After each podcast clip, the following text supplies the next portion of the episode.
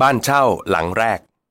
ตัวผมเองเริ่มต้นลงทุนในอสังหาริมทรัพย์ครั้งแรกเนี่ยนะครับ ตอนอายุ 26 ปีนะครับเป็นการลงทุนแบบที่ไม่ได้ตั้งเนื้อตั้งตัวเท่าไหร่นะครับ เรื่องเกิดขึ้นจากเช้าวันธรรมดาวันหนึ่งนะครับ คุณป้าที่อยู่ข้างบ้านนะครับ ซึ่งผมก็เห็นทุกวันนะครับว่าบ้านของแกเนี่ยเป็นบ้านเช่า มีคนเดินเข้าออกเป็นประจำทุกๆวันนะครับ แต่ก็ไม่ได้ใส่ใจอะไรมาก คุณป้าแกเดินมาหาผมครับ แล้วก็คุยว่าอยากจะขายบ้านหลังนี้นะครับ ด้วยเหตุผลว่า ต้องการย้ายไปอยู่ต่างประเทศ แล้วก็เสนอขายผมในราคา1ล้าน3แสนห้าหมื่นบาท ในตอนนั้นตัวผมเองเนี่ยรู้สึกเฉยๆนะครับ เพราะว่าบ้านของตัวเองก็มีอยู่แล้วนะครับ แล้วก็คิดว่าถ้าอยากจะซื้อลงทุนเนี่ยก็อยากจะซื้อบ้านที่มันสวยๆหน่อยนะครับ ไม่อยากจะซื้อบ้านเก่าๆ ไม่อยากซื้อบ้านที่แบ่งกั้นเป็นห้องนะครับ แล้วก็ไม่อยากให้มีคนพักอาศัยพุกพ่านนะครับ ตอนนั้นก็เลยปิดใจนะครับ แล้วก็คิดว่าคงไม่ซื้อบ้านหลังนั้น ในช่วงเย็นของวันนั้นเองนะครับ ผมเองก็นั่งทานข้าวกับคุณพ่อ แล้วก็พูดคุยเรื่องนี้ให้คุณพ่อฟัง คุณพ่อได้ยินว่า คุณป้าข้างบ้านจะขายบ้านเนี่ยนะครับ แกก็ตกใจเลยนะครับจริงหรือเปล่า ถ้าจริงเนี่ยต้องซื้อนะนะครับ ว่าแล้วแกก็ลุกขึ้นไปนะครับ แล้วก็ไปคุยทักทายกับคุณป้านะครับ ภาพสุดท้ายที่ผมเห็นก็คือคุณพ่อเนี่ยนะครับย้ำกับคุณป้าว่าอย่าขายบ้านให้คนอื่นนะ ต้องขายบ้านให้ผมเท่านั้นนะครับแล้วความโชคร้ายก็เกิดกับผมครับ เพราะว่าคุณพ่อก็หันมามองแล้วก็บอกว่า เคสเนี้ยผมจะต้องเป็นคนซื้อบ้านนะครับ เพราะว่าผมมีสลิปเงินเดือนมีอะไรต่างๆนะครับ สะดวกมากพร้อมที่จะซื้อนะครับ เช้าวันถัดมานะครับ คุณพ่อก็พาผมไปที่ธนาคารนะครับ ที่ผมเอะใจอันดับแรกก็คือว่าเอ๊ะทำไมคุณพ่อถึงสนใจบ้านหลังนี้นะครับ ทั้งทั้งที่มันไม่ได้สวยอะไรเลยนะครับ เป็นบ้านเก่าๆดูโทรมๆแล้วก็สองครับ บ้านของผมแล้วก็บ้านของคุณป้าที่จะซื้อเนี่ยนะครับ ตั้งอยู่แถวบางกะปิ แต่วันนั้นคุณพ่อเนี่ยพาผมเดินทางไปถึงโชคชัยสี่ไปกู้ซื้อบ้านหลังนี้นะครับพอไปถึงปุ๊บเนี่ยนะครับผมก็ยื่นทำเอกสารต่างๆ นานา คุณพ่อเองก็เข้ามาช่วยนะครับ โดยภาพรวมๆของการซื้อบ้านหลังนี้เนี่ยผมพอจะสรุปคร่าวๆได้ดังนี้นะครับ บ้านหลังนี้เนี่ยเป็นบ้านขนาด 37 ตารางวานะครับ บ้านเดิมเนี่ยนะครับก็สูง 3 ชั้นอยู่แล้ว ด้านหลังเป็นสวนนะครับ แต่ว่าบ้านหลังนี้เนี่ยเขาทุบสวนทิ้งครับ แล้วก็สร้างเป็นตึกขึ้นมาขนานกับตึกแรกนะครับสูง 3 ชั้นเท่า ๆกัน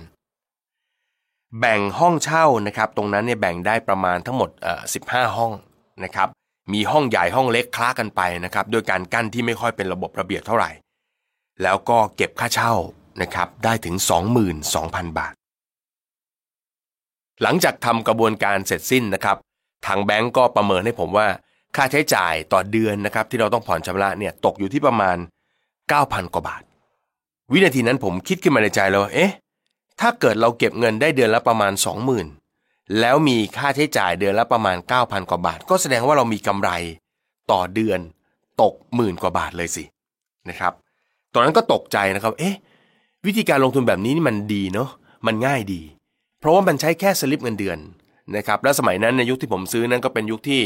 เป็นต้องบอกว่าเป็นช่วงพิเศษเป็นโปรโมชั่นเลยเพราะว่าค่าโอนค่าจดจำนองลดกระหน่ำมากนะครับ เป็นช่วงที่รัฐกระตุ้นการซื้อกันนะครับ ถ้าเราสามารถใช้กระดาษหนึ่งแผ่น แล้วก็กู้ซื้อ ทรัพย์สินสักแห่งหนึ่ง ที่มันให้ค่าเช่าหรือให้รายได้มากกว่ารายจ่าย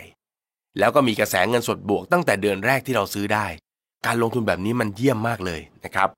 ผมก็เลยสงสัยครับว่าเอ๊ะคุณพ่อเนี่ยไปรู้เรื่องวิธีการลงทุน ในทรัพย์สินแบบนี้ได้ตั้งแต่เมื่อไหร่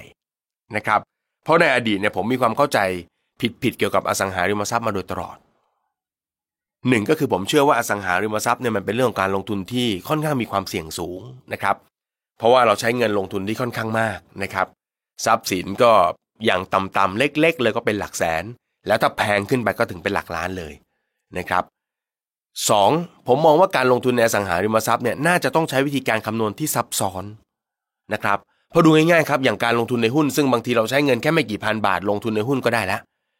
เรายังต้องมีการคำนวณวิเคราะห์อะไรกันมากมาย มีกราฟอะไรต่างๆให้ดูต้องเยอะ แต่กับการลงทุนในสังหาริมทรัพย์นั้นแปลกนะฮะเราลงทุนเป็นหลักแสนหลักล้าน หลักสิบล้าน แต่การวิเคราะห์การลงทุนนั้นกลับง่ายเหลือเกิน วินาทีนั้นผมก็เลยถามคุณพ่อว่า ไปรู้เรื่องการลงทุนในสังหาริมทรัพย์ได้อย่างไร แล้วก็ไปรู้มาตั้งแต่เมื่อไหร่นะครับ สิ่งที่คุณพ่อผมตอบนี่ยกลับมานั้นง่ายมาก คุณพ่อก็บอกว่าไม่มีอะไรยากนะ สิ่งที่คุณพ่อดูก็คือ คุณพ่อนะครับใช้วิธีการโทรไปถามเพื่อนนะครับ ซึ่งเป็นนายธนาคารคนหนึ่งแล้วก็ถามเพื่อนว่า ถ้าจะซื้อบ้านราคา1ล้าน3แสนห้าหมื่นบาท โดยการกู้เงินธนาคารเต็มจำนวนเนี่ยจะต้องผ่อนเดือนละเท่าไหร่ ธนาคารก็ตอบกลับมาว่า น่าจะอยู่ที่ประมาณ 9,000 บาทถึง 10,000 บาทโดยประมาณ คุณพ่อผมก็มองว่ารายรับของบ้านหลังนี้เนี่ยสามารถจัดการกับค่าผ่อนชำระได้อย่างสบายๆ คุณพ่อก็เลยถามคำถามที่สองครับ คุณพ่อถามว่า แล้วถ้าเกิด จะกู้ซื้อบ้านราคา1ล้าน3แสนห้าหมื่นบาทเนี่ย คนกู้น่าจะต้องมีเงินเดือนสักเท่าไหร่นะครับ ในยุคนั้นเนี่ยนะครับ คนที่เป็นในธนาคารเพื่อนคุณพ่อเนี่ยก็ตอบกลับมาว่ารายได้น่าจะประมาณหนึ่งนะครับ ซึ่งก็ใกล้ๆกับรายได้ของผม คุณพ่อบอกว่าแค่ใช้คำถามสองคำถามเนี่ยก็สามารถวิเคราะห์การลงทุนได้แล้วว่า น่าลงทุนหรือไม่อย่างไรนะครับ ที่เจ็บปวดแล้วก็นะครับสะเทือนใจมากก็คือว่าตอนจบฮะตอนจบคุณพ่อก็บอกผมว่า วิธีคิดง่าย ๆ แค่เนี้ย เด็กป .7 เรียนจบแค่ป .7 ก็สามารถคิดออก ไม่จำเป็นต้องจบมหาวิทยาลัยก็สามารถทำได้ และนั่นจึงเป็นที่มาของการเริ่มต้นการลงทุนในอสังหาริมทรัพย์ของผมนะครับ ซึ่งผมจะแบ่งปันวิธีการและก็เรื่องราว ไว้ในหนังสือเสียงชุดนี้นะครับ ซึ่งก็อยากให้พวกเราใช้วิธีการที่เรียบง่าย ไม่ซับซ้อนนะครับ ใช้ในการกรองแล้วก็คัดเลือกอสังหาริมทรัพย์เพื่อการลงทุนนะครับ ถ้าพร้อมแล้วนะครับ เรามาเรียนรู้เรื่องของการลงทุนในอสังหาริมทรัพย์ แล้วก็ค้นหาบ้านเช่าหลังแรกของพวกเราไปพร้อม ๆ กันครับ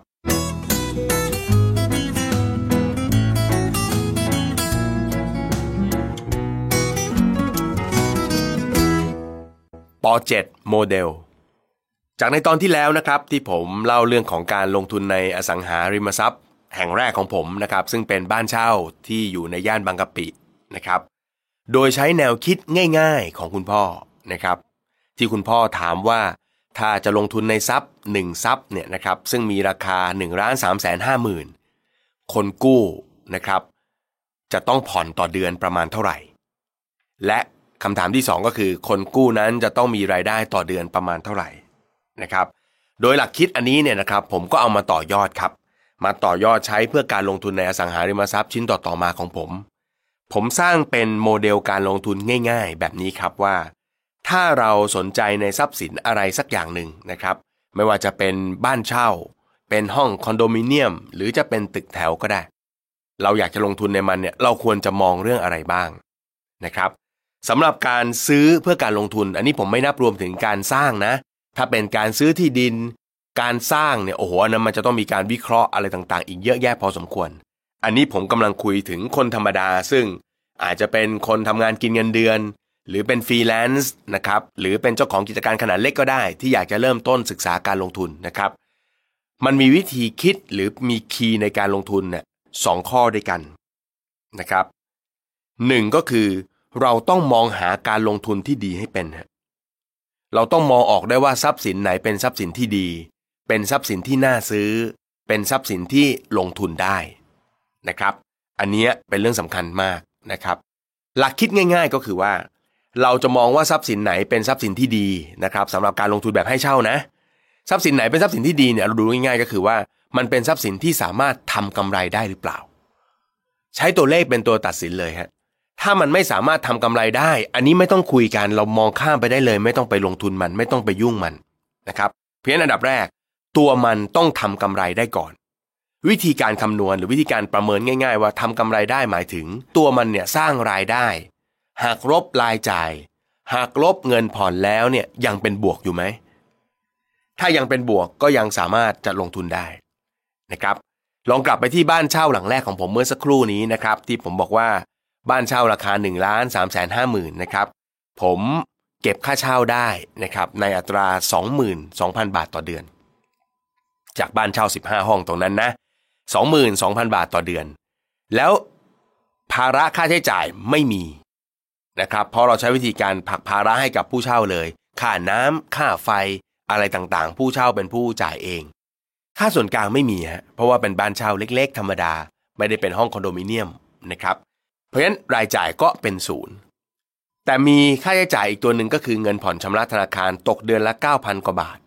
เห็นไหมครับ เมื่อเอา 22,000 ตั้งหักค่าใช้จ่ายซึ่งไม่มีลบเงินผ่อนประมาณ 9,000 บาท เราก็จะมีกำไรต่อเดือนประมาณ 12,000 กว่าบาทถึง 13,000 กว่าบาท เพราะฉะนั้นนี่คือเกณฑ์ประเมินแรก ในการตัดสินใจว่าทรัพย์เนี้ยมันน่าลงทุนหรือไม่น่าลงทุน เวลามีคนถามคำถามหลังใหม่เข้ามาเนี่ยนะครับ ผมจะรู้เลยว่าเอ้คนคนนี้เนี่ยเข้าใจหลักการลงทุนหรือเปล่า หรือว่าแค่มีเงินแล้วก็อยากจะมีทรัพย์สินเป็นของตัวเองนะครับ ยกตัวอย่างคำถามนะ อย่างเช่น ไปดูคอนโดมาค่ะโค้ชคอนโดย่านรัชดา ราคาขาย 2 ล้านนะครับ เก็บค่าเช่าได้เดือนละ 8,000 แบบนี้น่าลงทุนไหมนะครับ กลับไปที่หลักการ หลักการของเราก็คือ ต้องถามก่อนว่าคอนโดย่านรัชดานี้เนี่ยมันมีกำไรไหม ถ้ามันปล่อยเช่าเดือนละ 8,000 ถูกไหมครับ มีค่าส่วนกลางไหมค่าส่วนกลางสมมติว่าเดือนละพันเห็นไหมฮะแปดพันลบหนึ่งพันก็เหลือเจ็ดพันละ แล้วก็บอกว่าต้องส่งแบงค์เดือนละประมาณหมื่นสี่เรียบร้อย ติดลบคอนโดนี้ไม่มีกำไร เพราะฉะนั้นเมื่อไม่มีกำไรก็ไม่น่าลงทุนเห็นไหมฮะเพื่อนเราสามารถประเมินง่ายๆ เพราะเวลาเราไปดูทรัพย์สินเพื่อการลงทุนเนี่ยไม่ต้องมาถามมันนี่โค้ชก็ได้ ลองไปประเมินเองดูก่อนว่ามันกำไรไหมมันมีกำไรหรือเปล่า ถ้าไม่มีกำไรปุ๊บไม่ต้องมาคุยกันเสียเวลา นะครับ เพราะฉะนั้นทรัพย์สินที่เราจะลงทุนหลักการในข้อแรกก่อน มันเป็นของดีหรือเปล่า วิธีดูว่าเป็นของดีหรือเปล่าก็คือ มันมีกำไรไหมถ้าเราถือครองมันทำกำไรให้เราได้หรือเปล่า ถ้าไม่ได้มองข้ามไปเลย ข้อเท็จจริงเรื่องหนึ่งนะครับ ที่เราจะต้องรู้ก็คือว่า ทรัพย์สินที่ขายกันอยู่ในตลาดทั่วๆไปเนี่ย80%นั้นลงทุนไม่ได้นะครับ80%ลงทุนไม่ได้ เป็นทรัพย์สินที่เหมาะสำหรับซื้อเพื่ออยู่อาศัยเอง แต่ไม่เหมาะกับการลงทุน มีเพียงแค่ประมาณ 20%เท่านั้นเอง เพราะฉะนั้นเวลาเราหาทรัพย์สินเพื่อการลงทุนเนี่ยอาจจะต้องเหนื่อยหน่อยนะครับ เหนื่อยประมาณเรียกว่าเหมือนกับหาเพชรในตมเลยนะครับ มันเป็นของดีที่ต้องใช้เวลาหาพอสมควรนะครับ เพราะข้อหนึ่งทรัพย์สินนั้นมีกำไรไหม ข้อที่สองครับ หลักคิดที่มันเป็นคำถามที่เราต้องถามตัวเองให้ได้คือ ถ้ามันเป็นทรัพย์สินที่สามารถสร้างกำไรให้เราได้ เราจะหาทางซื้อมันมาได้อย่างไร เราจะหาทางซื้อมันมาได้อย่างไร นี่คือหลักคิดสองข้อง่ายๆนะครับ ถ้าดูจากการเรียงลำดับของผมเนี่ยจะเห็นว่า เรามองหาทรัพย์ดีๆ ให้เจอก่อน เราเอาเรื่องเงินไว้ทีหลัง เหตุผลที่ต้องพูดตรงนี้ เพราะว่าหลายๆ คนเนี่ยนะครับมักจะมีข้ออ้างในการลงทุนเสมอ ฉันอยากลงทุนในอสังหาริมทรัพย์นะ แต่ยังไม่ค่อยมีสตางค์ฉันอยากเป็นเจ้าของคอนโดให้เช่าสักห้องหนึ่งแต่ยังไม่มีเงินลงทุน ที่จริงแล้วคนเราเนี่ย ควรจะต้องหาการลงทุนที่ดี ให้เจอก่อนขีดเส้นใต้คำว่าที่ดีด้วยนะ หาการลงทุนที่ดีให้เจอก่อนนะครับ แล้วค่อยหาเงิน อันนี้เป็นวิธีคิดที่ถูกต้อง คนเราเนี่ยถ้าเอาเงินตั้ง แล้วตัวเองไม่มีเงินเก็บเงินออมแน่นอนไม่ต้องไปคิดอะไรไปไกลแล้วก็ไม่อยากจะขวนขวายลงไปหาอะไรในพื้นที่แล้วถูกไหมไม่อยากไปดูทำเลนั้นทำเลนี้เพราะเราคิดเสมอว่าเงินเราไม่มีดูไปก็เท่านั้นได้แค่ร่วมสนุกไปเยี่ยมชมแต่ไม่ได้ซื้อลงทุน เพราะฉะนั้นต้องตัดความคิดนี้ไปก่อน เราต้องเดินลงพื้นที่ดูหาทรัพย์ให้มากนะครับ จนเจอทรัพย์ที่ทำกำไร แล้วค่อยมานั่งคิดว่า จะกู้ซื้อมันอย่างไร และผมรับประกันเลยนะครับ ถ้าคุณหาทรัพย์ดีๆ ทรัพย์ที่น่าลงทุน ทรัพย์ที่ทำกำไรได้เจอ สมองคุณจะแล่นมากเลย คุณจะเริ่มคิดออกว่า เอ๊ะทำยังไงถึงจะซื้อได้ เงินเดือนน้อยก็หาวิธีซื้อได้ สลิปเงินเดือนไม่มีก็หาวิธีซื้อได้ ตัวเองเครดิตไม่ดีก็หาวิธีซื้อได้ ถ้าเราเจอทรัพย์สินที่มันดีจริงๆ แล้วก็ทำเงินให้เราได้จริง ๆนะครับ นี่คือปรเจกต์โมเดลฮะที่ผมอยากจะฝากไว้ในความคิดของพวกเราจำไว้เลย แล้วก็เป็นเกณฑ์ในการคัดเลือก เกณฑ์ในการมองหา เป็นหลักคิดในการลงทุนสำคัญ 1. มองหาการลงทุนที่สร้างกำไร และ 2. คิดให้ออกว่าจะหาเงินจากไหนมาลงทุน คิดเรื่องเงินทีหลัง มองหาการลงทุนที่ดีให้เจอก่อน เพียงเท่านี้ครับ และเราก็จะสามารถสร้างบ้านเช่าหลังแรกของตัวเองได้ ส่วนในรายละเอียดนั้นจะเป็นในขั้นตอนต่อๆไปนะครับ ซึ่งเราจะได้คุยกันต่อไปปอเจ็ดโมเดลครับ ฝังไว้ในหัว ย้ำไปในความคิด คุณทุกคนทำได้ เป็นเจ้าของบ้านเช่าหลังแรกได้ครับ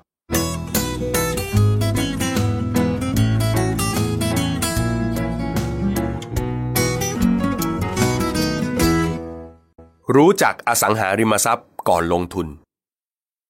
เอาละครับ เราพูดถึงเรื่องของโมเดล พูดถึงเรื่องวิธีการคิดนะครับที่มันง่าย ๆนะครับ เวลาผมพูดโมเดล พวกนี้คนก็จะไม่ค่อยเชื่อ คิดว่ามันจะต้องมีการคำนวณอะไรมากมายนะครับ อันนี้ผมบอกได้เลย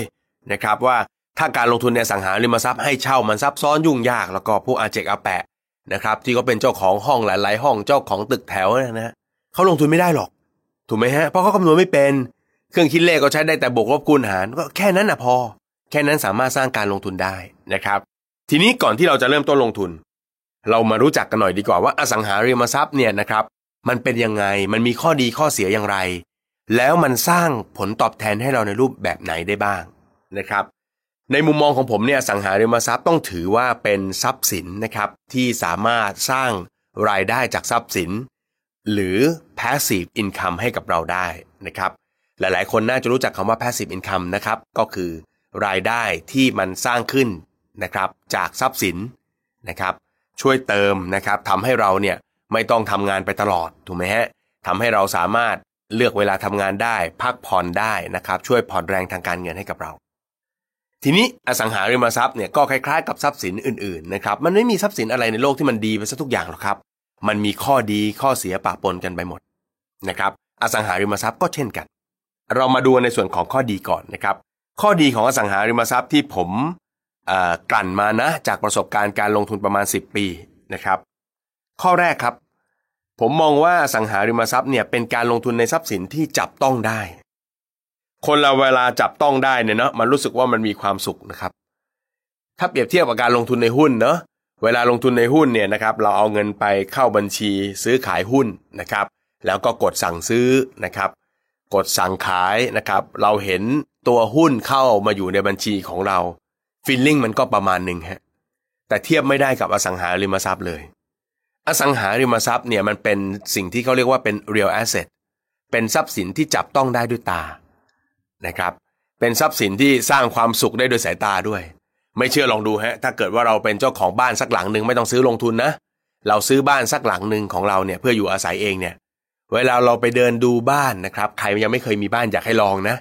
ไปเดินดูบ้านหลาย ๆ โครงการนะครับ ไปเดินไปเอามือไปแตะไปสัมผัสวอลเปเปอร์นะครับ ไปจับกระจกโอ้เดินรอบสวนนะ มันมีความสุข มันเป็นทรัพย์สินที่เราครอบครองแล้วเรารู้สึกเรามีความสุขนะครับ มันใช้คำว่าสามารถเติมเต็มชีวิตได้เลยนะครับ ซึ่งมันถือว่าเป็นข้อดีนะในมุมของผม มันจับต้องได้ มันให้ความรู้สึกที่เรารู้สึกว่าเรามั่งคั่งจริง ๆ ได้นะฮะ แต่มีข้อเสียเหมือนกันนะ ซึ่งเดี๋ยวผมจะคุยให้ฟังในภายหลังว่า ไอความรู้สึกดีๆ แบบเนี้ยมันก็มีข้อเสียเหมือนกัน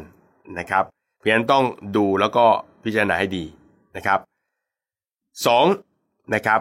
การลงทุนในสังหาริมทรัพย์เนี่ยมันเป็นการลงทุนที่สามารถใช้พลังทวี หรือว่า leverage จากเงินของคนอื่นได้ ถ้าพูดเป็นภาษานักลงทุนหน่อยเขาจะเรียกว่า สามารถใช้ OPM ได้หรือ other people money ใช้เงินคนอื่นลงทุนได้ นะครับ โดยเบสิกก่อนนะครับโดยเบสิกคนเราเนี่ยถ้าจะกู้ซื้ออสังหาริมทรัพย์เนี่ยมักจะใช้แหล่งเงินจากธนาคารเป็นอันดับแรก หลักคิดของธนาคารก็ง่าย ๆครับเขาก็จะให้เรากู้นะครับตั้งแต่ 80ถึง100%ในกรณีกู้เพื่ออยู่อาศัยนะฮะสามารถกู้ได้ 80ถึง100%นั่นหมายความว่าเราสามารถใช้เงินของเราตั้งแต่0ถึง20%ในการลงทุนได้นะครับ เนื่องจากตัวบ้านเนี่ยปกติแล้วราคามันเป็นหลักแสนหลักล้านเนี่ยถ้าให้รอเนะว่าถ้าจะให้เก็บตังค์ซื้อเนี่ยก็คงจะนานหน้าดูนะครับเพราะฉะนั้นการที่อสังหาริมทรัพย์สามารถเลเวลเลชแบบนี้ได้เนี่ยก็เป็นข้อดีทำให้เราสามารถเข้าไปครอบครองทรัพย์สินต่างๆ ได้เร็วขึ้นนะครับผิดกับหุ้นนะผิดกับหุ้น ถ้าเราจะลงทุนในหุ้นเนี่ยแน่นอนครับ ถ้าคุณไม่ได้เป็นคนที่มีเครดิตดีเลิศนะฮะเขาก็อยากให้คุณใช้เงินตัวคุณเองเนี่ยใช้เงินออมของคุณเนี่ยลงทุน คำถามคือถ้าเราจะลงทุนในสังหาริมทรัพย์แล้วใช้แนวคิดเดียวกับหุ้นเนี่ยได้ไหมถ้าเราอยากจะลงทุนในสังหาริมทรัพย์สักมูลค่าประมาณเอากลมๆแล้วกันนะครับหนึ่งล้านบาทอย่างเงี้ยรอให้เราเก็บเงินได้หนึ่งล้านบาท กับกู้เงินหนึ่งล้านบาทมาลงทุนเนี่ยอะไรสร้างการลงทุนได้เร็วกว่ากัน แน่นอนว่าการกู้เงินถูกไหมฮะสามารถทำให้เราเป็นเจ้าของการลงทุนได้เร็วขึ้น นี่คือประโยชน์นะครับของการลงทุนแบบนี้ เหตุผลที่การลงทุนในอสังหาริมทรัพย์เนี่ยมีคนยอมให้หยิบยืมเงินนะครับเพื่อมาลงทุนเนี่ยก็เพราะว่าตัวอสังหาริมทรัพย์เองอย่างที่ผมบอกครับมันเป็น real asset มันเป็นทรัพย์สินที่เขายอมให้มาเป็นหลักทรัพย์ในการค้ำประกันได้ คือตัวมันเนี่ยมันมีมูลค่าชัดเจนถูกไหมฮะเป็นของที่จับต้องได้ แล้วก็นำมาเป็นหลักทรัพย์ในการค้ำประกันได้ ถ้ากู้ยืมไปแล้วนะครับเกิดไม่มีความสามารถในการผ่อนชำระคืน ธนาคารก็พร้อมบอกว่า ถ้าคุณไม่พร้อมพงผมก็พร้อมยึดถูกไหมฮะมันมีหลักทรัพย์เป็นตัวค้ำกันอยู่ได้นะครับธนาคารก็ยินดีให้หยิบให้ยืมนะครับ ซึ่งตรงกันข้ามกับหุ้นถูกไหมฮะในกรณีที่เรายืมเงินจากบรกมาถูกไหมครับโบรกเกอร์เนี่ยนะฮะแล้วก็มาลงทุนในหุ้นเนี่ย ถ้าเกิดขาดทุนหรืออะไรไปต่างๆถูกไหมฮะไม่มีอะไรเป็นหลักทรัพย์ค้ำประกันให้เขาได้เลยว่าเราจะมีเงินมาคืนเขาได้นะครับ นี่คือข้อได้เปรียบข้อหนึ่งเลยทีเดียวนะฮะ แต่พลังทวีก็เหมือนกระดาบสองคมเหมือนกันนะ ก็มีข้อดีข้อเสียก็ต้องใช้ให้เป็นนะครับ ใช้ให้เหมาะสมด้วย บางคนเนี่ยไปติดมากเกินไปฮะไปอ่านหนังสือบางเล่มแล้วก็ชอบเนาะลงทุนโดยไม่ใช้เงินตัวเองเลย ใช้เงินศูนย์บาทนะครับ แล้วก็คิดว่ามันดี ต้องบอกตรงนี้นะครับ จากประสบการณ์ที่ลงทุนมานาน 10 ปีเนี่ยต้องบอกเลยว่า การไม่ใช้เงินตัวเองเลยเนี่ย อาจไม่ใช่เป็นเรื่องดีทั้งหมดนะครับ ต้องกลับไปที่โจทย์ที่เราคุยกันเมื่อสักครู่เนี่ย ถ้ากู้เยอะเกินไปแล้วสุดท้ายแล้ว มันทำให้การลงทุนนั้นมีกำไรหรือเปล่า ถ้ากู้เยอะผ่อนแยะ สิ้นเดือนไม่เหลือกำไรเลยติดลบเลยถูกไหมฮะต้องเอาเงินเดือนตัวเองมาช่วยผ่อนแบบเนี้ยก็ไม่ถือว่าเป็นการลงทุนที่ดีนะครับ การลงทุนที่ดีเนี่ยเราไม่ได้มองแค่ตัวตึก ตัวห้องตัวบ้านหลังนั้น แต่เราดูทั้งโปรเซสจนจบ ตั้งแต่เราไปค้นหา คัดเลือกซื้อ ซื้อ ทำไฟแนนซ์เพื่อเข้าครอบครองพอเป็นเจ้าของและสุดท้ายถามคำถามตัวเองซิมันมีกำไรไหม ถ้ามีกำไรก็ถือว่าเป็นการลงทุนที่ดี แต่ถ้าไม่มีกำไรก็ถือว่าเป็นการลงทุนที่ไม่ดี แล้วก็ไม่น่าลงทุนนะครับ ทีนี้ OPM หรือ Other People Money เนี่ยแน่นอนว่าสิ่งที่คนนึกออกเลยเอ๊ะจะกู้เงินจากไหนดี คนจะนึกถึงธนาคารเป็นอันดับแรก แต่ในความเป็นจริงแล้วการใช้ OPM หรือพลังทวีนั้น สามารถใช้ได้จากหลายแหล่ง นะครับ บางคนเนี่ยนะฮะบางครอบครัวน่ารักมาก คุณลูกมาเรียนเรื่องอสังหากับผม อยากจะกู้ลงทุน คุณพ่อบอกว่าอย่าไปกู้คนอื่นเลย มันเปลืองมันมีดอกเบี้ยกู้พ่อดีกว่านะครับ กู้พ่อแบบนี้ก็เป็น OPM เหมือนกัน หรือในบางกรณีครับ อย่างในเมืองไทยก็ยังมีช่องอยู่เล็กน้อยยกตัวอย่างเช่น เรื่องของสากลออมทรัพย์ คือถ้าเกิดเรากู้ยืมเงินธนาคารเนี่ยนะครับ กู้สักหนึ่งแห่งสองแห่งเนี่ยก็จะมีข้อมูลถูกไหมครับ ข้อมูลเครดิตอยู่ในเครดิตบูโร สามารถตรวจสอบได้ว่าเราเป็นหนี้ที่ไหนบ้าง แต่ถ้ากู้สากลเนี่ยตอนนี้ก็ยังนะครับหลาย ๆ สากลก็ยังไม่ได้เข้าไปในระบบตรงนั้นนะครับเพราะฉะนั้นก็เครดิตบูโรก็ยังไม่เห็นนะครับ ก็สามารถกู้เพิ่มได้ก็เป็นอีกหนึ่งช่องทางนะสากลนะครับสลิปเงินเดือนตัวเองกู้เต็มแล้วก็อาจจะใช้สลิปคนอื่นด้วยก็ได้นะครับเพราะฉะนั้นช่องทางมันเยอะครับยังอย่าเพิ่งไปกลัวมันนะครับ หาทรัพย์ที่ดีให้เจอแล้วกัน เดี๋ยวเรื่องการหาเงินนั้นไม่ได้ยากเย็นนะครับ เราเจอของดีปุ๊บแหมใจเรามันอยากได้เดี๋ยวมันก็หาทางเอง ข้อดีข้อที่3นะครับซึ่งผมมองว่าเป็นข้อดีก็คือ อสังหาริมทรัพย์สามารถสร้างกระแสเงินสดได้จริง เป็น passive income ได้จริงทำให้เรามีอิสระทางด้านการเงินได้จริงนะครับอันนี้สามารถสร้างได้เห็นเห็นกันอยู่แล้วนะครับ มีคนสร้างบ้านเช่า หรือซื้อบ้านเช่าประกันลงทุนเยอะแยะครับคีย์สำคัญคือต้องกระแสเงินสดเป็นบวกนะ มีกำไร 4. มีมูลค่าเพิ่มขึ้นตามเวลา โดยปกติอสังหาริมทรัพย์เนี่ยเราไม่ทำอะไรมันละนะครับ ถือครองมันไปเรื่อยๆเนี่ยด้วยเหตุที่มูลค่าของเงินมันลดลงจากเงินเฟ้อนะครับ ความสามารถในการซื้อของเงินเราเนี่ยมันลดลงด้อยค่าลงเรื่อยๆ เพราะฉะนั้นไม่ต้องทำอะไรฮะถือครองอยู่เฉยๆมูลค่าของบ้านมันก็เพิ่มขึ้นเรื่อยๆอยู่แล้วนะครับ และยิ่งถ้าในพื้นที่นั้นเนี่ยมีการเจริญเติบโตนะครับ มีแหล่งงานมันลง มีชุมชนมาก่อตั้ง หรือชุมชนขยายไปถึงถูกไหมฮะชาวบ้านมาอยู่กันนะครับ โอ้มาอยู่กันเป็นชุมชนใหญ่ ๆนะครับ มีความคึกคักเข้ามาแล้วก็มูลค่าก็ยิ่งถีบตัวสูงขึ้นเร็วกว่าปกตินะครับงั้นอันนี้เป็นข้อดีข้อหนึ่งของการถือครองบ้านอยู่แล้ว ดูง่ายๆครับ คนที่ไม่ได้ซื้อบ้านเพื่อการลงทุน ซื้อเพื่ออยู่อาศัยเองก็ได้ ใครที่ซื้อบ้านเพื่ออยู่อาศัยเองเห็นไหมครับ รุ่นคุณพ่อคุณแม่เคยซื้อบ้านเก็บไว้ ซื้อแล้วก็อยู่อาศัยกัน พอคุณพ่อคุณแม่จากไปหรือทิ้งบ้านเป็นมรดกไว้ให้ลูก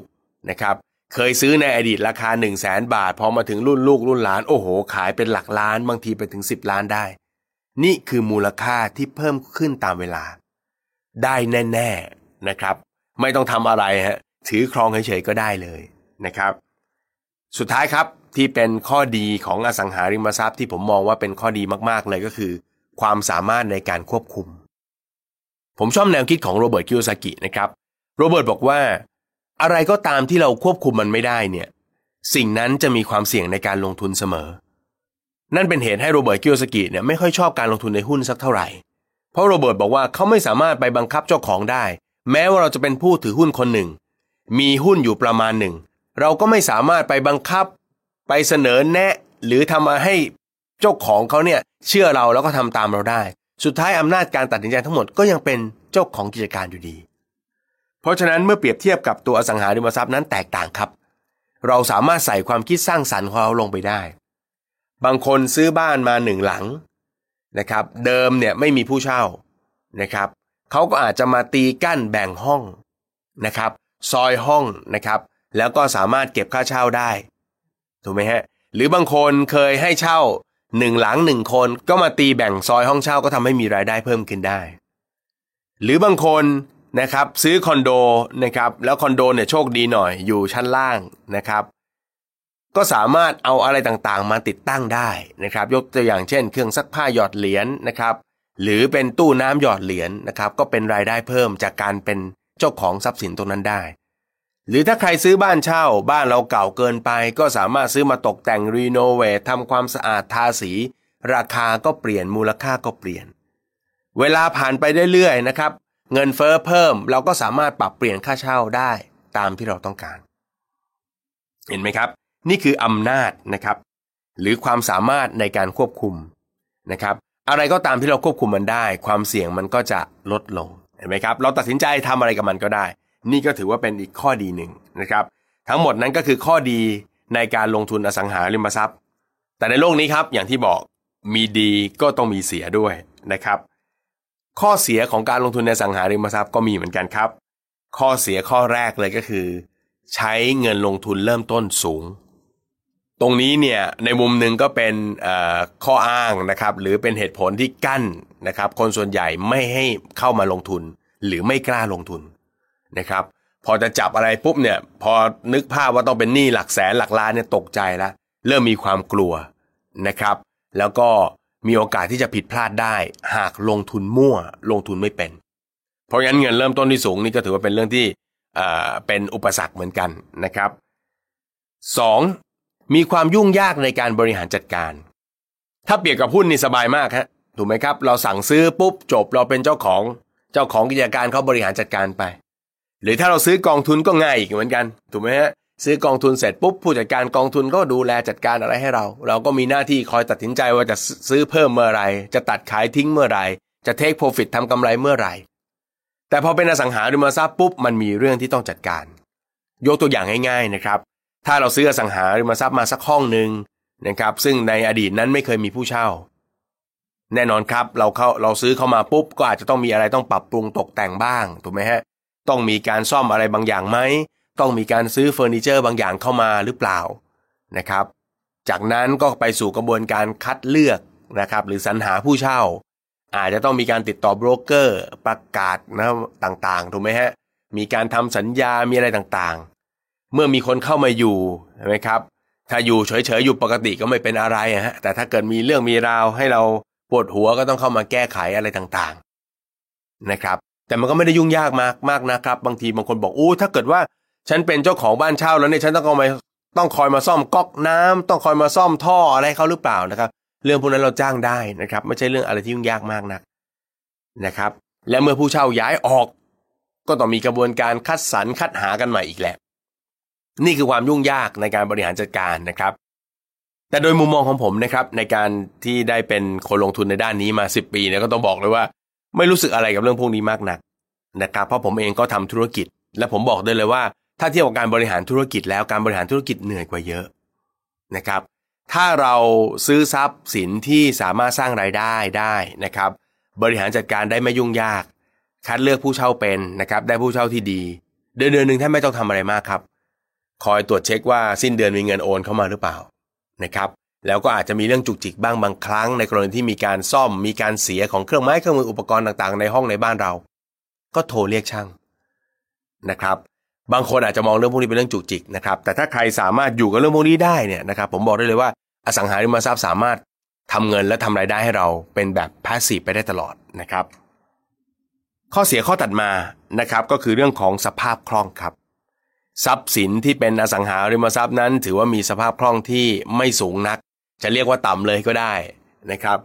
ถ้าเทียบกับการซื้อขายหุ้นมันง่ายครับ เช้าเราซื้อหุ้น บ่ายเราไม่พอใจเราเคาะตั้งขายถูกไหมฮะแป๊บหนึ่งก็มีคนมาแมชมาซื้อไป แต่สังหาริมทรัพย์ไม่ใช่ฮะเราเกิดซื้อผิดซื้อพลาดถูกไหมครับ อยากจะปล่อยนะครับ ไม่อยากจะถือครองไว้แล้วเนี่ยบางทีประกาศเป็นเดือน บางคนประกาศเป็นปียังไม่มีใครซื้อเลยนะครับ เพียงสภาพคล่องในการลงทุนเนี่ยต้องถือว่าต่ำนะฮะ โรเบิร์ตกิโอสกิเองเขาเคยเขียนบทความถึงตรงนี้ไว้นะครับ แล้วก็พูดในเชิงแซวนะครับเขาบอกว่าการซื้อหุ้นเนี่ยเหมือนกับการจีบสาว นัดทานข้าวกันสักครั้งหนึ่งสักมื้อหนึ่งนะครับ ถ้าคุยกันแล้วถูกคอนะครับ อัธยาศัยดีอยากคบหากันต่อก็คบหากันไป แต่ถ้าไม่ถูกคอก็ลบเบอร์ออกจากโทรศัพท์ แล้วก็ไม่ต้องติดต่อกันไปนะครับเพราะฉะนั้นมันง่าย ซื้อหุ้นผิดตัวก็ขายทิ้ง แต่ถ้าเป็นการลงทุนในสังหาริมทรัพย์เนี่ยโรเบิร์ตก็เปรียบเทียบว่าเหมือนกับการแต่งงานนะครับ ที่แม้ว่าแต่งงานไปแล้วนะครับ ตอนจะเลิกก็ไม่ใช่เลิกง่ายๆ หรือแม้กระทั่งเลิกกันแล้วหย่ากันแล้วก็อาจจะมีประเด็นต่างๆ ตามมาอีกเยอะไม่ว่าจะเป็นเรื่องทรัพย์สมบัติเรื่องลูกเรื่องอะไรต่างๆ อีกเยอะแยะนะครับเพราะนั้นอันนี้ก็คือเรื่องของสภาพคล่องซึ่งถือเป็นข้อเสีย ในมุมของการลงทุนนะฮะผมมองว่าในเสียมีดีในดีมีเสียครับ สภาพคล่องเนี่ยถ้าเรามองว่ามันเป็นข้อเสียสำหรับอสังหาริมทรัพย์ ในอีกมุมหนึ่งมันก็อาจจะเป็นข้อดีของอสังหาริมทรัพย์ด้วยเหมือนกันก็ได้ ด้วยเหตุที่มันสภาพคล่องต่ำมันก็ทำให้นักลงทุนเนี่ยหลาย ๆ คนเนี่ยนะครับโฟกัส แล้วก็ค่อนข้างจะใส่ใจในรายละเอียดก่อนตัดสินใจลงทุน พูดให้ง่ายเนื่องจากสภาพคล่องมันต่ำเพราะฉะนั้นคนลงทุนจึงต้องละเอียดนะครับ นี่คือในเสียก็มีดีนะนะครับ อันนี้ก็ต้องพิจารณากันไปด้วยนะครับ และข้อเสียข้อสุดท้ายครับ การลงทุนในอสังหาริมทรัพย์แบบให้เช่า อย่างที่ผมได้บอกไปนะครับว่า 80%ของทรัพย์สินส่วนใหญ่นั้น เหมาะกับการอยู่อาศัยไม่เหมาะกับการซื้อลงทุน เพราะฉะนั้นของดีมันมีน้อยครับ ข้อเสียอีกข้อหนึ่งที่ผมอยากจะพูดถึงก็คือเรื่องของความยากในการหาทรัพย์สินเพื่อการลงทุนนะครับ อย่างที่บอกครับเหมือนกับ ค้นหาเพชรในตมนะครับ แต่ไม่ถึงขั้นงมเข็มในมหาสมุทรนะ ไม่ยากขนาดนั้นนะครับทรัพย์ดีๆ มีครับ แล้วจากประสบการณ์ของผมเนี่ยตอนหาทรัพย์ครั้งแรกเนี่ยยากหน่อยนะครับ หาทรัพย์ดีๆเนี่ยยากหน่อย แต่ถ้าเจอแล้วเนี่ยหาทรัพย์ต่อๆไปจะง่ายขึ้นนะครับเพราะหลักคิดของผมง่ายๆครับ ปลาชอบอยู่รวมกันเป็นฝูง คุณจะจับปลาอะไรล่ะ ปลาฉลามก็อยู่รวมกันเป็นฝูงของมันอะปลาซิลก็อยู่แบบเป็นกลุ่มของมันอะ ถ้าคุณเจอซับอันแรกที่ลงทุนได้ซับอันต่อๆไปก็อยู่บริเวณใกล้เคียงนั่นแหละนะครับ ในในเสียมีดีอีกแล้วนะ นั่นก็คือหมายความว่า หายากนะครับ ยุ่งยากสักหน่อย ใช้เวลาในการเดินหาสักหน่อย แต่ถ้าเจอเจอยาวเลย เจออีกเยอะเลยนะครับ นี่คือข้อดีข้อเสียของการลงทุนในอสังหาริมทรัพย์ที่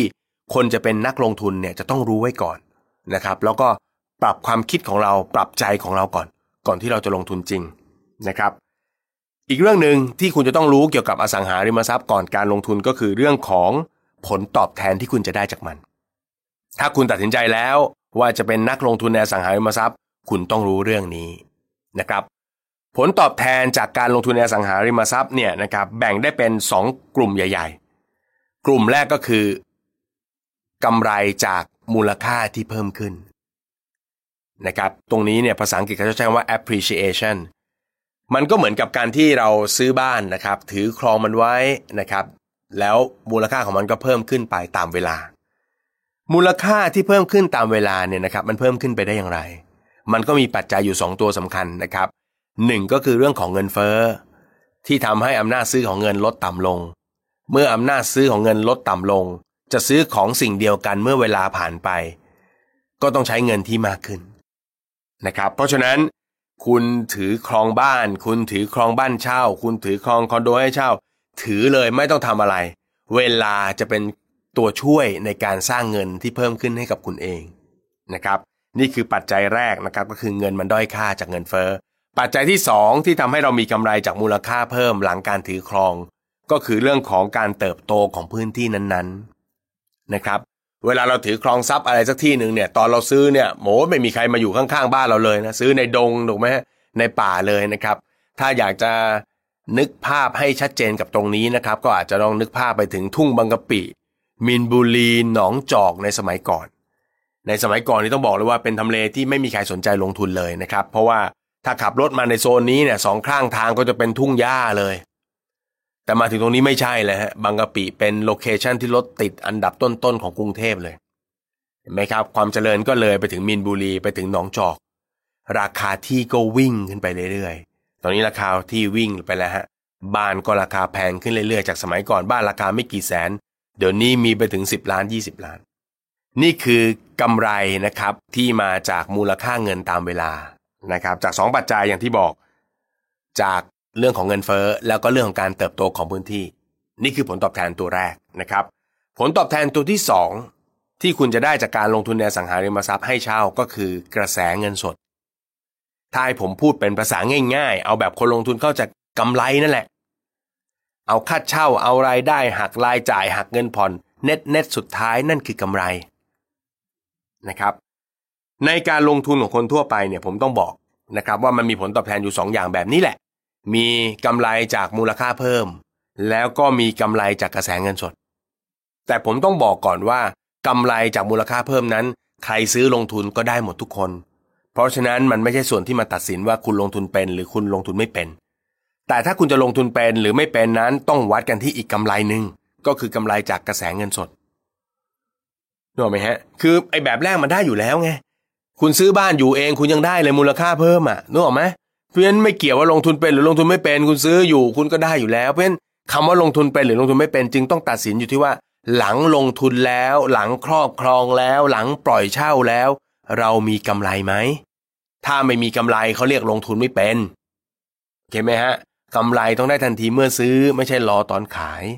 นะครับ นี่คือผลตอบแทนที่คนส่วนใหญ่จะได้นะครับ ซึ่งในแบบที่เราจะคุยกันนะครับในหนังสือเสียงบ้านเช่าหลังแรกนั้น เราจะโฟกัสโดยไปมองที่กระแสเงินสดหรือกำไรจากค่าเช่าเลยนะนะครับเพราะอย่างที่ผมบอกครับกำไรจากส่วนต่างนั้นได้กันอยู่แล้ว และเราคงไม่ไปพูดคุยเลยไปถึงเรื่องการเก็งกำไรนะครับซึ่งบางทีซื้อกันแค่เดือน 2 เดือนนะครับซื้อใบจองกันแล้วปล่อยเก็งกำไรกัน แบบนั้นผมคงไม่คุยนะครับเพราะว่าผมถือว่าสำหรับคนที่มีทุนน้อย สำหรับคนที่มีเงินน้อยการเก็งกำไรเป็นเรื่องเสี่ยงมากนะครับคนที่มาเก็งกำไรส่วนใหญ่เนี่ยนะครับเท่าที่ผมเจอ 80%เป็นคนที่ไม่รู้เรื่องการลงทุน ไม่รู้เรื่องการลงทุนฮะคิดว่าเดี๋ยวซื้อใบจองตรงนี้ไป ฟังคำโฆษณาของโบรกเกอร์ว่าเดี๋ยวมันจะเติบโต ถือไว้แล้วก็ลุ้น อย่างที่เขาบอกฮะซื้อถือไว้แล้วก็สวดภาวนาให้มันขึ้น ประเด็นก็คือ ถ้าซื้อถือไว้แล้วมันไม่ขึ้น หรือมันปล่อยไม่ได้ในเวลาที่ควรจะปล่อย เมื่อปล่อยไม่ได้จากใบจองก็เปลี่ยนเป็นผ่อนดาว ผ่อนดาวก็เปลี่ยนเป็นโอน แล้วก็ผ่อนจริง สุดท้ายกลายเป็นนักลงทุนระยะยาวแบบไม่เต็มใจ เพราะฉะนั้นนั่นคือการลงทุนที่ไม่เป็นนะฮะเห็นเราจะไม่คุยกัน คนที่ลงทุนเก็งกำไรถามว่ามีคนลงทุนเก็งกำไรแล้วได้เงินไหมมีเยอะแยะครับ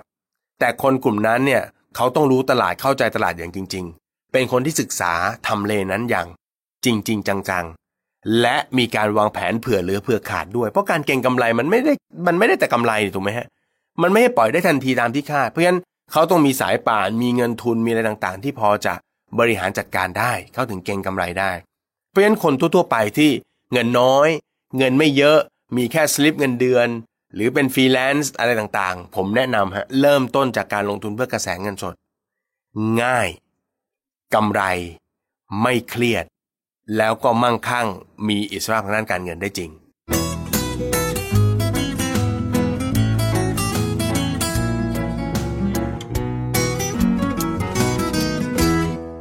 มือใหม่ลงทุนอะไรดี ทีนี้เราพูดถึงอสังหาริมทรัพย์ในแง่ข้อดีข้อเสียไปแล้วนะครับ แล้วก็พูดถึงผลลัพธ์ หรือกำไรที่เราจะได้กันไปแล้วทีนี้อสังหาริมทรัพย์เพื่อการลงทุนมันมีเยอะมาก มีตั้งแต่สเกลเล็กไปใหญ่นะครับ ตั้งแต่สเกลแบบห้องพักที่อยู่ได้คนเดียวไปจนถึงอยู่ได้เยอะแยะเต็มไปหมดเลยนะครับ แล้วก็มีรูปแบบการลงทุนที่หลากหลายมากนะครับ เราลงทุนอะไรดีครับ บ้านเช่า คอนโดมิเนียม ตึกแถวอพาร์ตเมนต์เกสต์เฮาส์โรงแรม ที่จอดรถ โกดัง ตลาดนัด ทางเลือกเยอะมาก มือใหม่ลงทุนอะไรดีนะครับ สำหรับคนที่เป็นมือใหม่นะครับ เริ่มต้นลงทุนครั้งแรก ผมอยากจะแนะนำนะครับสองข้อดังนี้นะครับ 1. เริ่มต้นจากทรัพย์สินประเภทบ้านเช่า แล้วก็ห้องคอนโดมิเนียมให้เช่าก่อนทำไมผมถึงแนะนำสองอย่างนี้นะครับ เหตุผลง่าย ๆเลยครับก็คือ เรื่องของการบริหารจัดการ คนที่จะลงทุนในทรัพย์ที่ใหญ่นั้น จะต้องมีความรู้เรื่องการบริหารจัดการด้วย นะครับผมยกตัวอย่างง่ายๆนะครับ ถ้าเราซื้อห้องคอนโดมิเนียมหนึ่งห้องให้เช่า มีคนเช่าหนึ่งคนในห้องนั้น หลังจากปล่อยเช่าแล้วเราก็ไม่ต้องทำอะไรมากการบริหารจัดการของเราง่าย ๆ ครับ ก็คอยเก็บตังค์ตอนสิ้นเดือน เดี๋ยวนี้ก็ไม่ต้องเก็บตังค์ด้วยเนาะโอนเงินเข้าบัญชีได้เลย แล้วสองก็คือคอยตรวจสอบสารทุกสุขเดิบของผู้เช่า มีอะไรผิดเพี้ยน มีอะไรผิดปกติ มีอุปกรณ์อะไรต่างๆ เสีย ก็คอย โทรเรียกช่างมาซ่อมแซม การบริหารจัดการมันง่ายไม่ยุ่งยาก ถ้าเปรียบเทียบกับการลงทุนในทรัพย์ที่ใหญ่ขึ้นไปนะครับ อย่างตึกแถวนะครับตึกแถวเนี่ยก็จะมีความเสี่ยงเพิ่มขึ้นมานิดนึงนะครับ ว่าบางทีเราไปกู้เงินเนี่ยนะครับ บางธนาคารอาจจะมองว่าเป็นทรัพย์สินเพื่อการประกอบกิจการหรือทำธุรกิจ ก็จะให้เงื่อนไขที่เป็นการกู้แบบลงทุนเพื่อธุรกิจ จะไม่ให้เป็นกู้เพื่อที่อยู่อาศัยนะครับ อันนี้มีมีบ้างนะ แต่ก็เยอะครับที่ตึกแถวกู้แบบที่อยู่อาศัยก็ได้นะครับ อันนี้ก็แล้วแต่เคสนะครับ หรือถ้าจะไปกู้ใหญ่ขึ้นมาอย่างเป็นโรงแรม หอพักหรือว่าตัวเกสต์เฮาส์นะครับ อันนี้ก็จะมีความลำบากในการบริหารจัดการที่สูงขึ้นนะครับ เอากลุ่มแรกก่อนอย่างหอพัก หรืออพาร์ตเมนต์นะครับ ตรงนี้เนี่ยยังถือว่าง่าย เพราะว่าคนที่มามาเช่าหอพัก มาเช่าอพาร์ตเมนต์เนี่ยยังอยู่กันยาว นึกออกไหมฮะมาอยู่กันเป็นปี มาอยู่กันหลาย ๆ เดือนถูกไหมครับ กระแสเงินสดที่จะเข้ามาในมือเราเนี่ยก็ยังเห็นมาต่อเนื่องง่าย ๆ แต่จะมีความยุ่งยากแน่นอนเรื่องการบริหารจัดการ ถูกไหมฮะคนเยอะมากคนก็มากความการเก็บสตุ้งสตางถูกไหมฮะการบริหารจัดการจากการที่เราดูคอนโดห้องเดียว มีปัญหาห้องเดียวก็มีปัญหาเป็นร้อยๆห้องพร้อม ๆ กันก็ได้อพาร์ตเมนต์หอพักว่ายากแล้ว โรงแรมเกสต์เฮาส์ยากกว่าอีก เพราะโรงแรมกับเกสต์เฮาส์นั้นผู้พักนั้นเปลี่ยนหน้าเปลี่ยนตาไปได้เรื่อยๆ มาพักวันเดียวออกพักสองวันย้าย ที่เกิดขึ้นแน่ๆเลยที่เป็นปัญหาแน่ๆก็คือกระแสเงินสด คาดเดาเริ่มจะเป็นไงครับ ไม่ง่ายละถ้าเราเป็นบ้านเช่าเราเป็นห้องเช่าคอนโดมิเนียมอย่างง่าย หอพักอพาร์ตเมนต์ยังคาดการณ์พอไหวนะครับ แต่ถ้าไปถึงระดับโรงแรมเกสต์เฮาส์นี่โอ้โหคาดการณ์กระแสเงินสดเนี่ยไม่ง่ายละ ยิ่งถ้าอยู่เป็นโรงแรมในเขตท่องเที่ยวนะครับ ก็จะมี low season high season ซึ่งทำให้กระแสเงินสดเพี้ยนไปได้นะครับ อีกอันหนึ่งครับ โรงแรมเกสต์เฮาส์ยากกว่าอพาร์ตเมนต์และหอพัก เพราะว่าถ้ามันมีการเปลี่ยนผู้เช่าบ่อยๆอะเปลี่ยนผู้เข้าพักบ่อยๆ นอกจากกระแสเงินสดที่ผันผวนแล้วถูกไหมฮะ ก็ยังมีเรื่องของการบริหารจัดการอีก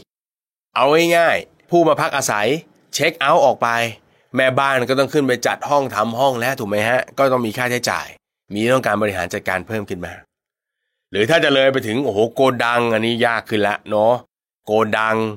ตลาดสดอย่างเงี้ยนะครับ ที่จอดรถนะครับ อันนี้ก็ต้องมีเรื่องของการก่อสร้างเข้ามาด้วย ซึ่งจะทำก็ต้องมีความรู้นะครับ มีทีมงานก่อสร้างที่ไว้ใจเชื่อใจได้นะครับ เพราะต้องบอกเลยว่าบ้านเราเนี่ย ถ้าจะก่อสร้างนะครับทำอะไรสักอย่างผู้รับเหมาบ้านเราเนี่ย ใช้ไม่ค่อยได้ฮะ ผู้รับเหมาบ้านเราเนี่ยทำแล้วงบบานปลายตลอดเวลา ถ้าไม่มีความรู้เรื่องการบริหารจัดการโครงการงบก็จะบานปลายไปอีก เพราะฉะนั้นคนทั่วๆไปนะครับ อยากจะฝึกฝน อยากจะเริ่มต้นสร้างความมั่งคั่งให้ตัวเอง เริ่มต้นจากบ้านเช่า เริ่มต้นจากห้องคอนโดมิเนียมให้เช่าก่อนนะครับ และหลักที่2ครับก็คือเริ่มต้นจากเล็กๆ หรือ start small ถ้าคุณมีความกลัวเรื่องการลงทุนมาก คุณยังไม่พร้อมจะลงทุนนะฮะ บางทีห้องคอนโดบางห้องนี่ก็มีนะห้าล้าน7ล้าน10ล้าน เราบอกอู้เรายังไม่ไหวใจยังไม่ถึงพอ ก็เริ่มต้นจากเล็กๆก็ได้นะครับอาจจะเริ่มต้นจากคอนโดมิเนียมนะครับห้องละประมาณ 5-6แสนก่อน หรือประมาณ 1 ล้านต้นๆก่อน ลงทุนแบบนี้ง่าย ๆก่อนนะครับ เหตุผลที่ผมแนะนำให้ start small ก็เพราะว่า 1. จะได้ไม่เป็นการลงทุนที่เสี่ยงเกินไปนะครับ โดยเฉพาะสำหรับผู้ที่เริ่มต้น 2. การบริหารจัดการไม่ยุ่งยากซับซ้อนนะครับบริหารจัดการง่าย เก็บตังคอยติดตามปัญหานะครับ แล้วก็ 3 ครับ อย่าไปดูแคลนว่ามันเป็นการเริ่มต้นเล็กๆเพเพราะหลักคิดในการลงทุนของทรัพย์ใหญ่ ๆ ก็ใช้หลักคิดเดียวกัน เพราะฉะนั้นถ้าเราทำระระดับเล็กเป็นแล้วเนี่ยเดี๋ยวสเกลที่ใหญ่ขึ้น เราก็ปรับเราก็จับทำได้ ไม่ใช่เรื่องยุ่งยากอะไรนะครับ เพราะฉะนั้นสำหรับคนที่เป็นมือใหม่นะครับเป็นนักลงทุนใหม่ๆนะครับเริ่มต้นจากบ้านเช่าครับ เป็นทาวน์เฮาส์ก็ได้ จะมาแบ่งห้องกั้นห้องอะไรหรือเปล่าเดี๋ยวว่ากันอีกทีหนึ่งแล้วก็อีกอันหนึ่งที่พอจะเลือกได้ก็เป็นห้องคอนโดมิเนียมนะครับหรืออาจจะเลยไประดับตึกแถวบ้างก็ได้นะครับถ้าสามารถกู้แบบที่อยู่อาศัยได้นะ ก็สามารถเล่นได้สามารถลงทุนได้ เริ่มต้นจากเล็กๆแบบนี้ครับ คีย์สำคัญของการเป็นนักลงทุนที่ประสบความสำเร็จนั้น ไม่ใช่ความใจกล้า ไม่ใช่ความใจถึง แต่เป็นเรื่องของประสบการณ์ คนที่เคยลงทุน คนที่เคยผ่านทรัพย์ขนาดเล็กๆมา คนที่เคยบริหารทรัพย์เล็ก ๆ เป็นใครที่เคยซื้อห้องคอนโดเล็ก ๆ ใครที่เคยซื้อบ้านเช่าเล็กทำได้พวกก็ซื้อหลังที่สองห้องที่สองหลังที่สามห้องที่สามพอเราบริหารหลาย ๆ อันพร้อม ๆ กันถูกไหมฮะเราก็จะมีความชำนาญ เราเริ่มรู้แล้วว่ามันต้องดูยังไง บริหารจัดการยังไง มีระบบในการดูแลบริหารจัดการ ถูกต้องเหมาะสม เราก็สามารถขยับตัวเองไปลงทุนในทรัพย์ที่ใหญ่ขึ้นได้ครับอย่าลืมครับสำหรับผู้เริ่มต้น บ้านเช่า หรือห้องเช่าคอนโดมิเนียมคือจุดเริ่มต้นที่ดีครับสำหรับการเป็นนักลงทุนที่ประสบความสำเร็จครับ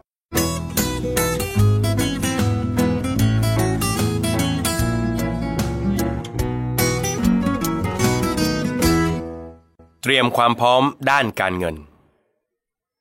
เอาแล้วนะครับ เราพูดถึงอสังหาริมทรัพย์ พูดถึงจุดเริ่มต้นนะครับ ว่าควรจะลงทุนในทรัพย์ประเภทไหน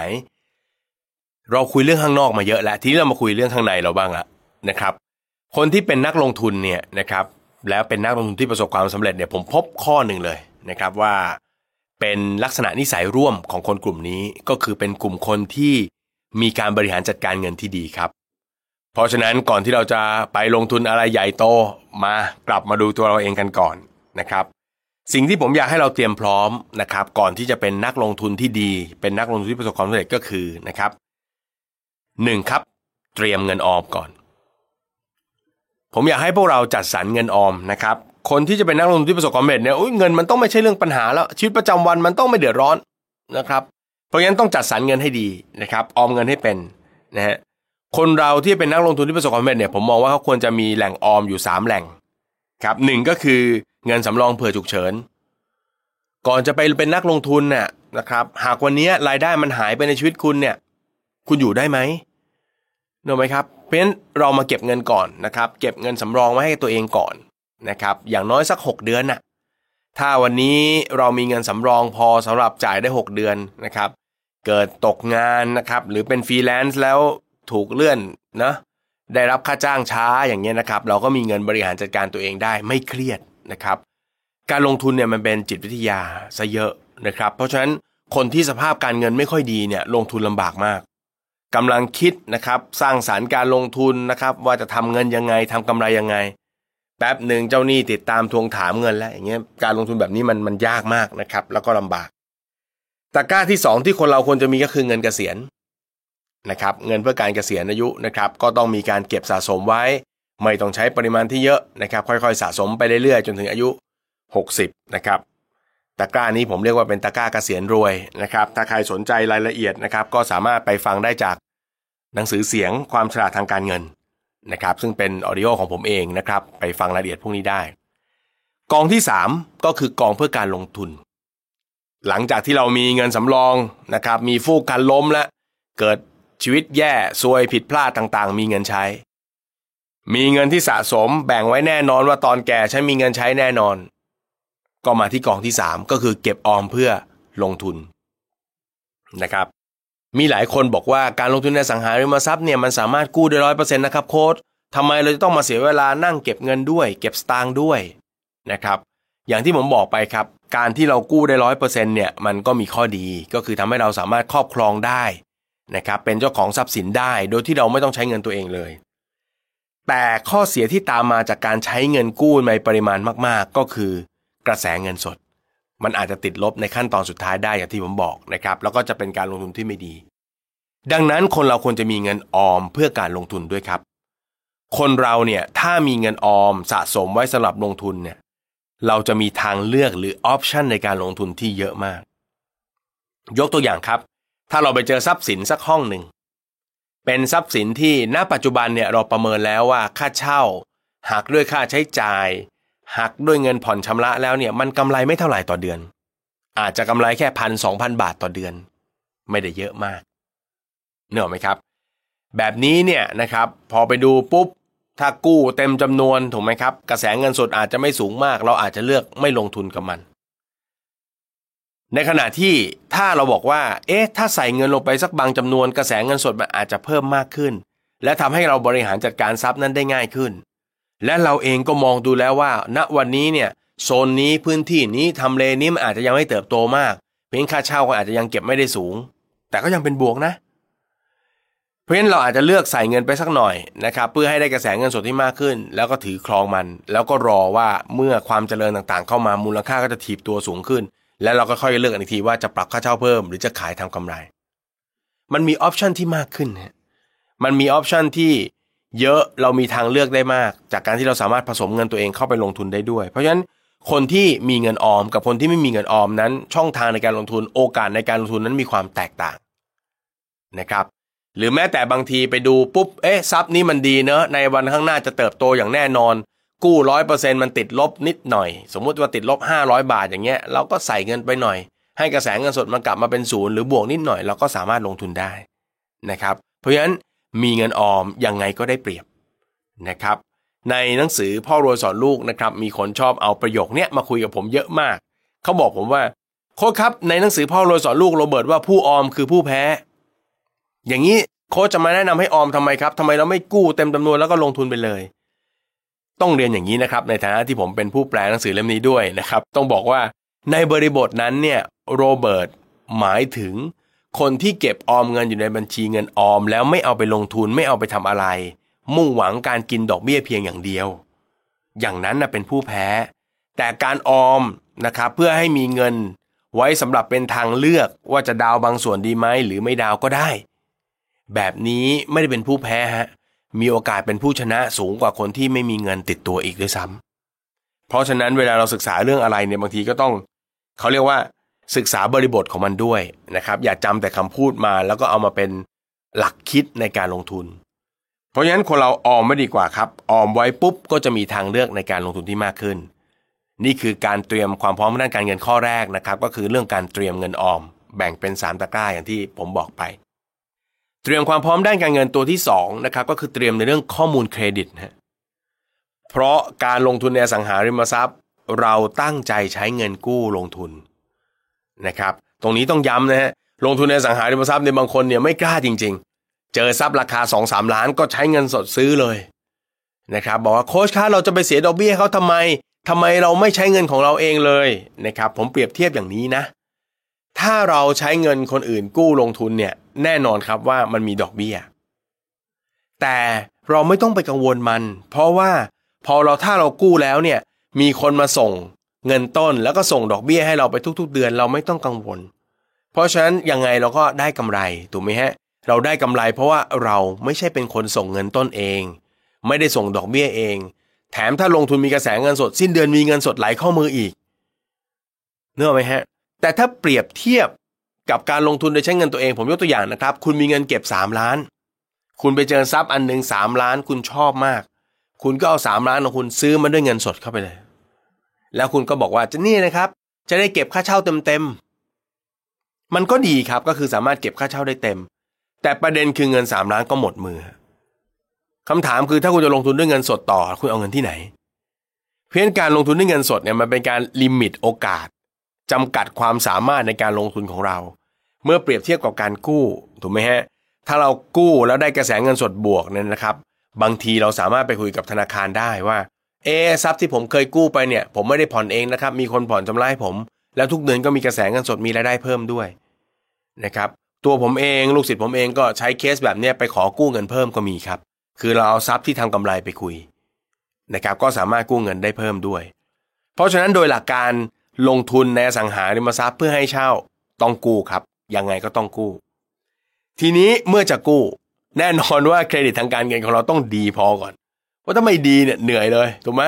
พอบางคนเนี่ยเนาะมาคุยกันโอ้เจอซับดีครับ ผมเนี่ยเจอซับหน้าลงทุนเหมาะมากเลย แต่โชคร้ายผมกู้ไม่ได้ ก็ไม่เตรียมตัวไงนะครับ ตรงนี้ต้องเตรียมตัวครับ เวลาที่เราไปกู้เงินธนาคารเพื่อซื้อทรัพย์สินให้เช่าเนี่ย ธนาคารก็จะย้อนกลับไปดูข้อมูลเครดิตทางการเงินของเรา มีคนส่วนใหญ่คิดว่าเอ๊ะถ้าเป็นหนี้แล้วกู้เพิ่มไม่ได้ หรือกู้ซื้อสังหารมาซ้ำไม่ได้ไม่จริงนะฮะการที่เขาย้อนกลับไปดูข้อมูลตรงนั้นเนี่ยเขาดูสองสิ่งหนึ่งก็คือ ดูว่าความสามารถในการชำระหนี้ของเราเนี่ยเป็นอย่างไรบ้าง เราเคยกู้อะไรมาบ้างแล้วไหม แล้วมีหนี้เดิมค้างอยู่เท่าไหร่ ถ้ามีหนี้เดิมค้างอยู่มากเกินไป เขาก็ไม่อยากให้กู้เพิ่มฮะ เพราะมันจะเริ่มเกินตัวเกินกำลังของคุณแล้ว เดี๋ยวคุณกู้เพิ่ม คุณไม่มีปัญญาจ่ายเรียบร้อย ก็กลายเป็นหนี้เสียหรือหนี้ที่ไม่ก่อให้เกิดรายได้ ธนาคารก็จะมีปัญหา เพราะฉะนั้นเอาง่ายๆเขาก็ต้องดูก่อนว่า คุณมีหนี้ที่ไหนค้างอยู่บ้าง และถ้าจะกู้บ้านหลังเนี้ยไปลงทุนเพิ่มเนี่ย แบบนี้เนี่ยมันจะเกินตัวไปไหมอันที่สองที่เขาจะดูก็คือดูประวัติการชำระเงินถูกไหมฮะ บางคนบอกเอ๊ะเป็นหนี้แล้วจะกู้ไม่ได้ไม่จริงนะ ถ้าคุณเป็นหนี้แล้วคุณผ่อนชำระตรงเวลา คุณเป็นลูกหนี้ที่ดี ไม่เคยเบี้ยวไม่เคยบิดผิว แบบนี้ก็ถือว่ามีข้อมูลเครดิตที่ดีนะฮะโอเคไหมอ่อแต่ต้องสอดคล้องข้อหนึ่งด้วยก็คือ คุณยังมีช่องว่างพอที่จะกู้ได้ไหมคุณยังมีวงเงินกู้ได้อยู่หรือเปล่า ถ้ามีวงเงินกู้อยู่ได้นะครับมีวงเงินกู้เพิ่มได้ แล้วตัวเองก็มีประวัติการเงินที่ดีเยี่ยม ผ่อนชำระ ตรงเวลาในข้อมูลไม่เคยโชว์เลยว่ามีเลทมีสายหรือเบี้ยว แบบนี้โอกาสในการได้กู้ก็สูงนะครับ เพราะฉะนั้นจากมุมมองของธนาคาร 2 มุมนั้น เรากลับมาที่ตัวเองครับ ถ้าสนใจอยากเป็นนักลงทุนในอสังหาริมทรัพย์พรุ่งนี้เอาเลยครับ ธนาคารเปิดนะครับ มีหลายธนาคารที่ให้บริการตรวจเช็คข้อมูลเครดิตนะครับ ผมขออนุญาตไม่พูดแล้วกันนะ เดี๋ยวเป็นโฆษณาให้เขาไป search ในเน็ตก็ได้ ไปตรวจข้อมูลเครดิตตัวเองเลยว่า มันมีข้อมูลเครดิตของเราอาจจะเป็นเรื่องปัญหาทางการเงินในอดีตที่มันยังไม่เคลียร์ไม่ล้างออกไป ไปดูให้ดีซิคุณเคลียร์หนี้เขาหมดแล้วเขาเอาของคุณออกไปหรือยัง เอาข้อมูลที่ไม่ดีออกไปหรือยัง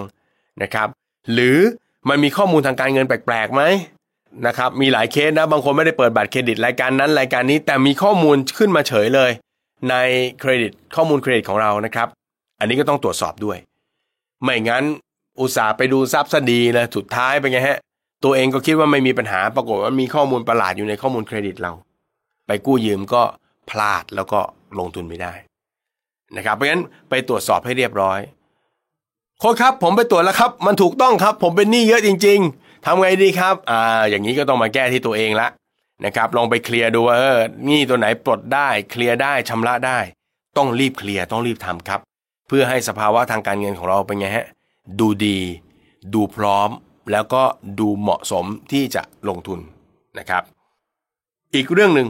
นะครับ นอกเหนือไปจากเรื่องของการเตรียมเงินออมนะครับ เตรียมเรื่องของข้อมูลเครดิตของตัวเองแล้วนะครับ ก็อาจจะลองศึกษาหาช่องทางการกู้ยืมเงินอื่นๆ ก็ได้นะครับ อย่างที่ผมบอกครับคนส่วนใหญ่เวลาคิดถึงการกู้เงินลงทุนเนี่ยโจทย์แรกในหัวเราจะนึกถึงธนาคาร ทั้งๆทที่มันมีแหล่งอื่นๆอีกนะครับ อย่างเช่น เรื่องของสหกรณ์ออมทรัพย์ก็ได้ เรื่องของการกู้ร่วมก็ได้ เรื่องของการเป็นหุ้นส่วนก็ได้ ต่างๆ มากมายมีเยอะแยะครับ เพราะฉะนั้นเราลองศึกษาทางเลือกพวกนี้เป็นทางเลือกประกอบไปด้วยก็ได้ เพราะในการลงทุนในแต่ละเคสเนี่ยผมต้องบอกเลยนะครับ บางทีบ้านเช่าเหมือนเหมือนกันนี่แหละ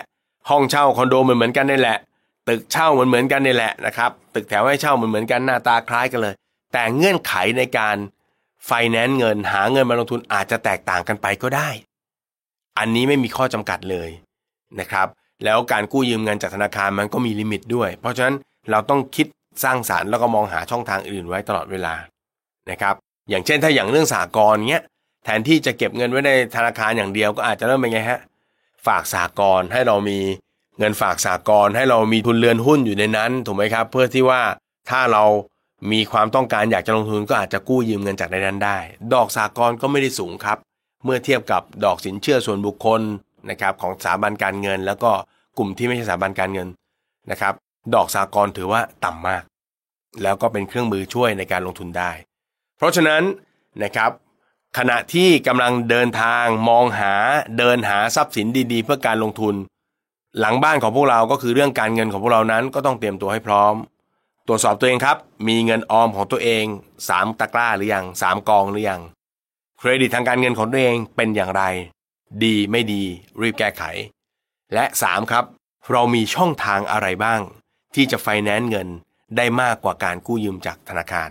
หาทางเลือกไว้ครับ คิดไว้เยอะๆนะครับ นี่คือการเตรียมพร้อมทางด้านการเงิน และคนที่เตรียมพร้อมทางด้านการเงินที่ดี เมื่อพบการลงทุนที่ดี ก็จะสามารถลงทุนได้เลย แล้วก็สร้างความมั่งคั่งได้เลย ส่วนใครที่ละเลย ส่วนใครที่ไม่แก้ไข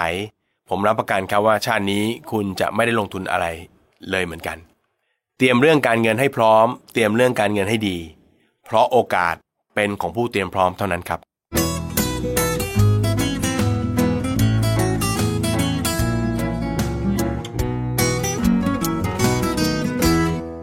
บ้านเช่าคือธุรกิจ เวลามองเรื่องการลงทุนในสังหาริมทรัพย์เนี่ยนะครับหลายคนจะมองจากด้านนอกว่ามันมันง่ายๆเนาะไม่มีอะไร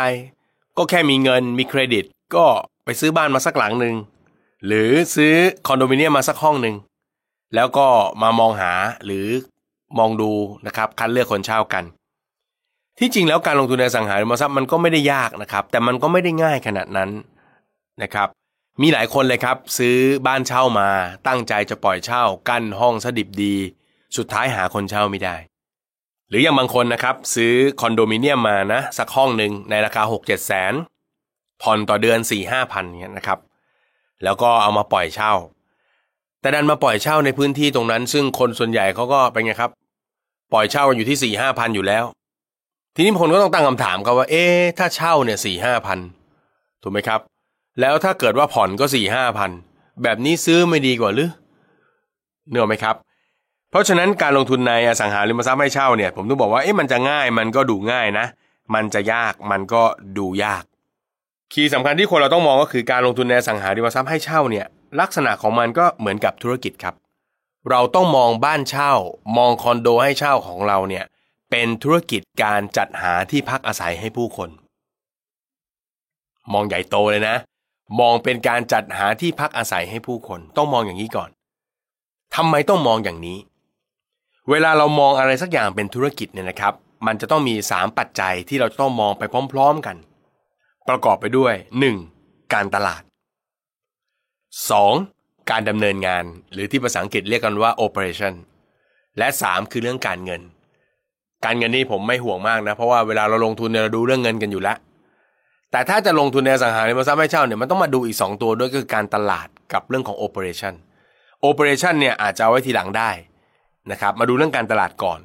การตลาดก็คือทำยังไงดีล่ะ ให้คนสนใจ ให้คนอยากมาพัก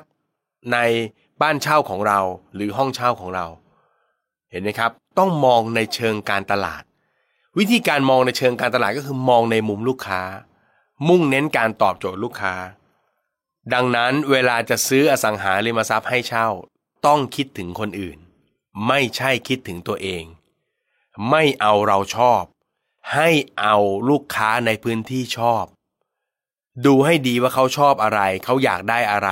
แล้วซื้อซับแบบนั้น จัดห้องแบบนั้น จัดเตรียมสิ่งอำนวยความสะดวกแบบนั้นเพื่อให้เขาชอบและอยากอยู่อาศัย เพราะฉะนั้นตรงเนี้ยมันมีหลักคิด เรื่องหนึ่งที่ต้องปรับต้องเปลี่ยนเลยฮะมีคนกลุ่มหนึ่งซื้อบ้านเช่า ซื้อคอนโดให้เช่าลงทุนโดยวิธีคิดที่ผิด ผิดยังไง วิธีคิดที่ผิดก็คือคำพูดที่คอยบอกกับตัวเองไว้เสมอว่า ซื้อยังไงก็ได้ อย่าไปคิดมาก เพราะถึงยังไงมันก็เป็นของเรา วิธีคิดเนี้ยผิด เดี๋ยวมันจะผิดไปถึงการตลาดผิดไปถึงโอเปอเรชันแล้วก็ผิดไปถึงเรื่องของการเงินด้วย คิดแบบนี้ไม่ได้ ต้องคิดนะครับ ซื้อลงทุนในสิ่งที่คนในพื้นที่นั้นต้องการเท่านั้น ผมยกตัวอย่างนะครับ ถ้าเราซื้อ คอนโดมิเนียมให้เช่าละกัน สักหนึ่งห้อง ย่านสุขุมวิทสิ่งแรกที่เราต้องถามกับตัวเองก่อนก็คือ สุขุมวิทเนี่ย ถ้าเราซื้อคอนโดแถวนั้น เราคาดหวังหรือมุ่งหวังให้ใครมาพักที่นั่น เอาให้ชัดเอาให้เคลียร์ก่อนนะครับ ว่าใครจะเป็นคนมาพัก ถ้าตอบไม่ได้บางคนตอบก็ตอบได้แต่ตอบกว้างมาก ก็เป็นคนทำงานต่างชาติทั่วไป นะครับใครเออมาพักมาอาศัยอยู่ในเมืองไทยอะไรโอ้มันกว้างไปลองนึกภาพดูหน่อยนะครับเอาให้มันชัดเอาให้มันเคลียร์กลุ่มไหน เพราะชาวต่างชาติเองมันก็มีหลายชาตินะ แล้วมันก็มีลักษณะที่แตกต่างกันไป ผมยกตัวอย่างง่ายๆนะฮะถ้าเช่าแถวสุขุมวิทห้องเช่านะครับ เราสามารถทำห้องเช่าราคาแพงได้ ถูกไหม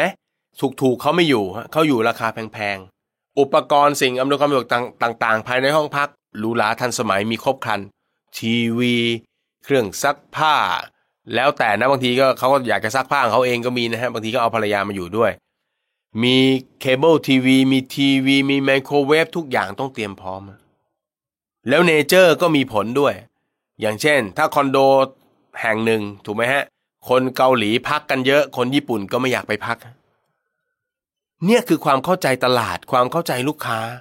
ไม่คุณจะมาบอกว่าอ๋อเอาเอ็กซ์แพดชาวต่างชาติที่มาอยู่ในเมืองไทยโอ้มันมีหลายชาติหลายประเทศมาก แล้วเขาก็มีวัฒนธรรมมีลักษณะนิสัยนะครับต่างๆที่ไม่เหมือนกัน เพราะฉะนั้นเราต้องชัด เห็นไหมฮะนี่คือการรู้จักตลาด ถ้าคุณเข้าใจตลาด คุณรู้ว่าเขาเป็นใคร คุณรู้ว่าเขาต้องการอะไร คุณจะพยายามหาทรัพย์ที่มันตอบโจทย์เขาได้ง่ายขึ้น หรือถ้าเกิดคุณลงทุนในย่านนะครับ อันนี้เป็นย่านที่ผมเคยลงทุนก็เลยอยากจะแนะนำนะว่าเฮ้ยลองมองเปรียบเทียบให้เห็นชัดๆอย่างย่านนิคมอุตสาหกรรมเนี่ยผมยกตัวอย่างนิคมที่ใกล้กรุงเทพหน่อยก็อาจจะเป็นนิคมนวนครอย่างเงี้ยถ้าคุณไปลงทุนนะฮะบ้านเช่า บ้านพักหอพัก ย่านนิคมนวนครคำถามคือใครฮะที่จะมาเช่าคุณ พนักงานพนักงานระดับไหนฮะ เพราะถ้าเป็นพนักงานระดับบนๆถูกไหมครับ ที่เขาเป็นระดับหัวหน้าอย่างเงี้ยเขามีรถทุกคนนะฮะแล้วนวนครก็ไม่ได้ไกลจากกรุงเทพ ส่วนใหญ่ก็ขับรถกลับกันหมด ถูกไหมเย็นปุ๊บก็ขับรถกลับบ้านได้เขาไม่พักแถวนั้น เพื่อให้มันต้องเป็นไงฮะเป็นพนักงานระดับโอเปอเรชันระดับปฏิบัติการ เพราะฉะนั้นถ้าเป็นกลุ่มนี้เขาอยากได้ห้องแบบไหนฮะต้องเอาแบบสุขุมวิทเมื่อกี้ไหมอุปกรณ์ครบครัน ห้องเช่าราคาแพง ใช่ไหมฮะ ไม่ใช่ เพราะฉะนั้นมันก็ต้องเหมาะกับเขาถูกไหมอาจจะห้องเช่าราคาห้องเช่าอาจจะไม่แพงมาก อาจจะเหลือ 2,500 3,000 ถ้าติดแอร์อาจจะกระเถิบไปเป็น 4,000 4,500 แล้วแต่ ห้องไม่ต้องใหญ่มาก สิ่งอำนวยความสะดวกไม่ต้องมาก ขอเตียงหนึ่งเตียงถูกไหมฮะโต๊ะเครื่องแป้งมีตู้เก็บเสื้อผ้าถูกไหมฮะทีวีมีให้เครื่องหนึ่งนะครับไม่ต้องดีมากครับเป็นจอตู้อันกลมๆใหญ่ ๆ ได้ เพราะฉะนั้นถ้าเรามองการลงทุนในอสังหาริมทรัพย์ให้เช่า เป็นธุรกิจ เราจะต้องมองไปที่การตลาดก่อน เคลียร์ให้ชัดใครเป็นลูกค้าเรา จากนั้นมามองว่าเขาต้องการอะไรแล้วก็ตอบโจทย์เขา ทีนี้สำหรับนักลงทุนมือใหม่ ๆ อาจจะถามว่าโค้ชครับผมเป็นนักลงทุนมือใหม่นะครับ ไม่เคยลงทุนเลย แล้วผมจะรู้ได้ไงข้อว่า แต่ละโลเคชันลูกค้าเป็นใครเขาอยากได้อะไรคำตอบง่ายมาก ลงพื้นที่ ถ้าไม่ลงพื้นที่เราจะไม่เห็นความจริงตรงนี้ หลาย ๆ ครั้งเนี่ยผมลงทุนมาหลาย ๆ ปีแล้วเนี่ยบ้องบอกเหมือนกันครับว่าถ้าไปลงทุนที่ใหม่ ๆ เนี่ยถ้ามองด้วยสายตามองจากความเข้าใจ บางทีเราก็คาดผิด เราคาดผิดว่าคนพักจะเป็นกลุ่มนั้นกลุ่มนี้ไม่ใช่ เพราะฉะนั้นถ้าเป็นนักลงทุนมือใหม่ เลือกก่อนเลยครับ เลือกทำเลสักทำเลหนึ่งที่คุณคิดว่า เอาละทำเลนี้จะเป็นทำเลเริ่มต้นของเรา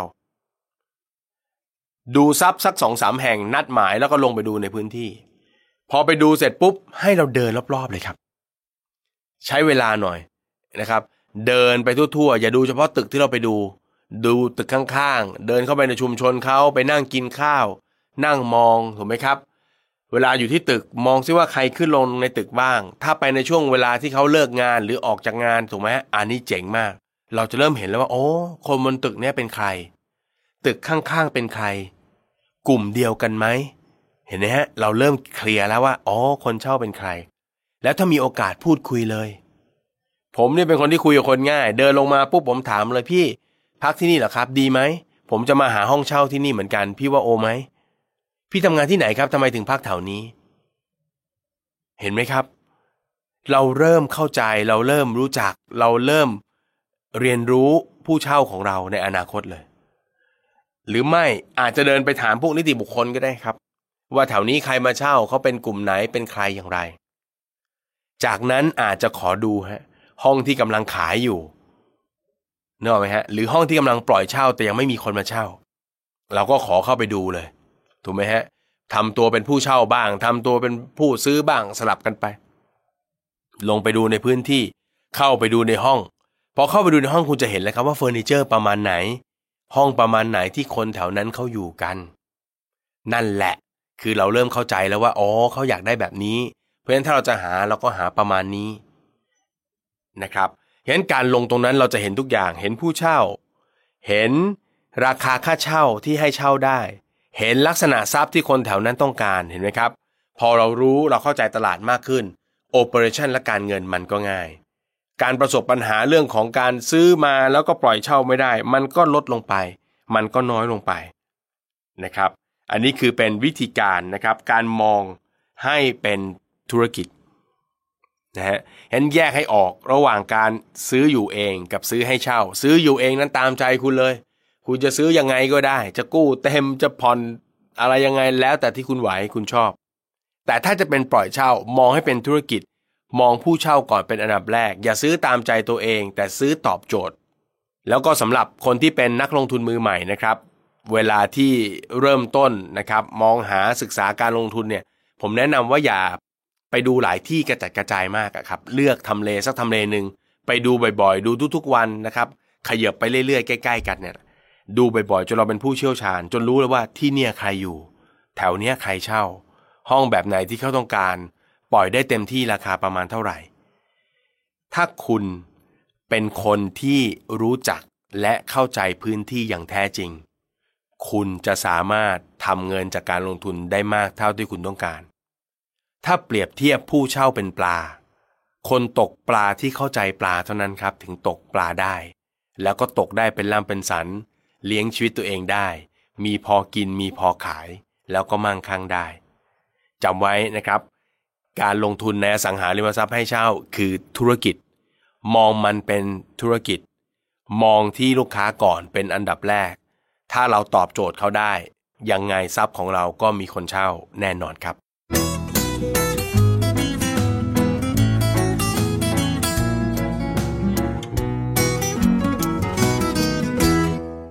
กฎทองการลงทุน มาถึงตรงนี้นะครับ ก่อนที่เราจะเข้าไปในส่วนของการลงพื้นที่การวิเคราะห์ตัวเลขนะครับ ผมอยากจะให้กฎการลงทุนสำคัญสำคัญไว้สักหน่อยหนึ่งนะครับ คือสิ่งหนึ่งที่เราต้องเข้าใจครับ การลงทุนเนี่ยมันเป็นแผนการ เพราะฉะนั้นคนที่ลงทุนแล้วมีเกณฑ์การตัดสินใจที่ชัดเจน คนกลุ่มนั้นถึงจะเป็นคนที่ลงทุนแล้วประสบความสำเร็จได้ เพราะฉะนั้น 5 ข้อต่อไปนี้จำขึ้นใจนะครับ เป็นหลักเกณฑ์ในการลงทุนที่สำคัญครับ 1. ลงทุนในที่ที่มีความต้องการเช่าสูง ขีดเส้นใต้เลยนะ มีความต้องการเช่าสูง ตรงนี้เนี่ยนะครับ มันจะเป็นเครื่องรับประกัน ว่าการลงทุนของเรานั้นจะมีผู้เช่า หาผู้เช่าได้ไม่ยาก แล้วความเสี่ยงจะลดต่ำลง ถ้าเรามองการลงทุนในอสังหาริมทรัพย์ให้เช่านะครับ จุดเสี่ยงที่สำคัญที่สุดก็คือการไม่มีผู้เช่า เพราะฉะนั้นดังนั้น เราจะไปลงทุนที่ไหนก็ตาม เราต้องมั่นใจครับว่าที่ตรงนั้นคนต้องการเช่าเยอะจริง ๆ ในส่วนของการหาข้อมูลตรงนี้เนี่ยนะครับ ผมมักจะลงพื้นที่นะครับผมว่าสังหาริมทรัพย์เนี่ยเราทำกันบนโต๊ะไม่ได้หรอก นั่งคิดนั่งมองจากจอคอมว่าอันนี้น่าซื้อ อันนั้นไม่น่าซื้อไม่ได้ ต้องลงพื้นที่ แล้วเวลาลงพื้นที่ให้ปลอมตัวนิดนึงฮะปลอมเหมือนกับเราเป็นคนหาห้องเช่า ลองลงไปสื่อพื้นที่นั้นดูว่า เอ๊แถวนี้มีห้องเช่าไหมนะครับ ลองไปคุยกับนิติบุคคลของคอนโดนะครับ คุยกับผู้ที่ไม่มีส่วนได้ส่วนเสียทั้งหลาย เช่น ไปถามแม่ค้าร้านต่างๆ ไปถามพี่วินมอเตอร์ไซค์ว่าผมย้ายมาทำงานแถวนี้ครับ อยากหาห้องเช่าสักห้องหนึ่งพอจะมีห้องเช่าไหม ถ้าเกิดพี่วินบอกโอ้เยอะแยะว่างเพียบนะครับ ชี้นำพาเราไปดูอะไรเงี้ยนะครับ แล้วเราไปดูโอ้ห้องมันว่างจริง ๆ ไปตึกไหนก็ว่างนะครับ ห้องร้อยห้องในคอนโดมิเนียมนะครับ หลังหนึ่งอย่างเงี้ยนะครับ มีว่าง 20-30 ห้องเลยเงี้ยนะครับ อันนี้ก็หลีกหนีเลย ห่าง เพราะว่ามันว่างเกินไป นึกภาพนะครับว่าถ้าเราซื้อนะครับ อสังหาริมทรัพย์ลงทุนในที่ที่มันห้องว่างเยอะๆเนี่ยมันจะเกิดอะไรขึ้น แค่ซื้อเราก็มีคู่แข่งแล้วเหนือไหมถ้ามันมีห้องว่างอยู่ยี่สิบห้อง เราซื้อไปหนึ่งห้อง มันก็มีคู่แข่งรอเราแล้วสิบเก้าห้องนะครับ ว่างอยู่ทั้งสิบเก้าห้องเพราะฉะนั้นไม่ใช่ เพียงเท่าแต่ถ้าเกิดว่าไปที่ไหนแล้วปรากฏว่าโอ้โห ไม่ได้หรอกน้องแถวนี้เต็มหมดแล้วหายาก ไม่ค่อยมีหรอกเต็มหมด ดีอย่างเงี้ย ดีใจต้องรู้สึกดีใจแล้วเอ้ยอย่างนี้เจ๋งแล้วเพราะเป็นไงฮะเต็มหมดเลยถูกไหมฮะ แต่พวกเนี้ยเขาพูดอะไรไปเราก็อย่าไปเชื่อเขาหมดถูกไหม เต็มหมดว่างไปดูหน่อยนะครับลงพื้นที่แล้วครับไหนแนะนำตรงไหนลองเราก็ลองไปดูไปเดินดู ถ้าเขาบอกว่าเต็มแล้วเราไปเดินเนี่ยนมฮะเออให้มันเต็มจริง ๆ แล้วที่นี่ก็เต็มที่นั่นก็เต็ม อย่างเงี้ยให้เราโฟกัสแล้วเพราะถ้ามันเต็มกันหมดเลยเนี่ย แต่ถ้ามันมีหลุดมาสักหนึ่งถึงสองห้อง ห้องนั้นน่าลงทุนทันทีฮะเนอะไหมอันนั้นน่าสนใจแล้วเพราะว่ามันเป็นห้องว่างใน location ที่คนเช่ากันเต็ม เนอะไหมฮะแบบเนี้ยมันจะหลุดมาไม่เยอะ แต่ว่ามันเป็นของที่ปล่อยเช่าได้แน่ๆแต่ถ้าเราเป็นไงฮะ ตึกนี้ก็ว่าง ตึกนั้นก็ว่าง ตึกนี้ก็ว่างโซนข้างล่างมีบ้านเช่าก็ว่างเยอะแยะเต็มหมดอันนี้ต้องระมัดระวังนะครับอารมณ์ตอนนี้ถ้าอยากจะดูว่ามันไอ้ว่างๆเนี้ยดูที่ไหนลองไปนิคมลำพูนดูอะนิคมอุตสาหกรรมลำพูนตอนนี้เดินไปไหนก็ว่างอย่างเงี้ยบางคนก็ยังมีอุตสาหหลังไมค์มาถามผมนะว่าอย่างเงี้ยลงทุนได้ไหมนะครับโอ้โค้ชครับว่างๆกันทั้งนั้นเลยครับลดราคากันหน่ำเลยเนอะครับอย่างเงี้ยไม่ต้องซื้อแล้ว ตลาดมันวายไปแล้ว เนอะไหมฮะ ต้องรออย่างเงี้ยเป็นคุณซื้อมาก็ปล่อยเช่าไม่ได้ถูกไหมฮะกระแสเงินสดต้องได้ทันทีที่ลงทุนซื้อนะครับ เพราะฉะนั้นหนึ่งลงทุนในพื้นที่ที่มีความต้องการเช่าสูง ดูยังไงลงพื้นที่มองหาที่ที่อัตราการว่างน้อยๆเนอะไหมครับ อันนี้ดีเยี่ยม 2. ซื้อทรัพย์สินแบบมีส่วนลดเสมอนะครับซื้อทรัพย์สินแบบมีส่วนลดเนี่ยนะครับในมุมของผมเนี่ยต้องบอกอย่างนี้นะครับ คำว่าทรัพย์สินที่มีส่วนลดหมายถึงทรัพย์สินที่ซื้อแล้วมันคุ้มค่านะครับ ซึ่งเดี๋ยวผมจะบอกวิธีการคำนวณในสเต็ปต่อไป แต่ตอนนี้จำไว้ในหัวก่อนนะครับทรัพย์สินที่มีส่วนลดก็คือการซื้อทรัพย์สินที่ราคาต่ำกว่ามูลค่า ราคาต่ำกว่ามูลค่าจำแค่นี้พอนะครับ และเดี๋ยวในข้อต่อๆไปเรื่องการคำนวณเราจะพูดถึงประเด็นนี้ ราคาต่ำกว่ามูลค่าน่าซื้อนะครับ 3. ลงทุนเพื่อกระแสเงินสด ลงทุนเพื่อกระแสเงินสด กลับไปที่โจทย์ป .7 โมเดล มันก็คือการลงทุนแล้วมีกำไรนั่นเอง เกณฑ์การตัดสินใจสุดท้ายก่อนจะบอกตัวเองว่าซื้อหรือไม่ซื้อ ก็คือถามตัวเองครับว่ามันมีกำไรไหม ถ้าเราถือครองเราจะได้กำไรทุกเดือนไหม หรือว่าถ้าถือครองมาแล้วเราจะต้องขาดทุนทุกเดือน เลือกเอา กำไรดูจากค่าเช่าหักลบรายจ่ายหักลบเงินผ่อน ถ้ายังเป็นบวกโอเค ลงทุนได้ ในจุดนี้เนี่ยนะครับมันก็ไม่มีเกณฑ์ชัดเจนนะว่าบวกเท่าไหร่น่าซื้อ บางคนบอกว่าโค้ชครับผมไปดูทรัพย์สินมาอันนึง แต่เบ็ดเสร็จสละตาคำนวณแล้วเนี่ยมันบวกแค่ 500 น่าลงทุนไหมครับ ต้องบอกก่อนว่ามันไม่มีเกณฑ์การลงทุนชัดเจนนะครับแต่โดยหลักแล้วบวกอะใช้ได้ บวกนั้นถือว่าโอเคนะครับ ถ้าบวกเยอะก็ยิ่งดีนะอ่าแต่ที่ต้องระวังคืออีกด้านหนึ่งครับ มันมีอีกกลุ่มหนึ่งไปดูห้องไปอะไรมาเกิดชอบ หลงไหลโอ้มันสวยมาก วิธีดูนะ คอยดูตัวเองนะ ถ้าไปดูแล้วปุ๊บรู้สึกมันเรามีอารมณ์กับมันอะมือไม้เริ่มจับเริ่มรูปวอลเปเปอร์อย่างเงี้ยเนี่ยเสร็จแล้วคือชอบมันอะคือพอชอบปุ๊บเกณฑ์การลงทุนมันจะเพี้ยนหมด อันนี้ต้องระมัดระวังนะครับ บางกลุ่มก็มาอย่างนี้เลย โค้ดคะมันดีทุกอย่างเลย แพงกว่าที่โค้ดบอกไว้หรือคำสอนคำนวณไว้นิดหน่อย กระแสเงินสดติดลบนิดนึง โอไหม เนี่ยคือสิ่งที่คุณจะต้องตัดสินใจ ถ้ามันติดลบต้องถามว่าเราปรับสัดส่วนการลงทุนหรือการกู้ได้ไหม ถ้าบอกว่าถ้าปรับสัดส่วนการกู้ โดยการใส่เงินลงไปบางส่วน แล้วกระแสเงินสดมันเป็นบวก แบบนี้ก็ถือว่าโอเค คือทำยังไงก็ได้ฮะลูกเล่นมันเยอะ คือซื้อปุ๊บกู้ร้อยเปอร์เซ็นมันยังเป็นบวกอยู่โอ้ยอย่างนี้ไม่ต้องคิดมาก กู้ร้อยยังบวกเลย ลงทุนได้เลย แต่ถ้ากู้ร้อยติดลบอ้าวอย่างนี้มันต้องมาปรับสัดส่วนเงินกู้ ถูกไหมปรับสัดส่วนสักประมาณหนึ่งถ้าไหวก็เป็นไงฮะ ใส่เงินตัวเองได้ก็เอาได้ ไม่เป็นไรถ้ากระแสเงินสดบวก แต่ก็ไม่ควรใส่เงินตัวเองเกินยี่สิบเปอร์เซ็นต์นะผมว่าถ้าใส่เงินตัวเองเกินยี่สิบเปอร์เซ็นต์มันเยอะไปละอันนั้นมันข้ามเขตของการใช้พลังทวีไปแล้วนะครับ เกณฑ์สุดท้ายของการตัดสินใจทุกครั้งอย่าลืมคำนี้กำไร กระแสเงินสดกำไรกระแสเงินสด สุดท้ายการลงทุนที่คุณตัดสินใจซื้อ ทุกเดือนต้องทำเงินให้คุณ ไม่ใช่ทำให้คุณต้องควักเงินจ่ายให้มันนะครับ 4. ลงทุนระยะยาว ซื้อและถือไว้ ในวงเล็บนะฮะตราบเท่าที่ ตลาดยังไม่เปลี่ยนแปลง ตลาดยังไม่เปลี่ยนแปลงนะครับ คือเราลงทุนเพื่อกระแสเงินสดเนี่ยนะครับ ลักษณะมันจะคล้ายๆกับการซื้อวัวนมอะเราซื้อวัวมาถูกไหมครับ แล้ววัวก็ให้น้ำนมกับเราทุกเช้าถูกไหมครับ ก็เหมือนกับกระแสเงินสดจากค่าเช่าที่เราได้เป็นประจำทุกเดือนนะครับ เราไม่ไปยุ่งวุ่นวายกับทรัพย์สินนะถูกไหมครับ เราก็ปล่อยทรัพย์สินของมันไปดูแลมันตามสมควรตามอัตภาพ อย่าตาบใดก็ตามที่มันยังทำเงินให้เราเราก็ดูแลมันไป ซื้อถือไว้ในระยะยาว แต่ถ้าเมื่อไหร่ครับเกิดมีเหตุการณ์อะไรต่างๆ ทั้งในแง่บวกและในแง่ลบนะครับ ต่อพื้นที่ตรงนั้นต่อทำเลตรงนั้น ต่อตลาดตรงนั้น เราต้องมาพินิษพิเคราะห์แล้วก็พิจารณากัน ยกตัวอย่างครับ ถ้าเป็นการเปลี่ยนแปลงหรือผลกระทบเชิงบวกในทางที่ดีอย่างเช่น โอ้โห แต่ก่อนก็เป็นทำเลธรรมดาธรรมดา แต่พอรถไฟฟ้ามีข่าวว่าจะมาลงปุ๊บราคาวิ่งราคาเปลี่ยนไป แบบนี้เราก็อาจจะต้องมานั่งคิดครับว่า เอ๊เดือนเดือนหนึ่งเราได้เงินประมาณหนึ่งถ้าเราขายเป็นก้อนได้เงินก้อนหนึ่งใหญ่ ๆ มา แบบไหนจะดีกว่ากัน อันนี้ก็ต้องพิจารณานะครับ ผมยกตัวอย่างลูกศิษย์ผมสักคนหนึ่งแล้วกันนะครับเขาซื้อบ้านมา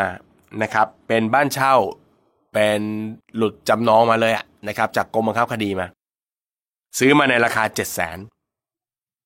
ปล่อยเช่านะครับกระแสเงินสดเดือนละพันห้าร้อยเจ็ดแสนเดือนละพันห้าร้อยพอไหวนะก็ถือครองบ้านราคาเจ็ดแสนทุกเดือน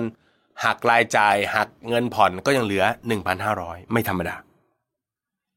ปีถัดมาครับมีการเร่งโครงการรถไฟฟ้านะครับ สายตรงที่มันจะวิ่งตรงไปแบริ่งอะเนาะราคาบ้านพุ่งพรวดเลยครับ ปีเดียวแถวนั้นขายกันประมาณล้านสอง ลูกศิษย์ผมมาตั้งคำถามเลยโค้ดคะขายดีไหมผมก็บอกว่าเรื่องแบบนี้ต้องคิดเองตัดสินใจเอง โค้ดมีวิธีการเปรียบเทียบไหมครับว่าควรจะตัดสินใจโดยใช้เกณฑ์อะไร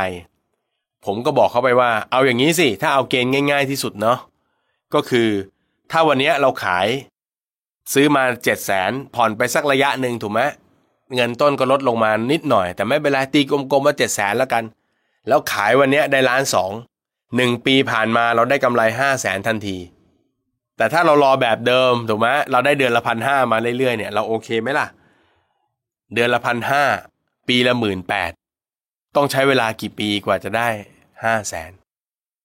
คิดง่ายๆกลมๆแบบนี้แหละครับ พูดจบปุ๊บเรียบร้อยครับ ลูกศิษย์ผมขายเลยเอาห้าแสนมาแล้วก็ไปลงทุนต่อนะครับ อันนี้ก็เป็นผลกระทบเชิงบวก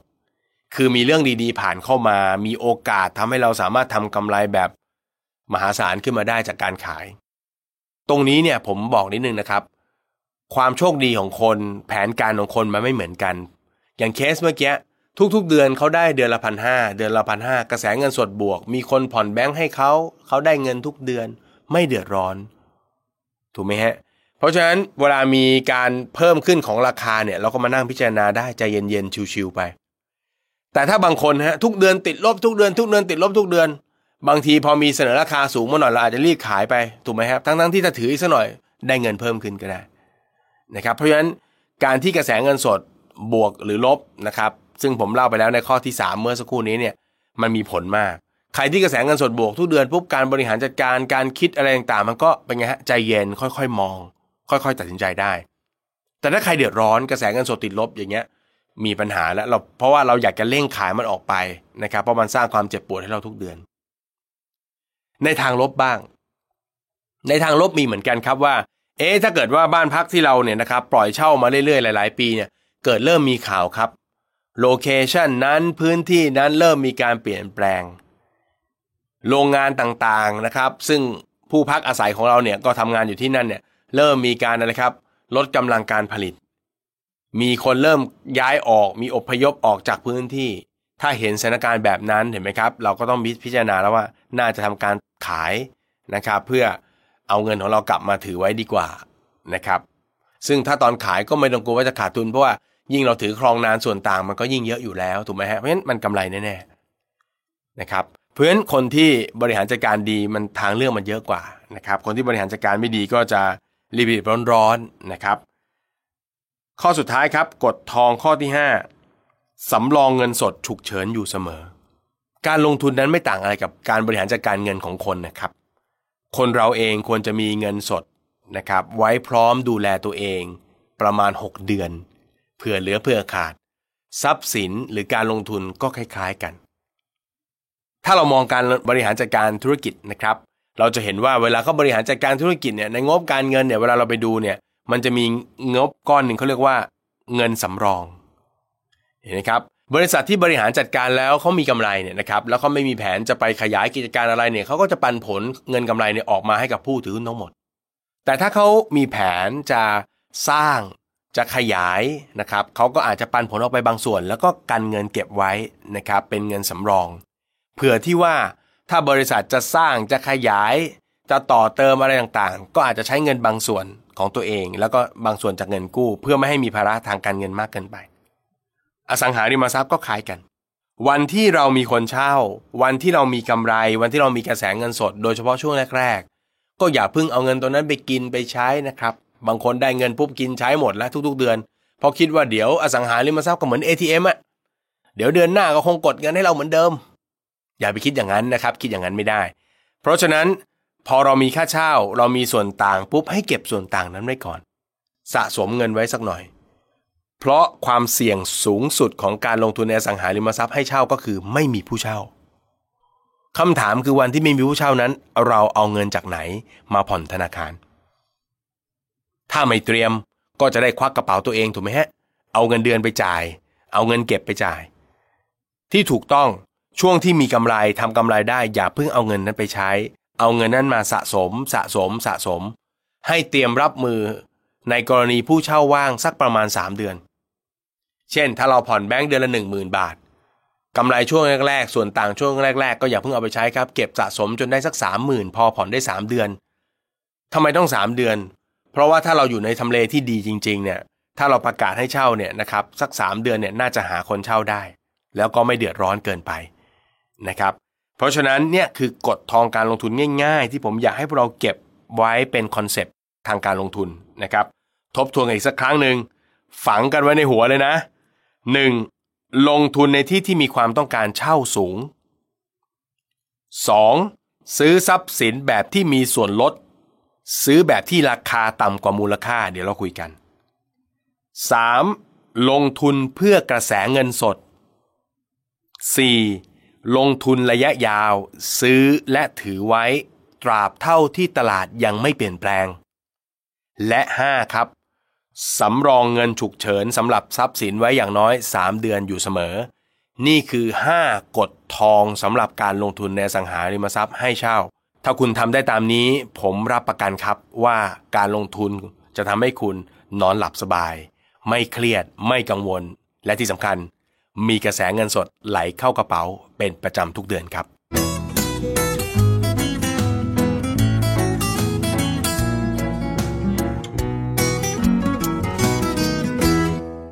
ของดีดูยังไง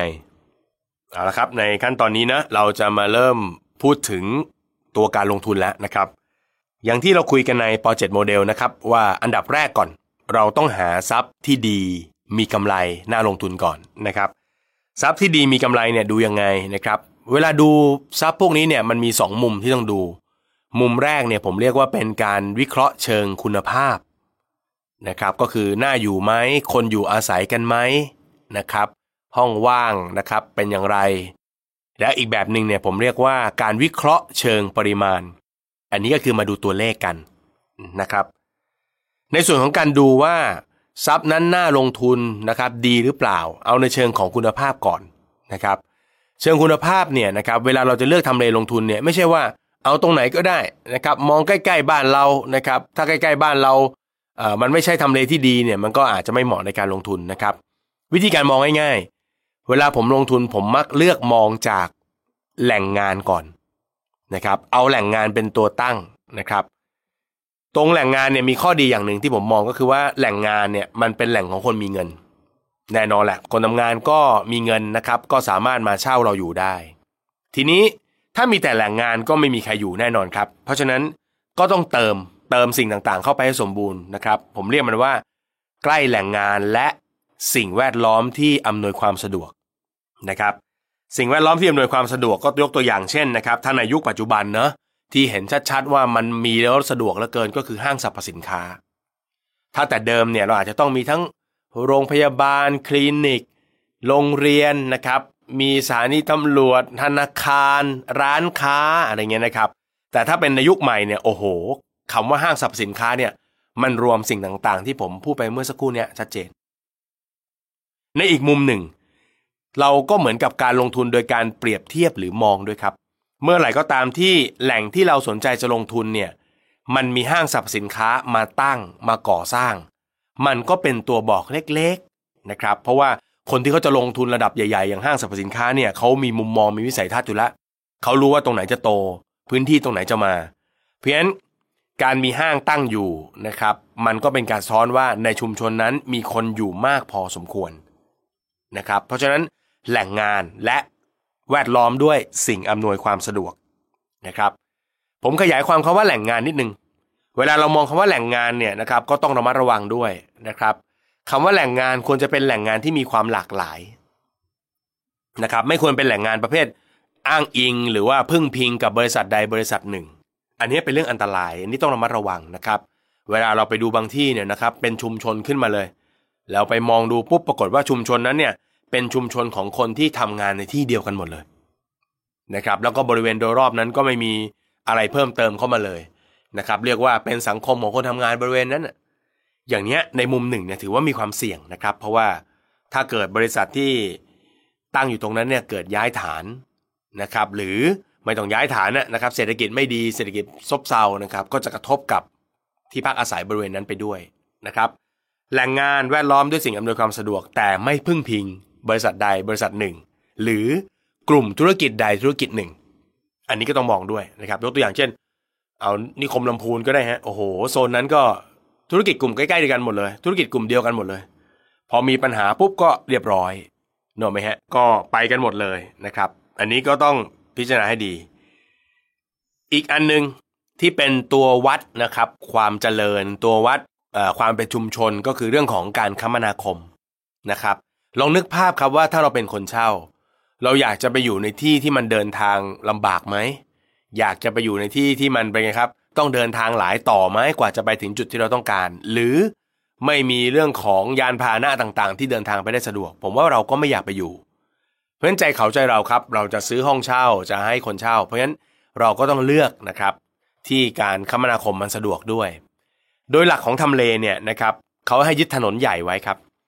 อะไรที่อยู่ใกล้ถนนใหญ่อยู่ติดถนนใหญ่นะครับ การจราจรไปมานะครับสะดวกสบายเนี่ยบริเวณนั้นก็จะเป็นทรัพย์สินที่มีราคาค่อนข้างจะสูง แล้วถ้าเกิดถัดจากถนนเข้าไปเป็นซอยย่อยๆนะครับ ราคาก็จะลดหลั่นกันลงไปตามระยะห่างนะครับ ยิ่งห่างมากราคาก็ยิ่งลดลงไป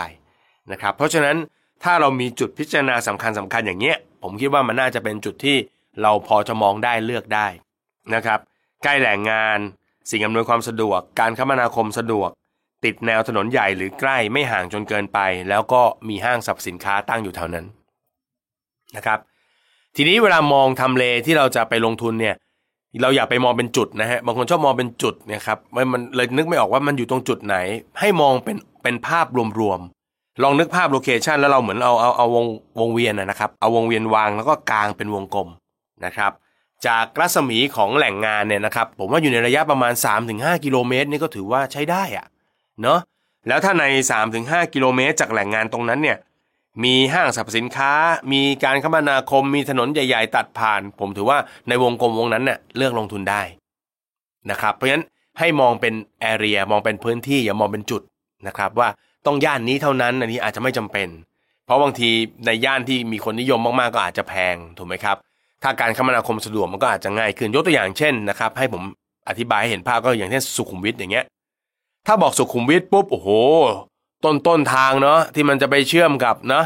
ห้างสรรพสินค้าดังๆ ย่านสยามอะไรต่างๆนะครับพวกนั้นก็เป็นไงฮะโลเคชั่นนั้นอาจจะแพงก็ได้ เพราะฉะนั้นเราอาจจะเถิบหรือถอยลงมาหน่อยถูกไหมครับ เลยจากเอ่อเข้ามาทางย่านเอกมัยพระคันโหนงอะไรพวกนี้ก็ได้ เพราะว่ามันมีรถไฟฟ้า พอมีตัวเชื่อมที่เป็นรถไฟฟ้าเนี่ยมันก็เหมือนกับที่ตรงนั้นเป็นผืนเดียวกันหมดได้เลย นะครับสุขุมวิททั้งเส้นมันก็เดินทางไม่ยากแล้วนะครับไม่ลำบากแล้วเพราะฉะนั้นการคมนาคมที่สะดวกก็เหมือนกับเป็นตัวที่เชื่อมนะครับ location ต่างๆ เข้ามาเป็นผืนเดียวกันได้นะครับ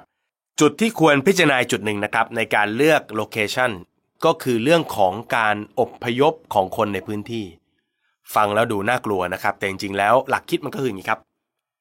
ถ้า location ไหนเป็นที่อยู่ของคนที่ไม่ใช่คนในพื้นที่นั้นโดยตรง พื้นที่ไหนเป็นพื้นที่ที่คนไม่ได้อยู่ในพื้นที่นั้นโดยตรงเนี่ยมาอยู่อาศัยกันพื้นที่นั้นน่าลงทุนแบบให้เช่า ยกตัวอย่างเช่น สุขุมวิทที่มีชาวต่างชาติมา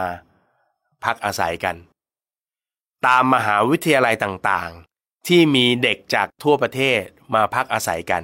นะครับผมยกตัวอย่างเช่นสมมติเรามองที่มหาวิทยาลัยเชียงใหม่อย่างเงี้ย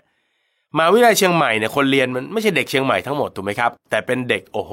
จากภาคเหนือทั้งหมดเลย บางทีก็เป็นเด็กกรุงเทพมาด้วย คนกลุ่มนี้ต้องอบพยพมา ต้องย้ายถิ่นฐานมานะครับ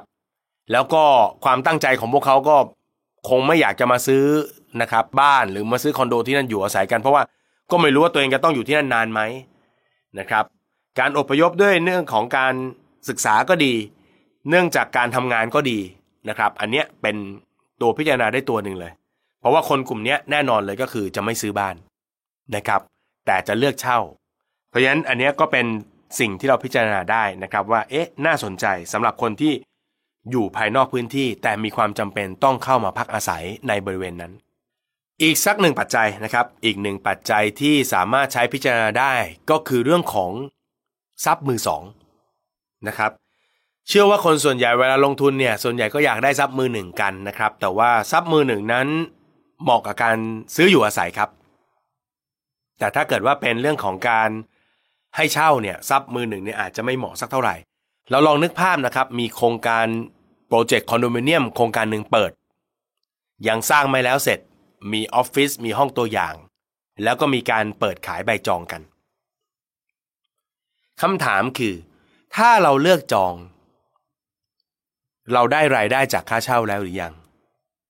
แน่นอนครับคำตอบคือยังถูกไหมครับ เพราะยังแค่การจอง จากนั้นก็ไปสู่ process การ ผ่อนดาว ซึ่งก็ยังทำรายได้ไม่ได้ ไปถึงขั้นโอน ถูกไหมครับ เข้าอยู่อาศัยได้นั่นแหละครับ ถึงจะเริ่มสร้างเงินสร้างรายได้ได้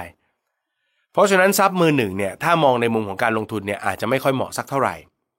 นะครับ เพราะว่าไม่สามารถทำเงินได้ทันที และนอกเหนือไปจากปัจจัยที่ไม่สามารถทำเงินได้ทันทีแล้วเนี่ยนะครับทรัพย์มือหนึ่งนะครับยังมีข้อด้อยกว่าทรัพย์มือสองอีกหลาย ๆ เรื่องครับ ดังต่อไปนี้นะครับ หนึ่งทรัพย์มือสองเนี่ยนะครับ เราสามารถทราบค่าเช่าที่แท้จริงได้ คือค่าเช่าที่แท้จริงเนี่ยเราสามารถหาได้เลยนะครับอย่างเช่นเรามองคอนโดมิเนียมห้องหนึ่งไว้นะครับอยู่ในตึกทึ่งสร้างเสร็จเรียบร้อยแล้วมีคนเข้ามาอยู่พักอาศัยมีคนเข้ามาเช่ากัน เราก็สามารถสอบถามนิติบุคคลหรือตรวจสอบประกาศต่างๆ ได้ว่าเขาปล่อยเช่ากันที่เท่าไหร่ ตัวเลขรายรับมันมีผลต่อการคำนวณราคาซื้อมาก เพราะฉะนั้นถ้าได้ตัวเลขผิดมาเนี่ยก็เพี้ยนเลยนะครับฉะนั้นคอนโดมือสองมีข้อดี เราไปในพื้นที่ปุ๊บเรารู้เลยว่าค่าเช่าเขาเช่ากันจริง ๆ เท่าไหร่ จุดหนึ่งที่เราต้องเข้าใจก็คือว่า ทรัพย์สินที่อยู่ในบริเวณใกล้เคียงกัน ลักษณะเหมือนเหมือนกันเนี่ยไม่มีทางครับที่ค่าเช่ามันจะกระโดด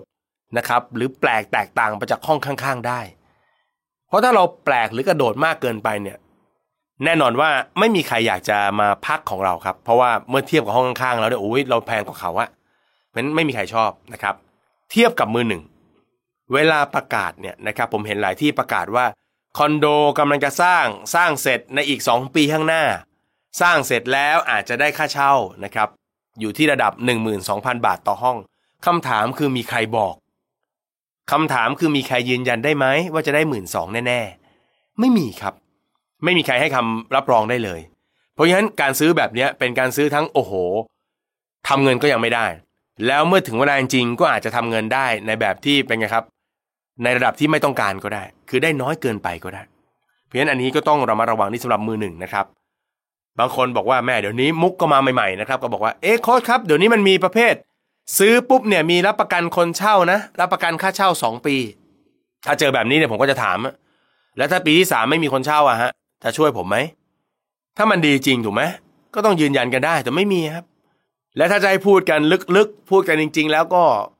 ค่าเช่าสองปีแรกที่คุณได้ฮะเราลองพิจารณากันลึกๆจริง ๆ เนี่ย ผมว่าเราก็พอจะรู้มั้งครับว่าเงินที่เขาเอามาจ่ายให้เราในสองปีแรกเนี่ยเป็นเงินของใคร แน่นอนนะเป็นเงินของเราเองนั่นแหละนะครับ เพราะฉะนั้นเมื่อเทียบกันแล้วเนี่ยนะครับมือสองมีข้อดีล้วในการที่เราเห็นแน่ ๆ แล้วว่าค่าเช่าเป็นเท่าไหร่สองครับ ถ้าเราซื้อทรัพย์มือสองมันมีข้อดีก็คือ เราเห็นแล้วว่า ทรัพย์สินนั้น ทรัพย์สินในบริเวณนั้นเป็นที่นิยมของผู้เช่าหรือเปล่า พื้นที่ว่างๆคอนโดมือหนึ่งมาลงทุนก่อสร้าง ไม่มีใครรับประกันนะครับ ว่าเมื่อถึงเวลาแล้ว คนจะนิยมและมันเต็ม แต่สำหรับทรัพย์มือสองนะครับ เราเห็นเลยครับโอ้โหทั้งตึกคนแน่นมาก บ้านเช่าแถวนั้นประกาศเช่าคนแน่นกันไปหมด เราเห็นความนิยมของพื้นที่ อย่างที่บอกครับกลับไปที่เรื่องการตลาด เราต้องซื้อในสิ่งที่ลูกค้าเราต้องการ เราต้องขายในสิ่งที่ลูกค้าเราอยากจะซื้ออยากจะได้นะครับ เพราะฉะนั้นมือสองก็ทำให้เราเห็นเรื่องพวกนี้เหมือนกันนะครับในอีกมุมหนึ่งมันก็มีบางคนถามบอกโค้ชครับ แต่ถ้าเกิด location location หนึ่งมันแน่นไปหมดเลยครับ แล้วก็มีมือหนึ่งกำลังจะสร้างขึ้นมาใหม่อย่างนี้น่าสนใจไหมนะครับ ก็ต้องก็ต้อง trade off หรือพิจารณากันดูนะว่า มันจะได้ค่าเช่าแบบที่เราคาดหวังไว้จริงหรือเปล่านะครับเพราะบางทีมือหนึ่งมาก็อาจจะสร้างหรูก่อนใน location ตรงนั้นก็ต้องมาดูว่าลูกค้าเขาอยากจะได้ตรงนั้นหรือเปล่า ถ้าเขาไม่อยากจะขยับคุณภาพชีวิตขึ้นไป ไปเช่าที่แพงกว่าเดิมเขาก็แบบเดิมของเราก็อาจจะดีกว่าก็ได้นะครับสามนะครับเหตุผลที่มือสองดีกว่าก็คือเราเห็นภาพชุมชน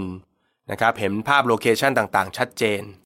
โดยเฉพาะสิ่งที่เราต้องพิจารณาก็คือ supply supply เนี่ยถ้าพูดง่ายๆ ก็คือคู่แข่งเราฮะถ้าบริเวณนั้นมันแน่นสร้างอะไรขึ้นมาใหม่ไม่ได้ อย่างนี้มันยอดเยี่ยมเห็นไหมครับ มันยอดเยี่ยมเพราะว่าคู่แข่งโอกาสเกิดขึ้นมาใหม่นั้นน้อย แต่ถ้าเกิดบอกว่าคอนโดที่เราซื้อนั้นตั้งตั้งงานอยู่แล้วรอบๆ ก็โอ้โหที่ว่างอีกเพียบ พร้อมที่ใครจะขึ้นมาอีกก็ได้ อย่างเงี้ยการคาดการอะไรต่างๆนะครับ การบริหารจัดการเรื่องของกระแสเงินสดก็มีความยากลำบากนะครับ ก็ไม่ง่ายนะครับเพราะฉะนั้นชุมชนที่เนาะ เป็นทรัพย์สินมือสองเนี่ยโหเราจะเห็นอะไรง่ายๆครับ แล้วก็การสอบถามการพูดคุยอะไรต่างๆ ก็ค่อนข้างจะไม่ยากนัก 4. ครับ สิ่งที่คอนโดมือสองน่าสนใจ หรือบ้านเช่านะครับ บ้านทาวน์เฮาส์มือสองน่าสนใจก็คือ ราคาซื้อขายนั้นพูดคุยต่อรองกันได้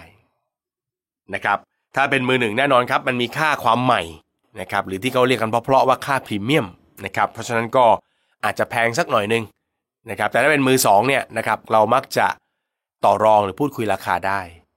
และหลาย ๆ ครั้งเนี่ยการซื้อทรัพย์มือสองเนี่ยมันเป็นการซื้อต่อจากบุคคลบางกลุ่มนะครับ ที่ผมเรียกว่ามีปัญหาเชิงการเงินนะครับบางทีอาจจะซื้อลงทุนแล้วผิดพลาด บางทีอาจจะซื้อลงทุนแล้วบริหารจัดการแล้วไม่มีคนเช่า หรือบางทีมีคนเช่าแต่ได้ค่าเช่าน้อย หรือไม่มีเวลาดูแลไม่มีเวลาบริหารจัดการนะครับ แบบนี้นะครับมีการ management ที่ไม่ดีตรงนี้ก็จะเป็นโอกาสของเราด้วย นะครับทำให้เราต่อรองราคาทำให้ได้ราคาที่ต่ำนะครับได้นะครับนี่คือข้อดีของทรัพย์สินมือสองนะครับดังนั้นของดีเนี่ยผมให้ไอเดียในการดูไว้หลาย ๆ แบบนะครับนี่คือเชิงคุณภาพ เป็นข้อมูลที่เราจำเป็นครับที่ต้องลงไปสัมผัสไปเห็นด้วยตานะครับสำหรับนักลงทุนมือใหม่ๆเนี่ยที่เป็นลูกศิษย์ผมเนี่ยผมก็จะแนะนำเลยบอกว่า ถ้าอยากจะเริ่มต้นลงทุนนะลองไปดูที่แหล่งงานใกล้สิ่งแวดล้อมที่อำนวยความสะดวก การคมนาคม เป็นไงครับ คล่องตัว จากนั้นลงไปดูซับในบริเวณที่เราสนใจตรงเนี้ยสักสิบแห่ง ไปดูสักสิบแห่ง ถ้าจะดูคอนโดก็คอนโดสิบห้อง ถ้าจะไปดูทาวน์เฮาส์ก็ทาวน์เฮาส์สิบหลัง ไปดูไปเก็บข้อมูลนะครับ ไปทำความเข้าใจ โดยที่ไม่ต้องซื้อ เจอดีแค่ไหน เขาจะเชิญชวนให้วางมัดจำก็ไม่มัดจำเราไปดูนะครับ ไปเก็บข้อมูลแล้วอาจจะทำเป็นสมุดเป็น port เก็บไว้ก็ได้ว่า เราไปดูแล้วเราเห็นอะไรคนในพื้นที่เป็นใครเขาชอบห้องแบบไหนอะไรยังไงนะครับเพื่อให้เราเห็นข้อมูล อันนี้เขาเรียกว่าเป็นการศึกษาเชิงคุณภาพนะครับ ในอีกมุมหนึ่งของ due diligence ก็คือเชิงปริมาณ เชิงปริมาณนี่คือเราคุยกันในเรื่องตัวเลขล้วนๆเลย เราไปดูละว่าตัวเลขมันเป็นอย่างไร หลายๆ ครั้งนะครับ ข้อมูลที่เราเห็นบนอินเทอร์เน็ตเนี่ยแหมมันเป็นคนละเรื่องกับของจริง บางทีบนอินเทอร์เน็ตก็เขียนคุมเครือด้วย นะครับบ้านเช่าแถวนี้ย่านนี้เช่ากันได้อยู่ในราคา 5,000ถึง8,000 บาท พอไปดูจริงๆกัน8,000 ไม่มีเลย มีแต่ 5,000 ปริ่มลง 4,000 ด้วย เพราะฉะนั้นเชิงคุณภาพต้องลงพื้นที่นะครับเชิงปริมาณก็ลงลงไปเก็บของจริงอยู่เหมือนกันนะครับบางครั้งค่าเช่าที่ประกาศในเน็ตกับของจริงก็ไม่ตรงกัน หรือบางครั้งประกาศให้เวอร์ทำให้เรารู้สึกว่ามันเยอะ พอไปดูจริงปุ๊บของเราที่ประกาศขายอยู่ตอนนี้ค่าเช่าเดือนละหมื่น ซับข้างๆ ลักษณะเหมือนกัน ใกล้ๆกัน บางแหล่งสวยกว่าด้วย ดันเช่ากันแค่แปดพันแบบนี้ก็ต้องดูให้ดีนะครับ ในส่วนของการเตรียมตัวก่อนลงพื้นที่เนี่ย ผมอยากให้เราใช้ตัวเลขทางการเงินเป็นตัวกรองสักตัวหนึ่ง เพื่อให้เราไม่ลงไปแล้วเหนื่อยเกินไป เวลาสอนบอกว่า เริ่มต้นให้ไปดูทรัพย์สักสิบแห่งนะ อย่าเพิ่งซื้อ คนบางคนก็ไปดูสิบแห่งจริง ๆ ครับ แต่ไปดูสิบแห่งที่มันไม่ได้ใกล้เคียงเลยอะอย่างนี้ก็บอกว่า โค้ชครับ ผมครบสิบแห่งแล้วยังไม่เจอของดีเลยครับ อันนี้มันก็นะ อันนี้ต้องบอกว่าเป็นการทำที่ไม่ถูกนะครับ เป็นวิธีทำที่ไม่ถูกต้องนะครับ ที่ถูกต้องคือเราต้องเอาตัวเลขค่าเช่าเนี่ยสกรีนก่อนสกรีนสักชั้นหนึ่งก่อนนะครับ ให้เราเออตัวเลขราคาขายประมาณนี้ ค่าเช่าประมาณนี้เออใกล้เคียงไว้อย่างนี้เราไปดูได้นะครับ ในส่วนของตัวเลขนะครับ เดี๋ยวผมทำเป็นตารางไว้ให้อยู่แล้วนะครับ ก็คงไปดูในตารางได้นะครับ แต่เอาณปัจจุบันก่อนคุยณปัจจุบันก่อน ในปัจจุบันเนี่ยอัตราดอกเบี้ยนะครับ เงินกู้นะครับถ้ากู้ซื้อบ้านเนี่ยนะครับ โดยเฉลี่ยก็อยู่ที่ประมาณ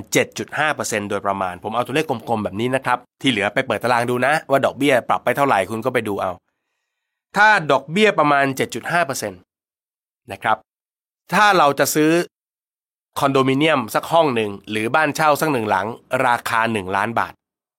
1 ล้านนะครับ 1 ล้าน ดอกเบี้ย 7.5%ควรจะปล่อยเช่าได้สักประมาณ 7,000 เป็นอย่างน้อย เพราะว่าถ้าเรากู้ซื้อบ้านในราคา 1 ล้านนะครับดอกเบี้ย 7.5%ก็ต้องผ่อนเดือนละ 7,000นะครับเพราะฉะนั้นถ้าต่ำกว่า 7,000 ก็ไม่ต้องไปดูอะต่ำกว่า 7,000 ไม่ต้องไปดูบอกเอาแล้วถ้า 7,000 มันปิ่มๆเลยทำไมโค้ดให้ไปดูบอกเอาไม่แน่ ไปถึงปุ๊บอาจจะต่อราคาได้ถูกไหมฮะถ้าต่อราคาแล้วก็กู้น้อยลงกระแสเงินสดก็เป็นบวกได้ แต่ก็แล้วแต่ตัวกรองแต่ละคนบางคนบอก 7.5% 1 ล้าน ก็อาจจะไปดูที่ 8,000 9,000 ไปเลย จะได้ไม่ต้องเสียเวลา ยิ่งถ้าเป็นคอนโดมิเนียมนะครับมันจะมีค่าส่วนกลางอีก ถ้าค่าส่วนกลางเราเป็นคนจ่ายเองก็จะมีรายจ่ายที่เพิ่มขึ้นนะครับเพราะฉะนั้นก็แล้วแต่ตัวกรองของแต่ละคนนะครับเอาง่ายๆ7.5%กู้ซื้อทรัพย์1ล้าน ควรจะปล่อยเช่าได้อย่างน้อยที่สุด 7,000 บาท ถ้าต่ำกว่านี้ก็ไม่ต้องเสียเวลาลงไปดูนะครับ บางคนเนี่ยหล้านปล่อยเช่าได้ 5,000 ไปดู 10 แห่ง แล้วก็บอกว่าลงทุนไม่ได้อย่างเงี้ยนะครับ อันนี้เสียเวลานะครับ อันนี้เสียเวลา เอาตะแกรงตัวเนี้ยล่อนนะครับ เป็นตัวค่าเช่า ที่เราคิดว่าน่าจะพอไหว จากนั้นก็ลงพื้นที่นะครับ เกณฑ์ตรงนี้นี่แล้วแต่แต่ละคนนะครับ บางคนก็จริงจังเลยว่าล้านละหนึ่งหมื่นครับก็แล้วแต่ฮะถามว่าดีไหมล้านละหนึ่งหมื่นดีครับ ถ้าเราเจอทรัพย์ที่กู้หนึ่งล้าน เก็บค่าเช่าได้หนึ่งหมื่นจริง ๆ แล้วก็นะครับก็ถือว่าเป็นทรัพย์ที่ดีมากนะครับ แต่อย่างที่บอกครับ ถ้าเกณฑ์ในใจเราสูงขึ้นเรื่อยๆ อัตราผลตอบแทนที่เราต้องการสูงขึ้นเรื่อยๆ เราก็จะหาทรัพย์นั้นได้ยากขึ้นเรื่อยๆนะครับเพียงถ้าอยากจะตะลุยทุกโอกาสนะครับอยากตะลุยหมดเลย ผมว่าล้านละเจ็ดแปดพันเนี่ยใช้ได้ละนะครับสำหรับดอกเบี้ย 7.5%นะครับถ้าดอกเบี้ย มากหรือน้อยกว่านี้ อย่าลืมเปิดตารางนะครับ โอเคครับ นี่คือของดีดูยังไง ดูทั้งคุณภาพและปริมาณ ดูคุณภาพดูจากพื้นที่นะครับ ดูจากแหล่งงานสิ่งอำนวยความสะดวกการคมนาคม การอพยพของคนในพื้นที่ แล้วก็โฟกัสที่มือสอง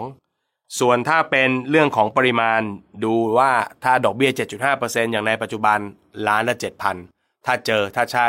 ลุยลงพื้นที่ได้เลยครับ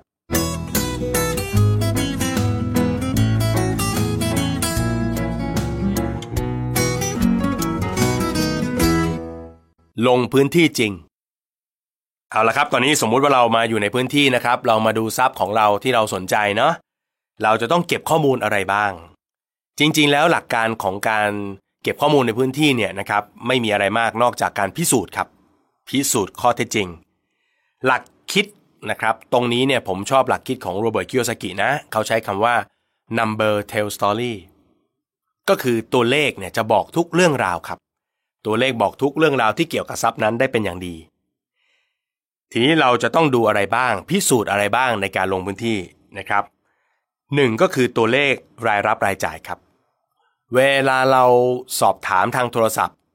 ดูข้อมูลในอินเทอร์เน็ต หรือดูในนิตยสารต่างๆเนี่ยนะครับ เราจะเห็นข้อมูลตัวเลขนะครับ ซึ่งเขาก็มีการโฆษณากันไว้นะครับว่าราคา 2 ล้านบาท เก็บค่าเช่าได้ 14,000 บาทอะไรก็ว่าไป เมื่อถึงพื้นที่จริง เราต้องทำการเก็บข้อมูลจริง ๆ อีกครั้งหนึ่งนะครับ ข้อมูลตัวนี้เนี่ยนะครับโดยส่วนตัวแล้วถ้าเป็นผมเนี่ยผมจะพยายามเก็บเพิ่มเติมจากบุคคลที่ไม่มีส่วนได้ส่วนเสียนะครับยกตัวอย่างเช่น นิติบุคคลนะครับถ้าเราไปดูคอนโดมิเนียมอย่างเงี้ยนะครับเราอาจจะปรึกษาหรือพูดคุย กับเขาว่า เอ location เนี่ยมันเก็บค่าเช่าได้เท่าไหร่ เอ๊ะมันมีรายจ่ายอะไรบ้างไหมที่เจ้าของห้องจะต้องเสีย เห็นไหมครับ โฟกัสไปที่รายรับและรายจ่าย หรืออาจจะเดินไปดูประกาศครับว่าเขามีประกาศให้เช่าห้องอะไรไหมมีเบอร์โทรทิ้งไว้ไหม ผมก็จะจดเบอร์โทร แล้วก็โทรไปคุยนะครับว่าเขาขายอะไรยังไงเท่าไหร่ มีหลายครั้งนะครับที่ตั้งใจไปดูซับซับหนึ่งไปดูห้องห้องหนึ่งปรากฏว่า มาดูข้อมูลบนบอร์ดประกาศต่างๆเนี่ยปรากฏว่าเจอซับที่ดีกว่าก็มีหลายครั้งครับที่เป็นแบบนั้น เพราะฉะนั้นเวลาลงไปในพื้นที่เนี่ยโอ้อย่าแบบนะตาอยู่กับแค่ห้องของเราหรือบ้านหลังที่เราจะซื้อเท่านั้นเพราะฉะนั้นต้องดูรายละเอียดรอบๆด้วยนะครับนอกจากนี้แล้วเนี่ยนะครับบุคคลที่ไม่มีส่วนได้ส่วนเสียที่น่าสนใจนะครับก็อย่างเช่น ร้านค้าต่างๆ ถ้าบริเวณนั้นมีร้านซักรีดมีอะไรต่างๆเงี้ยนะครับก็อาจจะพูดคุยเขานะครับถึงเรื่องของตัวเลขรายรับรายจ่ายเนาะ นะครับรวมไปถึงอัตราการว่างนะครับนี่คือตัวที่2ที่ผมจะดู ก็คือว่าห้องเนี่ยว่างเยอะไหมถ้ามันมีร้านค้าที่ทำประกอบกิจการอะไรอยู่ด้านล่าง ผมก็จะถามเขาว่าขายดีไหมคนมาใช้บริการกันเยอะไหมนะครับเดี๋ยวท่านลองฟังดูครับว่าเขาจะบ่นอะไรให้เราฟังนะครับ รวมไปถึงวินมอเตอร์ไซค์ด้านหน้านะครับ ร้านค้าร้านเสริมสวยอะไรต่างๆพูดคุยได้หมดครับ พูดคุยได้หมด ในสเต็ปตรงนี้เนี่ยนะครับผมแบ่งออกเป็น 2ส่วนนะ ในการเก็บข้อมูลในส่วนของรายรับรายจ่าย และอัตราห้องว่างแล้วเนี่ยนะครับหลังจากพูดคุยกับโบรกเกอร์อะไรเรียบร้อยแล้วเนี่ยนะครับแยกทางกับโบรกเกอร์โบรกเกอร์กลับไปแล้วเนี่ยผมก็จะเดินต่อในพื้นที่อีกสักพักหนึ่งนะครับเพื่อเดินดูซับที่มีลักษณะคล้ายๆกัน ตอนคุยกับโบรกเกอร์เนี่ยผมทำตัวเป็นคนซื้อห้อง แต่พอแยกจากโบรกเกอร์ไปแล้วเนี่ยผมจะทำตัวเป็นคนหาห้องเช่านะครับเพื่อเราจะมายืนยันรายรับรายจ่ายแล้วก็อัตราห้องว่าง ซึ่งมันเป็น คริติคอลหรือตัววิกฤตสำคัญสำหรับการลงทุนในทรัพย์สินให้เช่า เพราะว่าถ้ารายรับรายจ่ายผิด ก็ซื้อผิดราคากระแสเงินสดผิด อัตราห้องว่างเยอะเกินไปเราก็เป็นไงฮะประกาศเช่ายังไงก็ไม่มีคนมาเช่ามาพัก อันนี้อันตรายมากเพราะฉะนั้นเราต้องเคลียร์จุด 2 จุดนี้ให้ได้นะครับเพราะฉะนั้นผมก็จะเดินหาห้องเช่า ถ้ามีห้องเช่าในบริเวณนั้นนะครับผมก็จะขอเข้าไปดูทำตัวเหมือนคนจะเช่าเลย ดูซิว่าในห้องเขาจัดไว้มีอะไรบ้างนะครับถ้าดูซ้ำๆบ่อยๆ เราก็จะเริ่มเห็นแล้วว่าคนในโลเคชันนั้นชอบแบบไหน จากนั้นเราก็สืบทราบตัวเลขค่าเช่า เปรียบเทียบกับของเราที่ไปดูนะครับก็จะรู้ว่าของเราเนี่ยโมไหมทำโมเนี่ยอันตรายมากนะ ถ้าบอกว่าเขาบอกว่าหมื่นสองแต่แถวนี้ พอไปดูรอบๆปุ๊บเขาเก็บกันแปดพันอย่างเงี้ยเราอันตรายแล้วเห็นไหมฮะจากนั้นผมก็จะดูอัตราห้องว่าง ห้องว่างเยอะไหมนะครับถ้ารอบๆก็ว่างนะครับตัวเราก็ว่างอย่างเงี้ยก็จะลำบาก คล้ายๆกับที่ผมพูดไปเมื่อสักครู่เนี่ยถ้าเราซื้อในโลเคชันที่มีอัตราห้องว่างสูง มันก็เหมือนกับการซื้อคู่แข่งไปด้วยในตัว นึกออกไหมครับพอซื้อปุ๊บคู่แข่งเพียบเลยนะครับเพราะฉะนั้นที่ชอบก็คือต้องเป็นที่ที่ว่างไม่กี่ห้องนะครับแล้วก็คนเช่ากันแน่นกันเต็ม มีคนโทรเข้ามาหาตลอดนะครับอันนี้ก็ต้องดูด้วย ในอีกมุมหนึ่งอันนี้เป็นทริคเล็กๆนะครับถ้าห้องเช่าไหนเนี่ยนะครับหรือว่าบ้านหลังไหนเนี่ยมีของแถมเยอะๆเนาะของแถมเยอะๆนี่ผมรู้สึกว่าเฮ้อันนี้นี่ไม่ค่อยดีละนะครับว่าทำไมต้องแถมเยอะจังในราคาใกล้ๆกันเนี่ยแต่มีของนู่นนี่นั่นให้เยอะแยะนะครับ อันนี้อาจจะต้องเช็คข้อมูลหรือดูดู Data แถวนั้นด้วยนะครับ รายรับรายจ่ายอัตราห้องว่างนะครับ จากนั้นผมจะดูเรื่องของปัญหาครับ ว่าทรัพย์ที่เราไปดูนั้นมันมีปัญหาอะไรไหมนะครับ แล้วมีทางแก้ไขหรือเปล่านะครับ ยกตัวอย่างเช่น ถ้ามันเป็นปัญหาที่อยู่ในห้องเราเองยกตัวอย่างนะครับ อย่างเช่นวอลเปเปอร์ฉีกขาดอย่างเงี้ยอันนี้เรารู้ว่าเอออันนี้มันปรับแก้ได้ ปรับแต่งได้ แล้วก็ประมาณการงบไว้ในตัวเลยว่า ถ้าซื้อนะ เราต้องมีรายจ่ายในการปรับปรุงตัวนี้เท่าไหร่คิดไว้ในใจ แต่ถ้าเป็นปัญหาที่อยู่ข้างนอกนะครับ ปัญหาที่เป็นปัญหาสาธารณะอย่างนี้ลำบาก ยกตัวอย่างเช่น ถ้าใครเคยเดินตามคอนโดบางคอนโดนะครับคอนโดเก่าๆที่นิติบุคคลบริหารจัดการไม่ค่อยดีเนี่ยนะฮะจะได้กลิ่น มีกลิ่นขยะกลิ่นท่ออย่างเงี้ย อย่างเงี้ยไม่ต้องไปจัดการอะไรเลยนะครับ เพราะว่าเราทำอะไรไม่ได้ถูกไหมฮะมันอยู่นอกเหนือจากห้องหรือนอกเหนือจากทรัพย์ที่เราจะซื้อเพราะฉะนั้นอันนี้ลำบากอยู่เหมือนกัน นะครับ เพราะฉะนั้นอันนี้ต้องดูด้วย ถ้าเราเจอนะครับว่าอะไรที่มีเป็นปัญหาแล้วทำให้เขาตัดใจขาย หรือเป็นปัญหาที่ทำให้คนไม่เช่านะครับ เราลองมาดูซิว่าเราปรับปรุงมันได้ไหมปรับปรุงแล้วจะมีคนสนใจหรือเปล่านะครับ ถ้าปรับปรุงแล้วมีคนสนใจก็น่าเสี่ยงน่าลงทุน แต่ถ้าดูแล้วไม่มีผลไม่มีอะไร เพราะว่ามันเป็นภาพรวมๆเป็นภาพสาธารณะ เราไปทำปรับแก้อะไรไม่ได้อย่างเงี้ยนะครับ อันนี้ก็ต้องพิจารณานะครับสำหรับคนที่ลงทุนในคอนโดมิเนียมนะครับ เวลาไปดูคอนโดมิเนียมเนี่ยผมอยากให้ดูก่อนที่จะไปดูห้องเรานะครับ ให้ดูสิ่งแรกเลยก็คือนิติบุคคล ถ้าห้องนิติบุคคลดูโสมๆเก่าๆโลกไม่เป็นระเบียบคุณไม่ต้องไปซื้อฮะก็เขาห้องเขาเองน่ะเขายังดูแลไม่ดีเลยฮะไม่ต้องห่วงเขาเขาจะดูดูแลตึกเราดีนะครับไม่ต้องห่วงเลยว่าเขาจะดูตึกเราดีไหมดูห้องเราดีไหมนะครับ เพราะว่าห้องเขาเขายังแย่ๆอยู่เลยนะครับ แล้วก็ดูแต่งตัวดูไม่มืออาชีพไม่โปรอะ นะครับแต่งตัวดูไม่โปรเลยอะมาพูดมาคุยอะไรดูแบบเนาะลากแตะมาเกงขาสั้นอย่างเงี้ยนะโหอันนี้ไม่ต้องคุยกันนะครับคอนโดมิเนียมเนี่ยมันมีความพิเศษกว่าบ้านเช่าหน่อยหนึ่งนะครับก็คือว่าคอนโดมิเนียมเนี่ยนะครับมันอยู่รวมกันเป็นตึก เพราะฉะนั้นความสุดโทมของภาพลักษณ์ภายนอกมันมีผลต่อความรู้สึกจิตใจของผู้เช่าอะ นึกภาพนะครับ เราทำห้องของเราสวยงามเลย สวยอยู่ห้องเดียว แต่ข้างนอกเนี่ย โอ้โห มองไปข้างนอกเนะตึกก็เก่าสีก็ลอกหญ้าก็ยาวนึกออกไหมครับ คือคนเช่าเนี่ยเขาตัดสินตึกเนี่ยนะครับ ตั้งแต่เห็นแล้วอะเขาก็ไม่อยากเข้ามาอยู่ข้างในแล้วฮะเพราะว่าถ้าเข้ามาอยู่ข้างในก็เหมือนกับต้องมาร่วมชะตากรรมนึกออกไหมฮะคงไม่มีใครบอกไม่เป็นไร วิ่งผ่านที่ที่มันลกๆหน่อยเนาะแล้วเดี๋ยววิ่งเข้าไปเดี๋ยวพอถึงอยู่ในห้องก็สวย อย่างเงี้ยไม่มีฮะไม่มีนะครับ เพราะฉะนั้นคอนโดมิเนียมเนี่ยต้องพิจารณาในส่วนของนิติบุคคลให้ดี ดูเลยฮะมืออาชีพไหม วิธีการพูดคุยการดูแลอะไรต่างๆนะครับเอ่อที่ผมเห็นเยอะเนาะคอนโดที่ราคาไม่แพงมากอะสองแสนเนี่ยสามแสนเนี่ยนะครับโอ้โหนิติบุคคลดูแล้วแบบไม่มืออาชีพเลยนะครับกางเกงขาสั้นบางทีไม่ใส่เสื้อมาคุยด้วยนะครับมันเนี้ยการบริหารจัดการโดยรวมมันก็ไม่ดีแน่ๆนะครับลองดูคอนโดยี่ห้อดัง ๆนะครับ บางแห่งก็ได้ครับว่า บางทีเขาขายโครงการหมดมาเป็นแบบโอ้เจ็ดแปดปีแล้วอะแต่ตึกก็ยังสวยยังดูดี เนอะไหมครับเพราะพวกนี้เขาบริหารจัดการดีครับ ค่าส่วนกลางเก็บได้ เอามาบริหารจัดการเหมาะสม ตัวตึกก็สวยนะครับ แม้เวลาผ่านไปก็ดูไม่โทมแบบนี้เนี่ยเราก็ซื้อห้องเช่าในตรงนั้นก็สบายใจ เพราะว่าคนเห็นภายนอกก็อยากจะเข้ามา เข้ามาก็มีโอกาสมาเจอของเรานะครับ เพราะฉะนั้นแต่ถ้ามันไม่สวยตั้งแต่แรกเนี่ยโอ้โห คือมันไม่เข้าแล้วอะเขาก็ไม่เข้ามาดูแล้วนะครับ ก็เสียโอกาสมากนะครับ อีกอันหนึ่งที่ผมพยายามจะมองนะครับ ก็คือเรื่องของโอกาสในการสร้างรายได้ แล้วก็ลดรายจ่าย ตรงนี้เนี่ยจำเป็นต้องอาศัยความคิดสร้างสารรค์เพิ่มเติมนิดหนึ่งนะครับ เพิ่มเติมนิดหนึ่งยกตัวอย่างเช่นครับ ถ้าเกิดเราซื้อห้องคอนโดมิเนียมให้เช่าสำหรับกลุ่มผู้เช่าที่มีรายได้สูง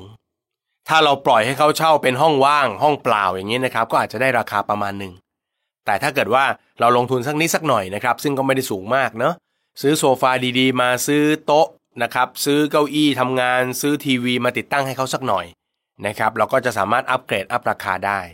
นะครับ เพราะว่าคนส่วนใหญ่เนี่ยเวลาย้ายมาเขาอยากจะย้ายมาแต่กระเป๋าการบริหารจัดการอะไรต่างๆ ก็ให้พร้อมเลยนะครับ หรือบางทีครับเราไปดูบ้านเช่าสักหลังหนึ่งนะครับ ในโซนนั้นเนี่ยเขาปล่อยเช่ากันได้ 8,000 บาทนะครับ8,000 บาท เรามาดูปุ๊บเนี่ยนะครับว่าเอ๊ะมันพอจะ ตีกั้นห้องอะไรต่างๆ ได้ ซึ่งไม่ได้ไปกระทบโครงสร้างอะไรเลยนะครับการเป็นห้องซอยได้นะครับ ก็อาจจะซอยได้ถึง4-5ห้องอะไรเงี้ยนะครับ แล้วอาจจะเก็บห้องละประมาณ 2,500 อย่างเงี้ยนะครับ รายได้เราก็เพิ่มขึ้น หรือบางคนที่มีบ้านเช่าอยู่ในโลเคชันที่เป็นชุมชนนะครับ หรือเป็นคอนโดมิเนียมชั้นล่างนะครับ ที่มีชุมชนประเภท รายได้ไม่สูงนะครับ คนมาไปมาหาสู่กันได้ตลอดอย่างเงี้ยนะครับ ก็อาจจะตั้ง ตู้ขายน้ำนะครับเป็นตู้กดน้ำก็ได้ หรือเป็นเครื่องซักผ้าหยอดเหรียญก็ได้ก็เป็นการเพิ่มรายได้ให้กับตัวทรัพย์สินของเราไปด้วยในตัวนะครับเพราะฉะนั้นเวลาเราลงไปในโลเคชันต่างๆเนี่ยนะครับเราต้องพยายามมองครับว่า เรามีโอกาสที่เราจะพัฒนา หรือปรับปรุงอะไรให้รายได้มันเพิ่มได้ไหมแล้วมีทางไหนไหมที่เราจะลดรายจ่ายลงไป อันนี้ก็ต้องพิจารณาด้วยนะครับ เช่นเรื่องของการ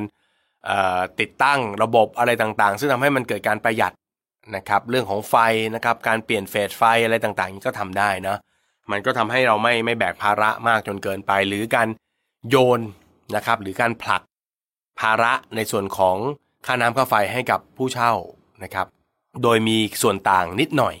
นะครับแบบนี้ก็เป็นการสร้างรายได้เพิ่มขึ้นมาจากส่วนต่าง อันนี้ก็แล้วแต่นะครับ แต่ต้องดูด้วยนะว่าในย่านนั้นเขาทากันไว้นะ ถ้าเขาไม่บวกค่าน้ำค่าไฟเราไปบวกเงี้ยเดี๋ยวก็คนก็ย้ายนะ คนก็ไม่อยู่นะครับ ยึดผู้เช่าเป็นหลักเรื่องนี้เป็นเรื่องที่สำคัญมากนะครับ ผมเล่าเคสนะครับเรื่องของการแก้ไขปัญหา แล้วก็เรื่องของการเพิ่มรายได้ลดรายจ่ายให้ให้ฟังสัก 2 เคสละกันนะครับ ในส่วนของการแก้ไขปัญหาเนี่ยมีเคสหนึ่งนะครับเป็นเคสที่ผมไปซื้อบ้านนะครับเป็นทาวน์เฮาส์อยู่ในย่านแฮปปี้แลนด์นะครับแถวบางกะปิ บ้านหลังนั้นเนี่ยนะครับผมก็ไปดูว่าเออมันดีทุกอย่างเลยนะ วันที่เข้าไปดูเนี่ยก็เปิดโบรกเกอร์ก็เปิดบ้านเข้าไปดูก็ เรียกว่าอะไรดี ไม่มีเฟอร์นิเจอร์เหลือละนะครับเป็นห้องโล่งๆว่างๆเลยนะครับ ดูแล้วก็น่าสนใจได้ส่วนลดพิเศษด้วย ด้านหน้านี่หญ้ารกเลยนะครับ สีก็โสมๆหน่อยนะครับหญ้าก็สูง ได้ราคาส่วนลดเนี่ยน่าจะประมาณเกือบเกือบยีจากราคาขายทั่วๆไปตรงนั้นนะครับ พอดูเสร็จก็ดีหมดเลยนะครับแป๊บหนึ่งพอเดินออกมาปุ๊บแยกย้ายจากกับโบกเกอร์นะ ก็มีชาวบ้านเข้ามาทักว่าจะซื้อบ้านหลังนี้เหรอนะครับบ้านหลังนี้แต่ก่อนเป็นบ่อนการพนันนะนะครับ เคยมีคนมาทำบ่อนการพนันไว้ชื่อเสียงไม่ค่อยดีนะครับ ผมก็มานึกง่ายๆว่า เอ๊ะปัญหานี้มันแก้ได้หรือเปล่านะครับ ผมก็มานึกแค่ว่าเอ๊ะมันก็เป็นบ่อนการพนันมันไม่ได้ไปทำอะไรเสียหายเนาะเราก็ทาสีใหม่บูรณะใหม่สักหน่อยหนึ่งแล้วเราก็ไม่ได้ใช้มันเพื่อการเล่นการพนันอยู่แล้ว เอามาปล่อยเช่านะครับ จากนั้นก็ตีกั้นห้องนะครับ ทุกวันนี้ก็ยังเป็นทรัพย์หนึ่งของผมนะครับที่ยังทำเงินได้ทุกปีทุก ๆ เดือนสบายๆนะครับเพราะฉะนั้นเมื่อไหร่ที่เป็นปัญหาเป็นเรื่องที่คนมีการท้วงติงเราเนี่ยนะครับเราลองมาดูซิว่าปัญหานั้นเป็นเรื่องใหญ่เรื่องโตหรือเปล่านะครับถ้าไม่ใหญ่ไม่โตนะครับแล้วได้ประโยชน์ลงทุนได้นะครับอีกเรื่องหนึ่งก็คือเรื่องของการสร้างรายได้นะครับ ผมเคยซื้อทรัพย์ทรัพย์หนึ่งนะครับเจ้าของบ้านเนี่ยนะครับย้ายไปอยู่ต่างประเทศนานแล้วนะครับแล้วก็ฝากเรื่องไว้กับโบรกเกอร์ขายเท่าไหร่ก็ขายไม่ได้ครับเพราะโบรกเกอร์เองก็ไม่ได้พยายามอะไรเท่าไหร่ พอไปดูเนี่ยบ้านเนี่ยโอ้โหทั้งลกนะครับแล้วก็อุปกรณ์ไฟอะไรเสียหายมากมายนะครับ คือหลักการทั่วๆไปที่เราทราบกันนะครับ ก็คือว่าบ้านที่ไม่มีคนอยู่เนี่ยจะโทมเร็วกว่าบ้านที่มีคนอยู่ บ้านที่มีคนอยู่เนี่ยต่อให้เขาจะไม่ค่อยกวาด ไม่ค่อยถู ไม่ค่อยเช็ดนะฮะแต่ก็ยังโทมช้ากว่านะครับเพราะคนเรามันอาศัยอยู่ตรงนั้นน่ะมันทนไม่ได้หรอก มันก็ต้องมีปรับปรับปัดปัดเช็ดเช็ดบ้างนะครับ แต่ถ้าไม่มีคนอยู่มันจะโทมเร็วนะครับ ผมก็ซื้อบ้านนะครับ อันนี้เป็นบ้านอยู่แถวรามอินทานะครับ ซื้อมาในราคา 8 0 0แสนเนาะ แล้วก็มีการล้างทำความสะอาดนะครับ ตัดหญ้านะครับ สีไม่ได้ทาใหม่ด้วย บางทีนะครับ แค่เราล้างแล้วก็เราก็ขัดนิดเดียวนะครับ มันก็ดูสะอาดขึ้นมาแล้วนะครับ แล้วก็มีแต่งสีบางจุดนะครับ มีซ่อมบางจุดนะครับ ก็ลงทุนไปอีกประมาณแสนกว่าบาทนะครับ ตกแต่งนู่นนี่นั่นนะครับ สุดท้ายผมขายทรัพย์นี้ออกไปในราคา1ล้าน3แสนนะครับ ก็ไม่เลวนะครับ ภายในระยะเวลาไม่ถึง 6 เดือนนะครับง่ายมากนะครับ เพราะฉะนั้นเราลงพื้นที่จริงเราจะได้เห็นข้อมูลพวกนี้นะครับ number tell story ดูตัวเลขให้ชัดๆ รายรับรายจ่าย อัตราห้องว่าง พวกนี้มีผลกระทบต่อรายรับของเราเป็นตัวสำคัญมากนะครับ มองหาโอกาสจากปัญหาที่คนส่วนใหญ่ไม่อยากได้มันนะครับ ถ้าเราเห็นเราคิดออกว่าจะแก้ยังไงทรัพย์นี้จะกลายเป็นทองได้ และท้ายที่สุดครับ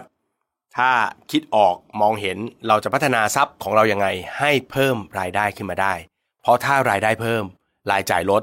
กระแสเงินสดก็จะมากขึ้น และก็ทำให้การลงทุนของเรานั้น สร้าง passive income ได้สูงขึ้นด้วยครับ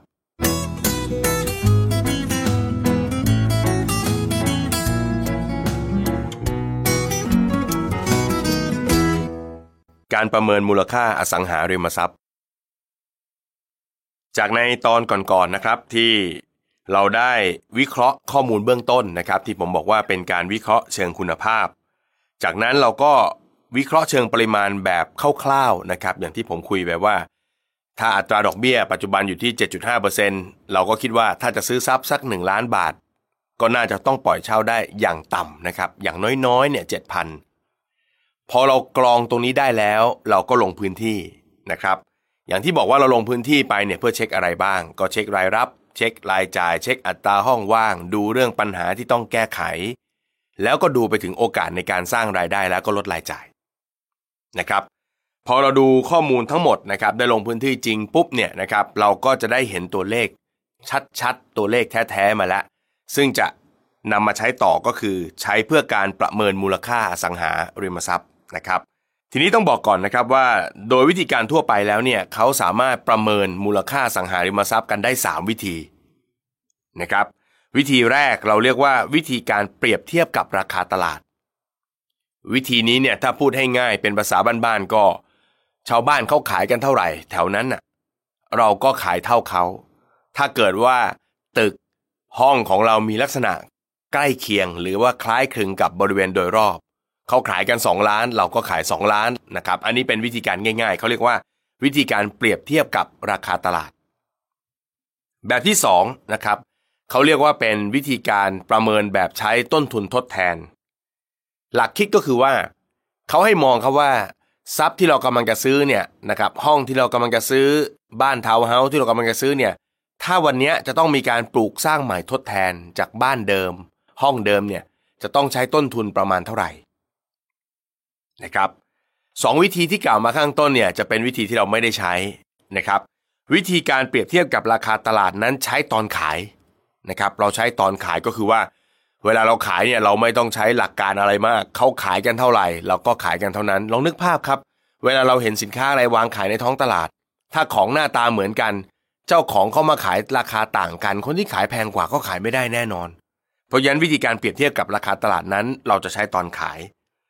ส่วนวิธีการต้นทุนทดแทน ซึ่งเป็นวิธีการที่2เนี่ยค่อนข้างเกี่ยากสำหรับบุคคลทั่วไปนะครับ เพราะว่าเราไม่เคยบริหารงานก่อสร้าง ไม่เคยควบคุมดูแลการก่อสร้างนะครับ เพราะฉะนั้นเราอาจจะไม่ทราบต้นทุนว่า ถ้าสร้างทดแทนห้องเดิม สร้างทดแทนทาวน์เฮาส์หลังเดิมเนี่ยมันจะต้องใช้ทุนประมาณเท่าไหร่ ทีนี้มาถึงวิธีที่ 3 ครับ ที่เป็นวิธีที่นิยมใช้กันในการประเมินมูลค่าอสังหาริมทรัพย์ และเราก็จะใช้วิธีการนี้ด้วยนะครับ ก็คือการ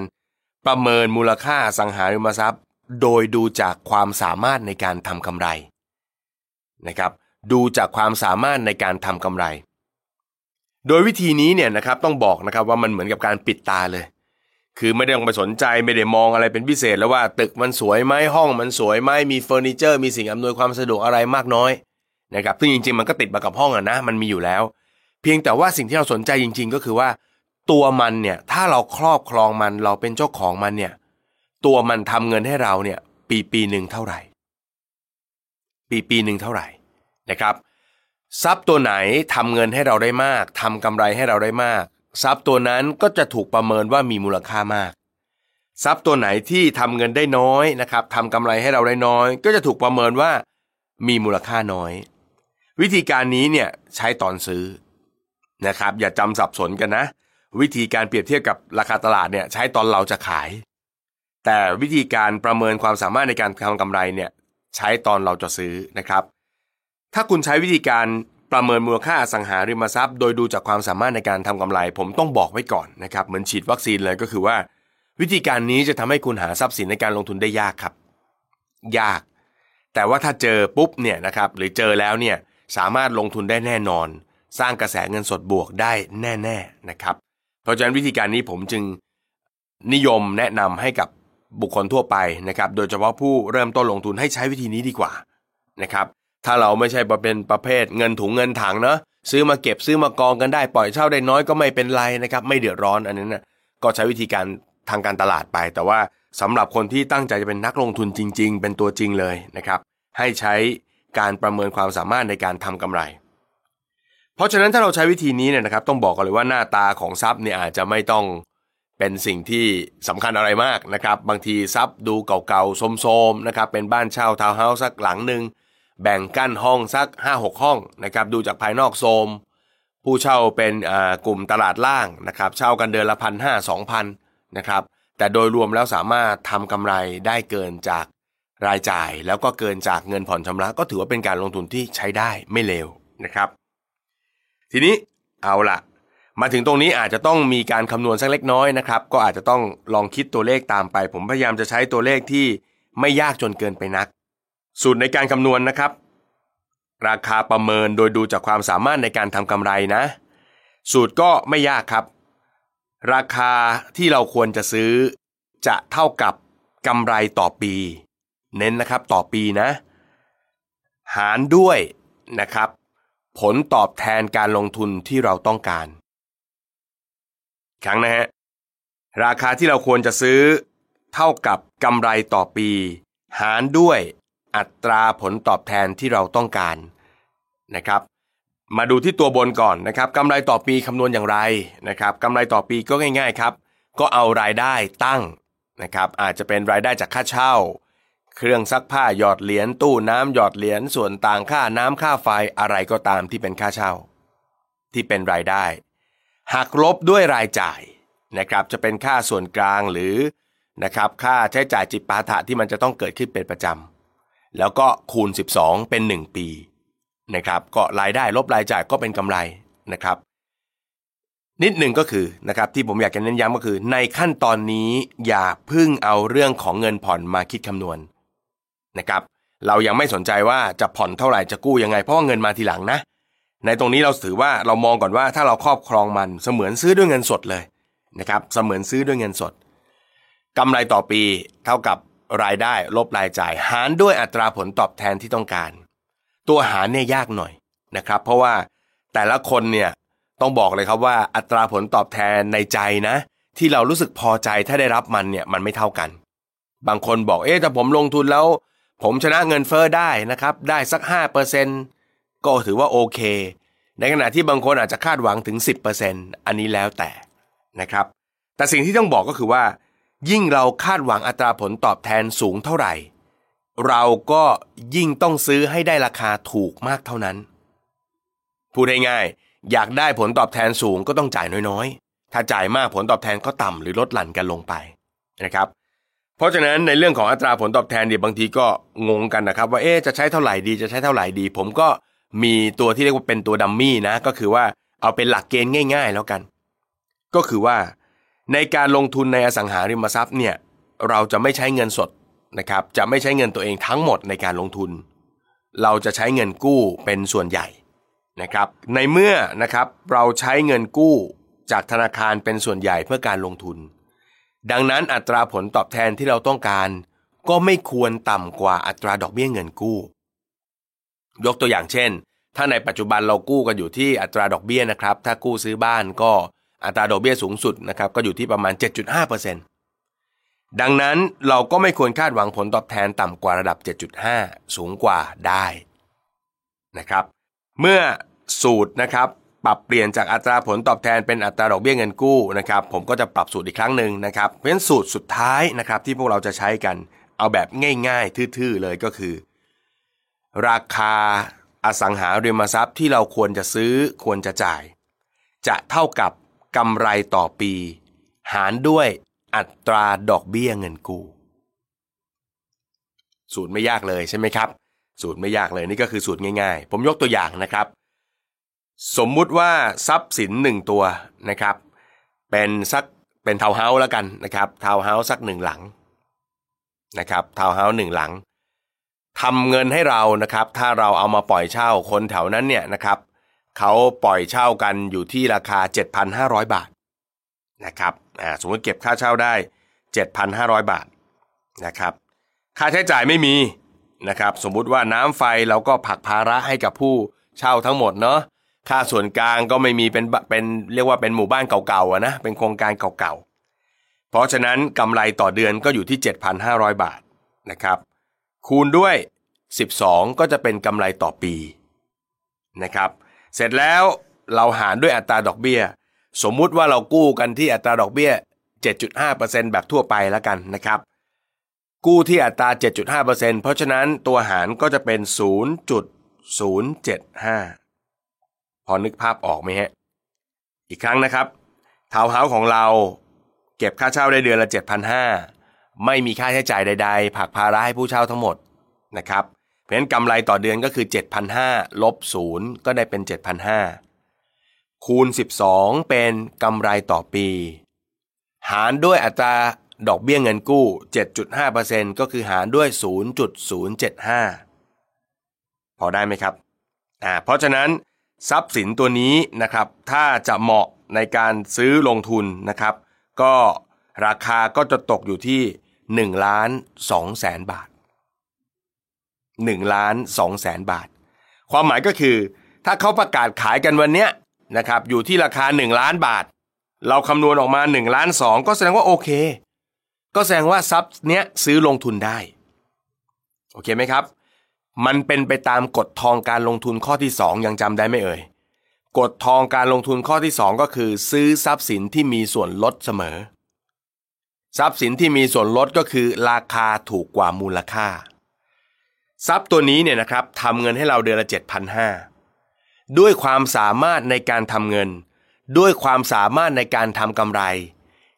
คิดเทียบกับอัตราดอกเบี้ยแล้วเนี่ยมันมีมูลค่า ย้ำนะครับ มีมูลค่าอยู่ที่ล้านสองแต่เขาประกาศขาย1ล้าน เพราะฉะนั้นลงทุนได้1ล้านเนี่ยซื้อลงทุนได้นะครับ ส่วนใครจะไปต่ออีกนิดหน่อยก็ ถ้าต่อได้ก็ถือว่ายิ่งได้ประโยชน์นะครับ แต่ถ้าเราคำนวณออกมาว่ามูลค่ามันล้านสองแล้วเขาประกาศขายล้านสามอันนี้ก็ต้องไปคุยไปต่อรองนะครับ ให้มันลงมาอยู่ในเกณฑ์ หลักการลงทุนมันง่าย ๆ แค่นี้เองนะครับก็คือว่าเราวิเคราะห์เราเก็บข้อมูลที่แท้จริงมาได้ แล้วประเมินมูลค่ามันออกมาได้ เมื่อประเมินมูลค่ามันออกมาได้ปุ๊บ เรามาเทียบกับราคาที่เขาประกาศขาย ถ้ามันเป็นไปตามเกณฑ์ ราคาที่ประกาศต่ำกว่า หรือเท่ากับมูลค่าที่เราคำนวณได้ แบบนี้เราก็สามารถตัดสินใจลงทุนได้ แต่ถ้าไม่ใช่ครับ ราคาที่ประกาศขายแพงกว่ามูลค่าแบบนี้เราก็ต้องต่อรองนะครับ ก็ต้องต่อรองดูนะครับ ถ้าต่อรองแล้วไม่ได้ก็ข้ามไป ก็ไปหาทรัพย์สินอื่นนะครับด้วยหลักการง่าย ๆ แค่นี้นะครับ อันนี้คือแนวทางเบื้องต้นในการคำนวณในการประเมินนะครับ คีย์สำคัญก็คือ ซื้อของที่มีกำไรในราคาที่เหมาะสมนะครับ ทริคหนึ่งที่ผมอยากจะให้จดจำไว้เสมอก็คือนะครับ เงินที่เราจ่าย คือตัวกำหนดอัตราผลตอบแทนการลงทุนของเราเสมอ ฟังอีกครั้งนะครับ เงินที่เราจ่ายคือตัวกำหนดอัตราผลตอบแทนการลงทุนของเราเสมอ ดังนั้น ถ้าในทรัพย์ทรัพย์เดียวกัน เราต้องจ่ายแพงหรือจ่ายมากกว่าคนอื่น หรือจ่ายมากกว่ามูลค่าของมัน เราก็จะได้ของที่แพงนะครับ เมื่อมาทำไฟแนนซ์มากู้ยืมเงินปุ๊บเนี่ยสุดท้ายแล้วกระแสเงินสดก็จะติดลบ แต่ถ้าเกิดเราซื้อได้ตรงราคาถูกต้องตามมูลค่าที่เราประเมินออกมา โอกาสที่เราจะจัดไฟแนนซ์แล้วสุดท้าย กระแสเงินสดเป็นบวกนั้นสูงมากนะครับ ในการคำนวณแบบนี้นะครับ หรือประเมินมูลค่าแบบนี้อย่างที่ผมบอกครับ ต้องทำใจสบายๆเพราะถ้าเราเลือกซื้อตามราคาตลาดมันง่ายมากเลยนะครับเวลาเขาประกาศกันว่าทาวน์เฮาส์โซนนี้ราคา 2 ล้านคำถามคือไม่มีใครรู้ว่า 2 ล้านนี่เป็นตัวเลขจริงหรือเปล่า พอเห็นเขาขายกัน 2 ล้านปุ๊บเนี่ยพอมีคนมาปักบอกว่า เดี๋ยวจะลดราคาให้นะครับเหลือ1ล้านเเราก็ดีใจแล้วว่าลดได้1นึ่งแสนแต่จริงๆแล้วบางทีลดได้1นึ่งแสนแต่ก็ยังแพงอยู่ดี เพราะฉะนั้นถ้าอยากจะเป็นนักลงทุนเราต้องเอาเกณฑ์มูลค่าเป็นตัวตัดสินนะครับ อย่าใช้เกณฑ์ตลาด อย่าใช้เกณฑ์ความรู้สึก อย่าใช้เกณฑ์การยอมรับของคนทั่วไป ให้ใช้เกณฑ์ความสามารถในการทำกำไรนะครับ วิธีการลงทุนด้วยทรัพย์นี้เนี่ยนะครับบางทีท่านอาจจะเจอทรัพย์ประเภทที่หน้าตาไม่สวยเลยขี้เหร่มากแต่ทำเงินนะครับ ตรงนี้ก็ตรงกับหลักการของอดีตผู้นำจีนนะครับ ที่ท่านเคยพูดไว้ว่า แมวหน้าตาอย่างไงอย่าไปสนใจมัน ขอให้มันจับหนูได้ จับหนูเก่ง นั่นคือแมวที่เราควรจะเลี้ยงไว้นะครับ อันนี้เป็นสุดยอดสุนทรพจน์ของท่านเติ้งเสี่ยวผิงเลยนะ เพราะงั้นเหมือนกันครับ เราจะเป็นนักลงทุน ไม่ได้สนใจครับว่าทรัพย์หน้าตาอย่างไร เพราะบางทีทรัพย์ที่ดูเราบอกว่าเอ๊ะมันไม่สวยเลยไม่น่าครอบครองไว้นะครับยกตัวอย่างนะครับที่เห็นเยอะๆเลยก็คือเทาเฮาส์เก่าๆทาวน์เฮาส์เก่าๆแบ่งซอยห้อง สิ่งที่คนส่วนใหญ่ไม่รู้ก็คือมูลค่าทรัพย์สินวิ่งตามที่ดินนะตัวทรัพย์หรือสิ่งปลูกสร้างมันไม่สวยแต่ที่ดินมันอยู่ใน location ที่ดี อยู่ในทำเลที่ดีคนนิยม แต่ห้องมันไม่สวยเลยครับโค้ดห้องไม่สวยแต่มันตรงใจลูกค้าในบริเวณนั้นเนี่ยลูกค้าบริเวณนั้นชอบ ลูกค้าบริเวณนั้นพร้อมจ่ายยินดีจ่าย ลูกค้าบริเวณนั้นอยู่กันได้ ถ้าคุณไปปรับเปลี่ยนนะครับ คุณซื้อไปปุ๊บคุณไปเทคโอเวอร์ปุ๊บคุณไปคุณไปทำให้สวยหรูเลย ปูกระเบื้องใหม่นะครับทำวอลเปเปอร์เขาก็ไม่อยู่ไงเพราะมันไม่ตรงกับลักษณะของเขานะครับเพราะฉะนั้นดูจากความสามารถในการทำกำไรเป็นสำคัญ ผมบอกได้เลยว่าผมสอนลูกศิษย์มาเป็นพันๆคน และคนที่ยึดหลักนี้ไม่เคยขาดทุน เพียงแต่เหนื่อยหน่อย หาเจอยากหน่อยนะครับแต่อย่างที่พูดไปนะครับไม่ได้ให้กำลังใจกันเป็นพิเศษนะ พูดตามความจริงเลย หายากหน่อย แต่ถ้าเจอหนึ่งแห่งขึ้นมาเมื่อไหร่ แห่งต่อต่อไปก็อยู่บริเวณใกล้เคียงนั้นนะครับเพราะฉะนั้นยึดหลักนี้ในการประเมินรับรองครับ ยังไงการซื้อลงทุนของคุณก็ไม่ขาดทุนแน่นอน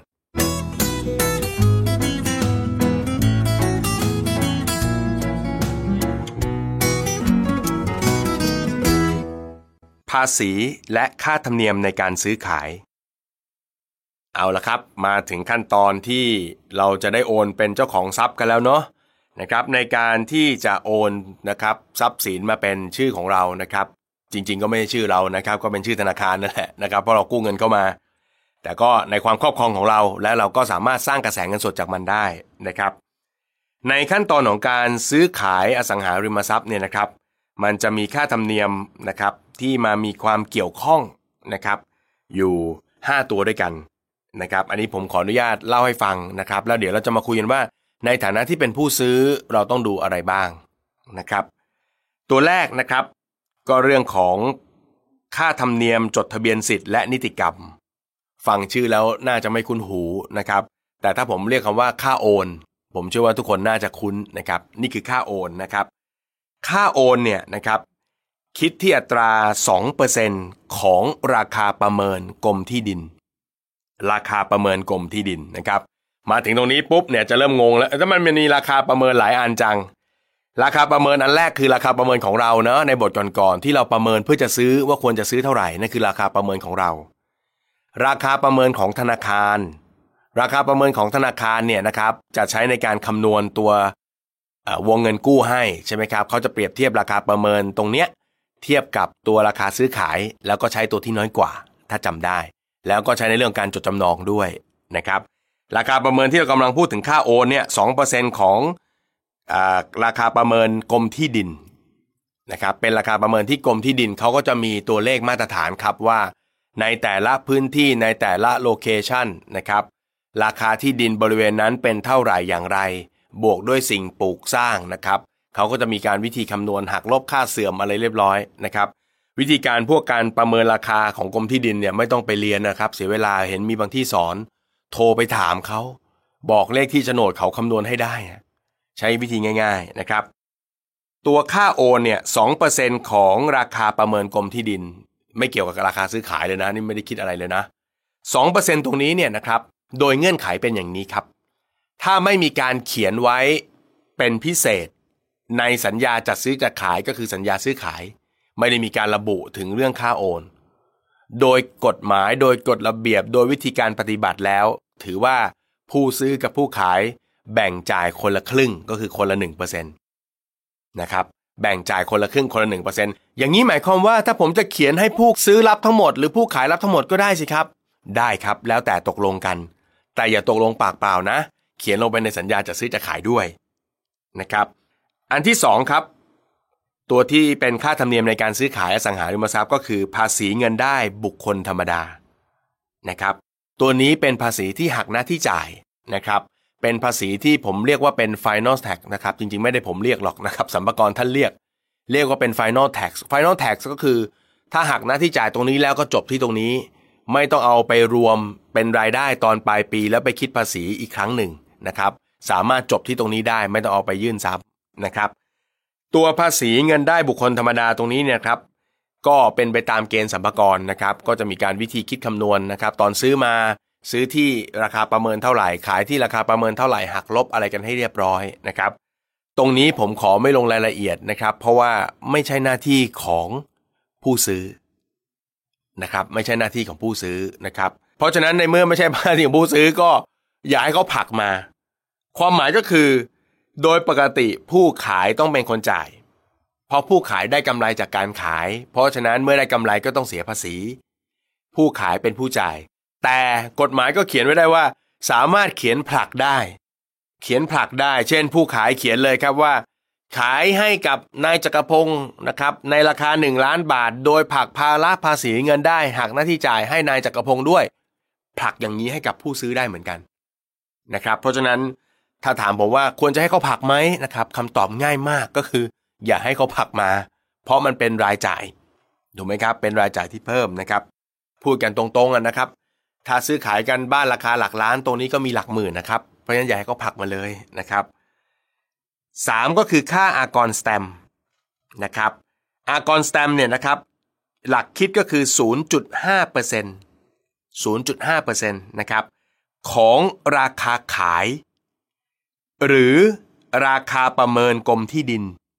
แล้วแต่ว่ารายการใดสูงกว่า เลือกเอารายการนั้นคูณกับ 0.5%เช่นกันครับ อากรสแตมเป็นรายจ่ายของผู้ขาย ผลักได้ไหมได้นะครับเพราะฉะนั้นอันนี้ต้องคุยกันให้ดีๆนะ อีกตัวหนึ่งซึ่งมีความเชื่อมโยงกับอากรสแตมก็คือภาษีธุรกิจเฉพาะนะครับภาษีธุรกิจเฉพาะก็เป็นรายจ่ายของผู้ขายเหมือนกัน นะครับ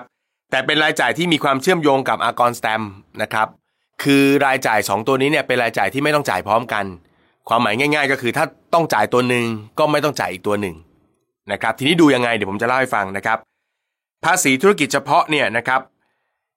คิดที่ 3.3%นะครับจริงๆ มันแยกเป็น 2 ก้อนก็คือ 3.0 กับ 0.3 นะครับแต่อย่าไปแยกเลยนะ เอารวมๆกันตีกลม 3.3%ของราคาขาย หรือราคาประเมิน แล้วนะ แล้วแต่ว่ารายการใดสูงกว่าโหหลักคิดของสัมภาระง่ายมากครับ ถ้ามีให้เลือกเอาตัวสูงกว่า เงื่อนไขครับ เป็นเงื่อนไขนะครับ ว่าถ้าเสียภาษีธุรกิจเฉพาะแล้วก็ได้รับการยกเว้นไม่ต้องเสียภาษีเรื่องของอากรแซมนะครับที่เป็นอากรแซมอากรแซมนี่ก็เป็นภาษีรูปแบบหนึ่งนะครับเป็นวิธีการเก็บภาษีรูปแบบหนึ่ง ทีนี้ภาษีธุรกิจเฉพาะเนี่ยทำยังไงถึงจะไม่ต้องจ่ายเนาะทำยังไงถึงจะไม่ต้องจ่ายไม่เข้าเกณฑ์นะครับพอคิดดูง่ายๆนะ 3.3%นี่เยอะนะ ถ้าซื้อขายบ้านกันราคา 1 ล้านบาทเนี่ย 3.3%นี่33,000นะ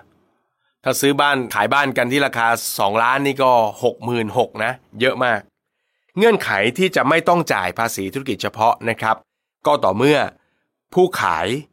นะครับ มีชื่ออยู่ในทะเบียนบ้านหลังที่จะขายเนี่ยยาวนานเกิน1ปีนะครับ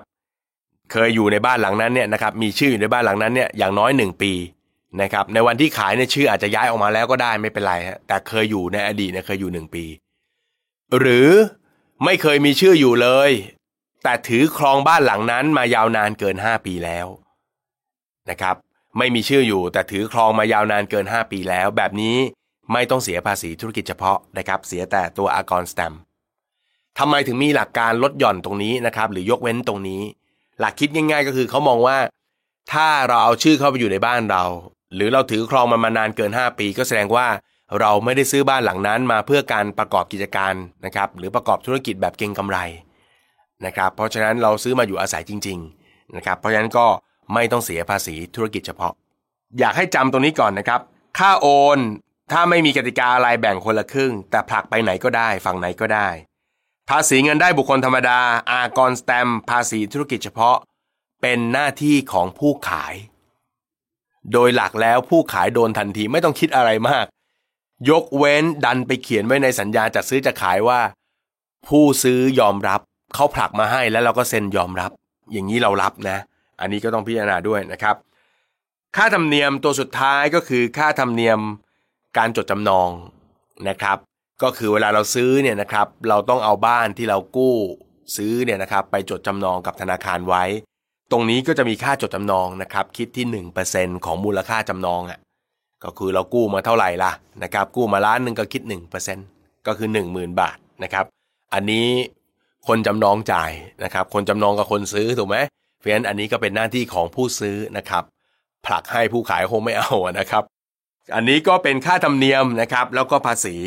ที่เราจะต้องพิจารณาประกอบการซื้อขายด้วย เพราะฉะนั้นเวลาไปพูดคุยเวลาไปซื้อขายเนี่ยต้องระวังนะ บางทีอย่าตอบตกลงอะไรเร็วๆนะครับ ผมเองเป็นคนหนึ่งที่เวลาไปคุยอยู่หน้างาน ไปคุยอยู่หน้า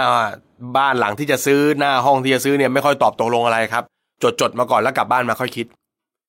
ยกตัวอย่างเช่น บางทีบอกว่าเขาขายบ้านล้านห้าเราต่อบอกล้านสี่ได้ไหมพี่เขาบอกได้น้องล้านสี่ก็ได้แต่ ค่าใช้จ่ายต่างๆ พี่ผักให้น้องหมดนะ ค่าโอน ภาษี ธุรกิจเฉพาะน้องโอเคไหม ดีใจครับได้ลดแสนหนึ่งถูกไหมครับ รีบเอารับคำเขาเลยถูกไหมก็เซ็นสัญญาอะไรเรียบร้อยกลับมานั่งคิดโอ้โห ค่าธรรมเนียมเกินเว้ยเฮ้ยเนอะไหมฮะอันนี้ก็ต้องระมัดระวัง เพราะฉะนั้นอย่าไปตกปากรับคำอะไรครับ อยู่หน้าซ้ายอยู่หน้าพื้นที่คุยกันไม่ต้องรีบนะครับทรัพย์ดีๆ หายากก็จริง แต่ก็มีอยู่เยอะครับ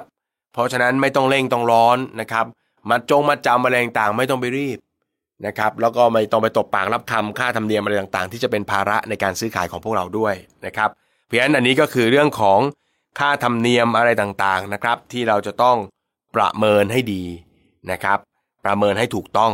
นะครับหลายๆอย่างไม่ต้องคิดคำนวณเองครับโทรติดต่อโทรสอบถามได้โดยเฉพาะราคาประเมินกรมที่ดินเนี่ยไม่ต้องไปเรียนคำนวณให้เสียเวลา บางที่มีสอนคำนวณด้วยคำนวณได้แล้วไม่มีประโยชน์อะไร แค่บอกเบอร์โฉนดโทรไปง่ายได้คำตอบเลย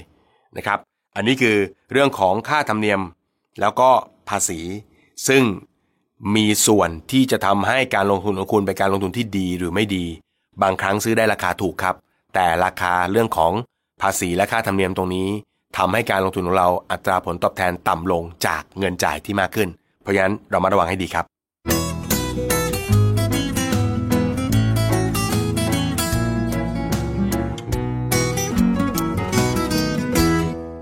อัตราผลตอบแทนการลงทุน ตอนนี้เรามาทีละสเต็ปแล้วนะครับ เจอทรัพย์ที่ดีทำสินเชื่อก็เรียบร้อยนะครับ ได้ตัวเลขโดยประมาณมานะครับ อันนี้เราก็จะประเมินสุดท้ายและเขาเรียกว่าเป็นการคำนวณอัตราผลตอบแทนการลงทุนนะครับ ว่าการลงทุนของเราดีหรือไม่ดีอย่างไรนะครับ ในการคำนวณอัตราผลตอบแทนการลงทุนเนี่ยมันมีตัวเลขอยู่ 2 ตัวนะครับ ตัวแรกเราเรียกว่าอัตราผลตอบแทนการลงทุนโดยรวม นะครับในภาษาอังกฤษจะใช้คำว่า return on investment หรือ ROI ผมเชื่อว่าหลายคนน่าจะเคยได้ยินคำคำนี้นะครับ ROI เวลาคำนวณเนี่ยนะครับก็จะใช้วิธีการคำนวณโดยเอากำไรต่อปีตั้งนะครับ ลบด้วยดอกเบี้ยที่ต้องผ่อนชำระทั้งปี หารด้วยเงินลงทุนคูณด้วยร้อยนะครับ อันนี้ลองฟังผ่านๆดูก่อนนะครับ ส่วนอีกตัวหนึ่งเนี่ยนะครับเป็นอัตราผลตอบแทนที่ผมอยากจะแนะนำให้มือใหม่ใช้ ก็คืออัตราผลตอบแทนในรูปเงินสด หรือ cash on cash return CCR มี 2 ตัวนะครับ ROI แล้วก็ CCR มือใหม่อยากให้ใช้ CCR นะครับวิธีการคำนวณ CCR นั้นคำนวณโดยการที่เอากำไรทั้งปีตั้ง ลบด้วยเงินผ่อนชำระทั้งปี หารด้วยเงินลงทุนแล้วก็คูณด้วยร้อย สูตร 2 สูตรนี้แทบจะใกล้กันเลยนะครับ ROI กับ CCR แตกต่างกันนิดเดียวนะครับ หลักคิดก็คือเอากำไรหารด้วยเงินลงทุนคูณด้วยร้อยนั่นแหละ ถ้าเป็นสูตรแบบง่ายๆนะ เป็นแบบเบสิกเลยก็คือกำไร หารด้วยเงินลงทุนคูณด้วยร้อย แต่วิธีการคิดกำไรของสองสมการนี้สองสูตรเนี้ยมันต่างกัน ถ้าเป็น ROI เนี่ยเวลาคิดกำไรเนี่ยเขาเอารายจ่ายไปหักจากกำไรปกติเนี่ยนะครับเขาจะเอาแค่ดอกเบี้ย ที่เรากู้ยืมเงินไปหักลบออก ในขณะที่ CCR หรืออัตราผลตอบแทนในรูปเงินสดเนี่ยจะใช้เงินผ่อนทั้งก้อน ความต่างกันมันอยู่ตรงนี้นะครับ คือวิธี ROI เนี่ยนะครับเขามองว่า เอ๊ะ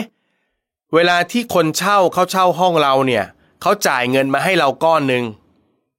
นะครับ เงินก้อนนั้นก็จะถูกนำไปตัดเงินต้นที่เรากู้ยืมมา แล้วก็ไปตัดดอกเบี้ย ถูกไหมครับ เขามองว่าไอ้เงินต้นที่คนเช่าตัดให้เราทุกเดือนเนี่ย ถือว่าเป็นกำไรของเราเหมือนกัน ซึ่งในหลักคิดจริง ๆ มันก็เป็นกำไรจริง ๆ นะครับ ผมเรียกมันว่ากำไรแฝง เพราะว่าเวลาเขาจ่ายเข้าไปเนี่ยนะครับเงินส่วนหนึ่งค่าเช่าของเราเนี่ยไปตัดเงินต้น แต่เราไม่ได้รับเข้ามือทันที มันจะไปตัดที่ต้นทำให้เรามีความเป็นเจ้าของในตัวบ้านหลังนั้น มากขึ้นเพิ่มขึ้นเนื้อไหมครับ เพราะฉะนั้นในการคำนวณ ROI เนี่ยก็มักจะได้ตัวเลขที่มากกว่า นะครับได้มากกว่า CCR เพราะว่า CCR เวลาคำนวณนั้น จะต้องเอาเงินผ่อนทั้งก้อนเลย ไปคิดเอาไปลบออก คิดเป็นกำไรสุทธิ เป็นเงินสดที่เหลือเข้ามือจริง ๆ เขาถึงเรียกว่าเป็นอัตราผลตอบแทนในรูปเงินสด คือเอาเน็ตเน็ตจริงๆซิว่าได้เงินเท่าไหร่นะครับ ในส่วนตรงนี้เนี่ยนะครับสำหรับมือใหม่อย่างที่ผมบอกเราจะใช้ CCR ในการคำนวณนะครับใช้ CCR ในการคำนวณ ผมลองยกตัวอย่างสักตัวอย่างหนึ่งนะครับ แล้วเราลองมาคิดเปรียบเทียบกันดูนะครับ สมมุติว่าเราซื้อซับสักหนึ่งห้องนะครับ เป็นคอนโดมิเนียมนะครับ ให้เช่าสักห้องหนึ่งราคาซื้อของเราเนี่ยสองล้านนะครับคิดที่สองล้านนะครับ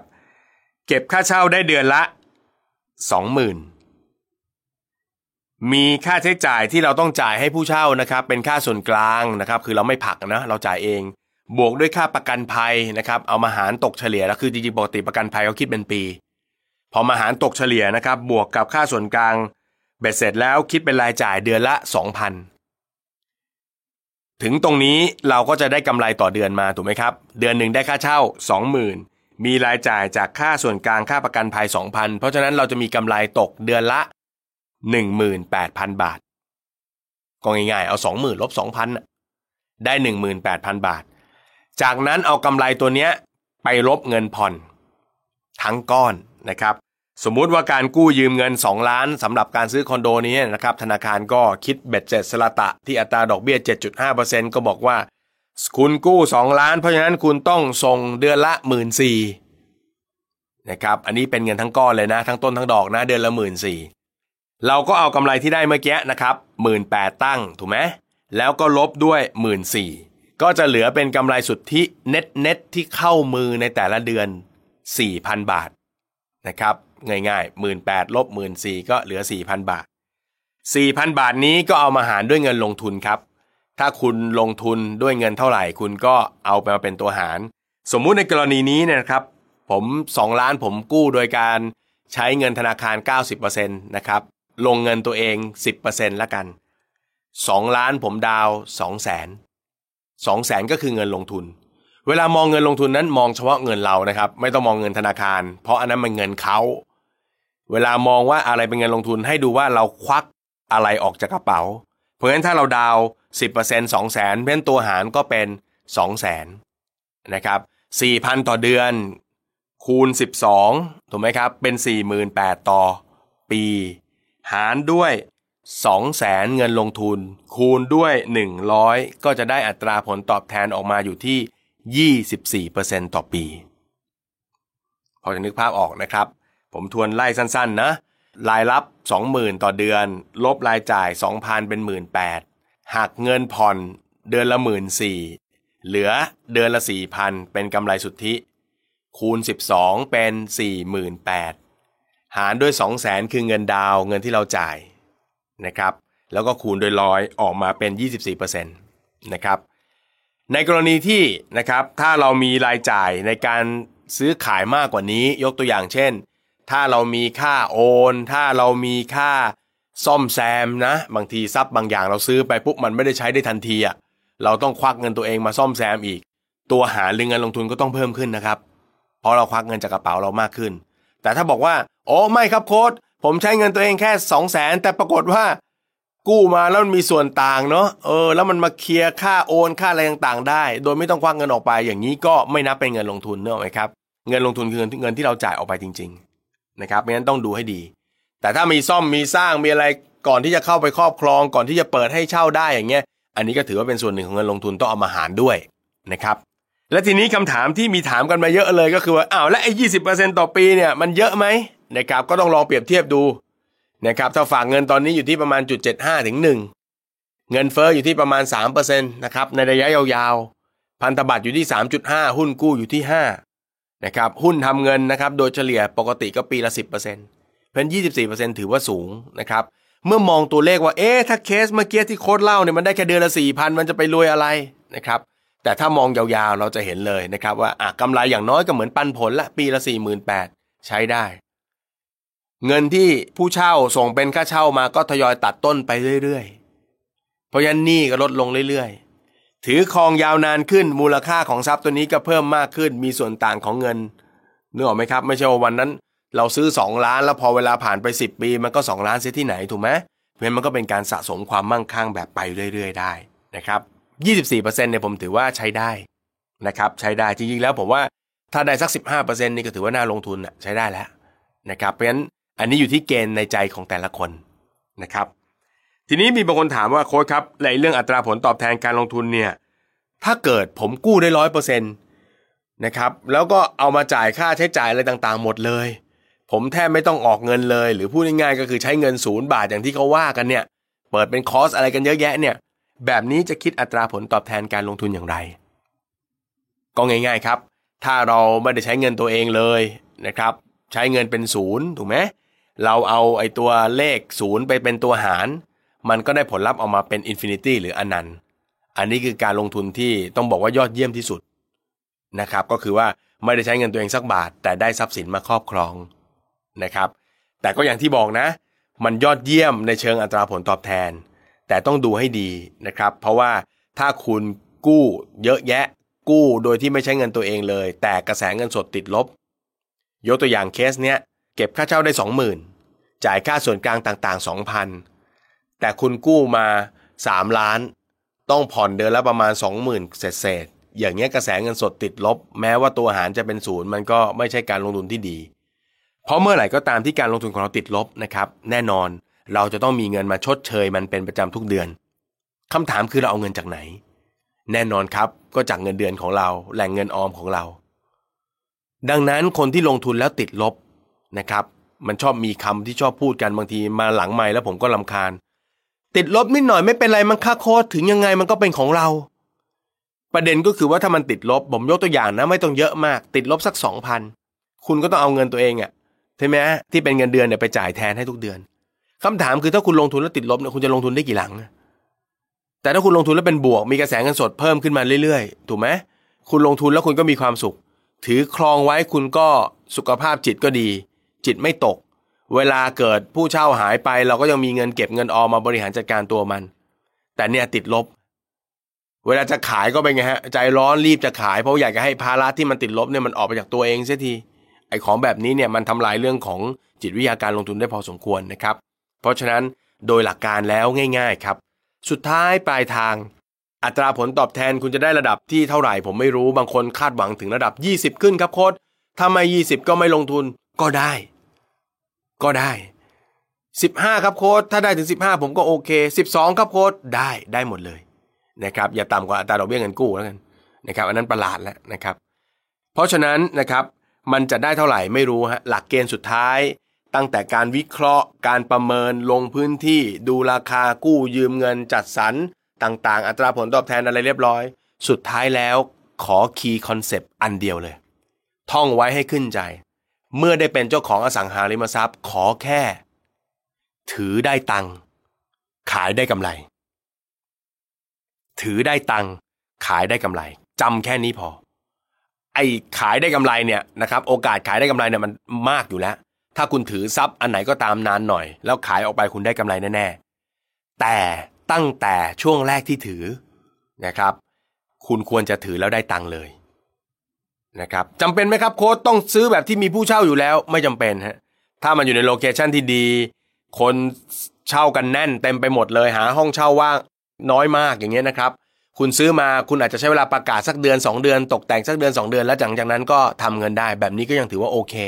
เข้าข่ายอยู่ในเกณฑ์ถือได้ตังค์จำคาถานี้ไว้นะครับ ถือได้ตังค์ขายได้กำไร ถือได้ตังค์ขายได้กำไร เหมือนสะกดจิตตัวเองเลย ลงทุนครั้งใด วิเคราะห์ตัวเลขมาถึงขั้นตอนสุดท้าย ในส่วนของอัตราผลตอบแทนตรงนี้ ถามตัวเองครับ ถือแล้วได้กำไรไหม นักลงทุนในสังหาริมทรัพย์ที่ดี ต้องกำไรทันทีที่ซื้อ ไม่ใช่อดทน เจ็บปวด จ่ายชดเชยอยู่ทุกเดือน แล้วรอแล้วฝันว่าวันหนึ่งจะขายได้ในราคาแพงๆ แบบนั้นไม่มีทางมั่งคั่งร่ำรวยได้ครับ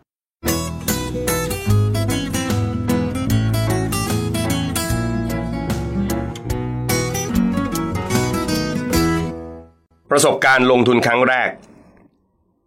เอาละครับในตอนต่อจากนี้นะครับ หลังจากที่เราได้คุยในส่วนของหลักคิดหลักการวิธีการประเมิน วิธีการเลือกซื้อทรัพย์มาเยอะแล้วนะครับ ในช่วงนี้เราจะมาคุยกันถึงเรื่องของ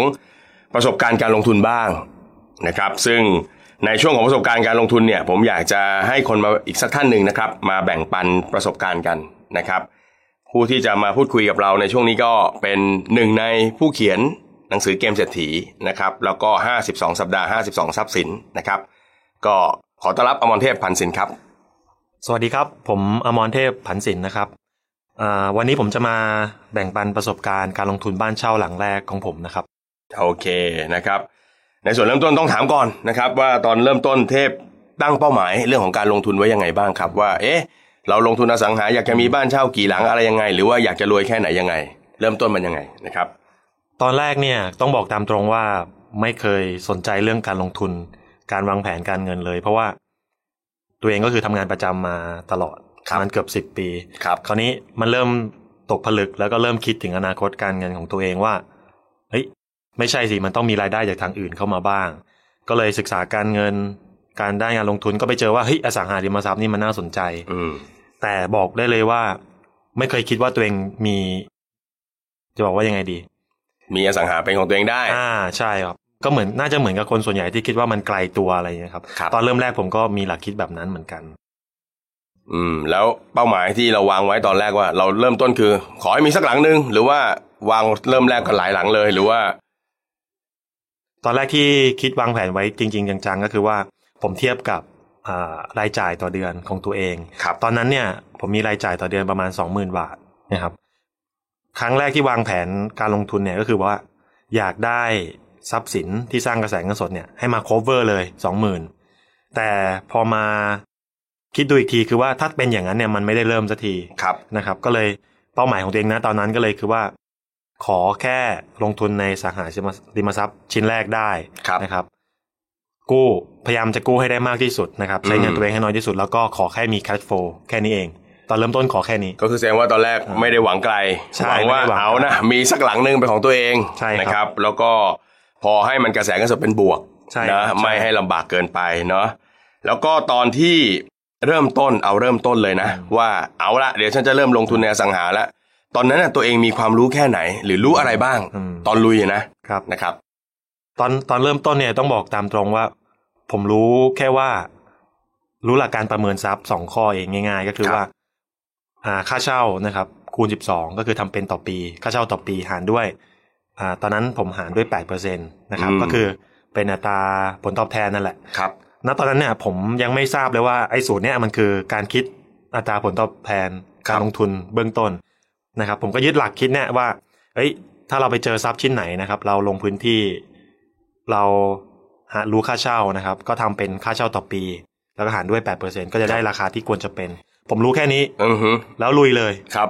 ง่ายๆแค่นี้คือใช่เอาค่าเช่าอะ ครับยังไม่ต้องเป็นอะไรมากรู้ว่าถ้าได้ค่าเช่ามา หาลงพื้นที่แล้วได้อัตราค่าเช่าที่แน่นอน คูณ 12 ใช่ครับ แล้วหารด้วยอัตราผลตอบแทนในใจที่อยากจะได้ตอนนั้นคือ 8%ใช่ครับ คือถ้าได้ตามนี้ โอเคโอเคนะก็คือครับ สายตาสอดส่องหาแค่นี้พอใช่ครัอ๋อโอเคคือหลักคิดตอนที่ผมเริ่มลงทุนเนี่ยมันจะมีปัญหาที่ว่าเราจะรู้ได้ยังไงว่าทรัพย์ชิ้นไหนถูกหรือแพงอืมนะครับ พอได้หลักคิดเนี่ยเรื่องการประเมินผลการลงทุนแบบเนี้ยง่าย ๆ แบบเนี้ยมันทำให้เหมือนกับว่ามันเปิดความคิดว่าครับเฮ้ยเจอเขาประกาศขายทรัพย์พอเจอคนนู้นพูดว่าจะขายบ้าน ขายคอนโดก็ลองถามเขาว่า ค่าเช่าพื้นที่เป็นเท่าไหร่อืมอะไรยังไง มันก็เลยคล้าย ๆ เหมือนมีมีแว่นตา อ่าฮะอ่าแว่นตามองเห็นว่าเฮ้ยทรัพย์ชิ้นไหนมันน่าลงทุนครับด้วยด้วยหลักคิดการลงทุนเริ่มต้นง่าย ๆแบบเนี้ยครับอืมก็คือมีคอนเซปต์นี่ถ้าว่ากดเครื่องคิดเลขเป็นก็ทำได้ละใช่ใช่นะครับเราไปเดินพื้นที่เอาเครื่องเอาเครื่องเลขไปอันหนึ่งได้ค่าเช่ามา คูณ 12 เข้าไปครับหารด้วย 0.08 ใช่ครับก็คือได้ตัวกรองแล้วใช่ครับนะครับคือเริ่มง่าย ๆ แบบนี้เลยครับนะแล้วทำไมตอนเริ่มต้นถึงเลือกคอนโดอ่าไม่เลือกบ้านเช่าอ่าทำไมถึงเลือกหรือไม่เลือกตึกแถว ตอนที่ พอเริ่มพอเริ่มพอได้หลักคิดแบบนี้เนี่ย มันมันเหมือนกับว่า ความคิดมันเปิดนะครับครับเออ มันทำให้แล้วตอนนั้นเนี่ยคือผมตัดเรื่องเรื่องเงินลงทุนทิ้งไปเลยหมายความว่าคือไม่นึกถึงมันเลยนะไม่นึกถึงเรื่องเงินมีเรื่องไม่มีเงินช่างมันใช่ครับ โอเค มันก็เลยทำให้โอกาสรอบตัวเราเนี่ย คือเหมือนมันมันเปิดขึ้นมาเลยครับ คือผ่านเหมือนว่าขับรถผ่านก็จะเห็นป้ายประกาศคอนโด ขายคอนโด ราคาล้านห้าสมมติเนี้ยครับอือฮึขายบ้านเช่าทาวน์เฮาส์ขายบ้านเดี่ยว คือผมรู้สึกว่าทุกชิ้นผมสามารถเป็นเจ้าของได้เลยอืมอ่ามันก็เลยทำให้ตอนช่วงเริ่มเริ่มแรกเนี่ย ผมก็ลุยหมดเลยอือฮึทั้งดูคอนโดดูลุยทาวน์เฮาส์ครับให้เช่า มีบ้านเช่า ถึงหอพักก็มีก็เคยอืมลงไปดูทำไมถึงเลือกคอนโด ตอนนั้นเนี่ย ตอนนั้นยังไม่ได้ยังไม่ได้ fix ว่าต้องเป็นทรัพย์ชิ้นชนิดไหนอะครับครับ ก็ลุยไปก่อนพอ ก็คือภายใต้โจทย์เดียวว่า ถ้ามันจะเป็นทรัพย์สินอืมอะไรก็ตาม ถ้าได้ค่าเช่าคูณ 12 หาร 0.08 ได้เอาเลย ใช่ครับครับ ใช่ ก็เลยพอมีประสบการณ์ด้านเห็นทรัพย์หลาย ๆ ชิ้นอย่างเงี้ยครับอือฮึเห็นบ้านทาวน์เฮาส์เห็นบ้านเช่า เห็นคอนโด สุดท้ายก็เลยมาเริ่มคิดว่าเฮ้ยเราจะเลือกลงทุนอะไร เออ มันก็เป็นปัญหาของคนเริ่มต้นจริง ๆ ครับ คราวนี้ ผมก็เลยมาคิดใหม่ว่าเฮ้ยเราจะต้องมีหลักคิดยังไงในการที่จะเลือกทรัพย์ ชิ้นไหนชนิดไหนลงทุน ผมก็เลยตกผลึกได้ว่า จริง ๆ แล้วตลาดตัวตลาดต่างหากที่เป็นตัวกำหนดว่าทรัพย์ชิ้นไหนเหมาะ อืมเหมาะกับการปล่อยเช่า ก็คือโลเคชันนั้นใช่ครับพื้นที่นั้นคนเขานิยมใช่ครับอยู่อาศัยอะไรใช่ใช่ไหมครับเราก็เอาตัวนั้นเป็นตัวตั้งใช่จริง ๆ มันอยู่ที่พื้นที่มากกว่าครับว่า ลูกค้าเขาต้องการเช่าทรัพย์สินแบบไหนอ่าอ่าเป็นไปตามหลักการตลาดเลยใช่ครับครับก็เลย ก็เลยได้คือเนื่องจากว่าพื้นที่ที่ผมสนใจเนี่ยมันเป็นส่วนที่มีความเจริญนิดหน่อย มีความเจริญ มีโรงงานนะครับ มีบอกได้เลยที่ไหนบริษัทเยอะศรีราชาครับอ่าคือผมมาเลือกลงทุนที่ที่ศรีราชาจังหวัดชลบุรีนะครับ เพราะว่าตรงนั้นน่ะเป็นบ้านบ้านผมเองนะครับ คือใกล้บ้านใช่ใกล้บ้านอ๋อเป็นเจ้าถิ่นอยู่แล้วนะใช่ครับ ก็เลยก็เลยมีข้อมูลแล้วก็มีประสบการณ์ในการลงพื้นที่มากหน่อยก็เลยเลือกเลือกลงทุนในคอนโดอืม เพราะว่ามันตอบโจทย์กับกลุ่มลูกค้ามากกว่า ก็คือกลุ่มลูกค้าที่ตรงนั้นใช่นิยมพักอาศัยใช่ครับคอนโดมิเนียมใช่ครับนะครับ เราก็เลยเลือกตรงนั้นใช่ครับครับ เมื่อกี้จุดหนึ่งที่ที่ผมอยากจะให้ท่านผู้ฟังนะครับ ลองลองพิจารณาดูนะผมว่าเป็นหลักคิดที่ผมพยายามนำเสนออยู่ในช่วงแรกก่อนหน้านี้แล้วนะครับ ก็คือเรื่องของหลักคิดของการเอาเงินไว้ทีหลัง ก็คือลืมเรื่องเงินไปก่อน อย่างที่บอกว่าถ้าคนเราจะลงทุนเนี่ยเวลาลงทุนเนี่ยเราต้องมองเรื่องของทรัพย์สินที่เราจะลงทุนก่อนนะครับหาทรัพย์สินที่ดีให้เจอแล้วเรื่องเงินเอาไว้ทีหลังนะครับเมื่อกี้อมรเทพก็มาย้ำว่าเออถ้าเกิดเราเอาเรื่องเงินไว้ทีหลังเนี่ยความคิดเราจะเปิดเลย ก็คือเราจะรู้สึกเลยว่าเราเป็นเจ้าของทรัพย์สินทุกแห่งได้นะครับเพราะฉะนั้นวิธีการคิดวิธีการมองเราจะเป็นวิธีการคิดและการมองแบบนักลงทุนจริงๆนะครับไม่ใช่เด็กที่ไปเดินดูบ้านเช่าเล่นๆนะครับแล้วก็สนุกสนุกไปนะครับแต่ว่าไม่ได้ประโยชน์ในการลงทุนอะไรนะครับ อ่าโอเค ทีนี้โลเคชันที่เราเลือกก็คือเลือกของเอ่อบริเวณของศรีราชาใช่ครับนะครับ ทีนี้ศรีราชามันใหญ่มากอะอืมแล้วเราเลือกยังไง ว่าตรงไหนของศรีราชาโซนไหนใกล้นิคมมากน้อยยังไง ตอนนี้อมรเทพเลือกไงครับผมเดี๋ยวขอย้อนเท้าความไปนิดนึงนะครับ ตอนที่ครับผมเริ่มลงพื้นที่เนี่ย จริง ๆ ผมไม่ได้พักอยู่ที่ศรีราชาอืมอ่าคือตัวผมเองอะผมทำงานที่กรุงเทพครับนะครับจันทร์ถึงศุกร์ผมอยู่กรุงเทพครับนะครับ อยู่ประมาณอ่าออฟฟิศที่ผมทำงานเนี่ยอยู่ประมาณตรงห้าแยกลาดพร้าวตรงถนนเส้นลาดพร้าวตรงนั้นอืมนะครับ ผมจะมีแค่เวลาแค่สองวันเสาร์อาทิตย์นะครับ ที่จะต้องกลับบ้านที่ชลบุรีนะครับผมผมก็ใช้เวลาช่วงนั้นเนี่ยลงพื้นที่นะครับ ผมก็เอาประสบการณ์จากการลงพื้นที่ตอนจันทร์ถึงศุกร์นะครับจริงจริงๆจันทร์ถึงศุกร์เนี่ยผมมีเวลาหลังเลิกงานบางบางบางวันนะครับ ผมก็ลงพื้นที่แถวโซนลาดพร้าวด้วยนะครับโซน แถวแถวสะพานสะพานควายผมก็ลงนะครับตรงครับตรงมี BTS ตรงนั้นจตุจักรคราวนี้ผมก็เลยเอาประสบการณ์ตรงเนี้ยมามาปรับใช้ในการลงพื้นที่ตรงศรีราชานะครับ ก็คือ เริ่มแรกในการเลือกพื้นที่เนี่ย ต้องบอกว่า ถ้าเกิดเริ่มต้นใหม่ๆ เนี่ย เราจะยังไม่รู้พื้นที่นั้นๆ ว่ามันมีคอนโดตรงไหน อืม มี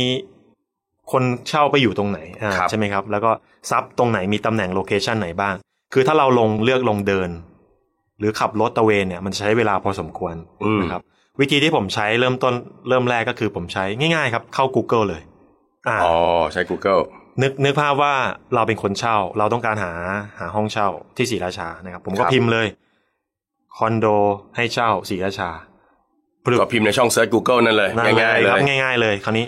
สิ่งที่เราเห็นที่ผมได้ข้อมูลมาก็คือว่ามันจะมีคนประกาศให้เช่าประกาศขายเต็มไปหมด แต่สิ่งที่ผมสนใจไม่ใช่ตัวเลข ไม่ใช่ลักษณะทรัพย์ ผมผมต้องการโลเคชันอืมว่า ว่าศรีราชาโซนเมืองแบบเนี้ยนะครับ มันมีโซนมันมีตึกไหนคอนโดไหน โครงการไหนบ้างมากกว่า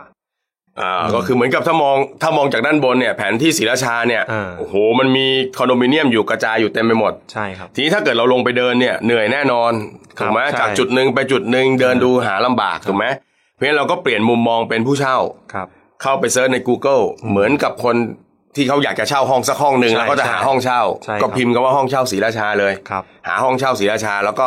ขึ้นมา แต่เราขึ้นมาเนี่ยเราไม่ได้เพื่อหาห้องเช่าแต่เราหา location ครับ เพื่อที่จะไปดูใช่ โอ้ครับคือมันเป็นเดี๋ยวนี้เทคโนโลยีมันเข้าถึงได้ง่ายใช่ใช่ไหมคครับ ใช่ครับ มันเป็นตัวกรองให้ให้ผู้เริ่มต้นลงทุนใหม่ๆเนี่ยได้ได้รู้จักพื้นที่อ่า คุ้นเคยพื้นที่ได้เร็วขึ้น เห็นไหมนี่เป็นคนละยุคกันถ้าเป็นยุคผมนี่เดินอย่างเดียวเลยกับขี่จักรยานนะครับทีนี้เขามี Google แล้วนะครับ อ่าก็คือเราก็จะเห็น location อ่าแล้วไงต่อครับถ้าเห็น location แล้ว มีผมเสริมเครื่องมืออีกนิดนึง ถ้าถ้าใครคุ้นเคยกับ Google เนี่ยมันจะมี Google Map ใช่ไหมครับครับ อ่าแล้ว Google Map เนี่ยมันจะมี Google Street View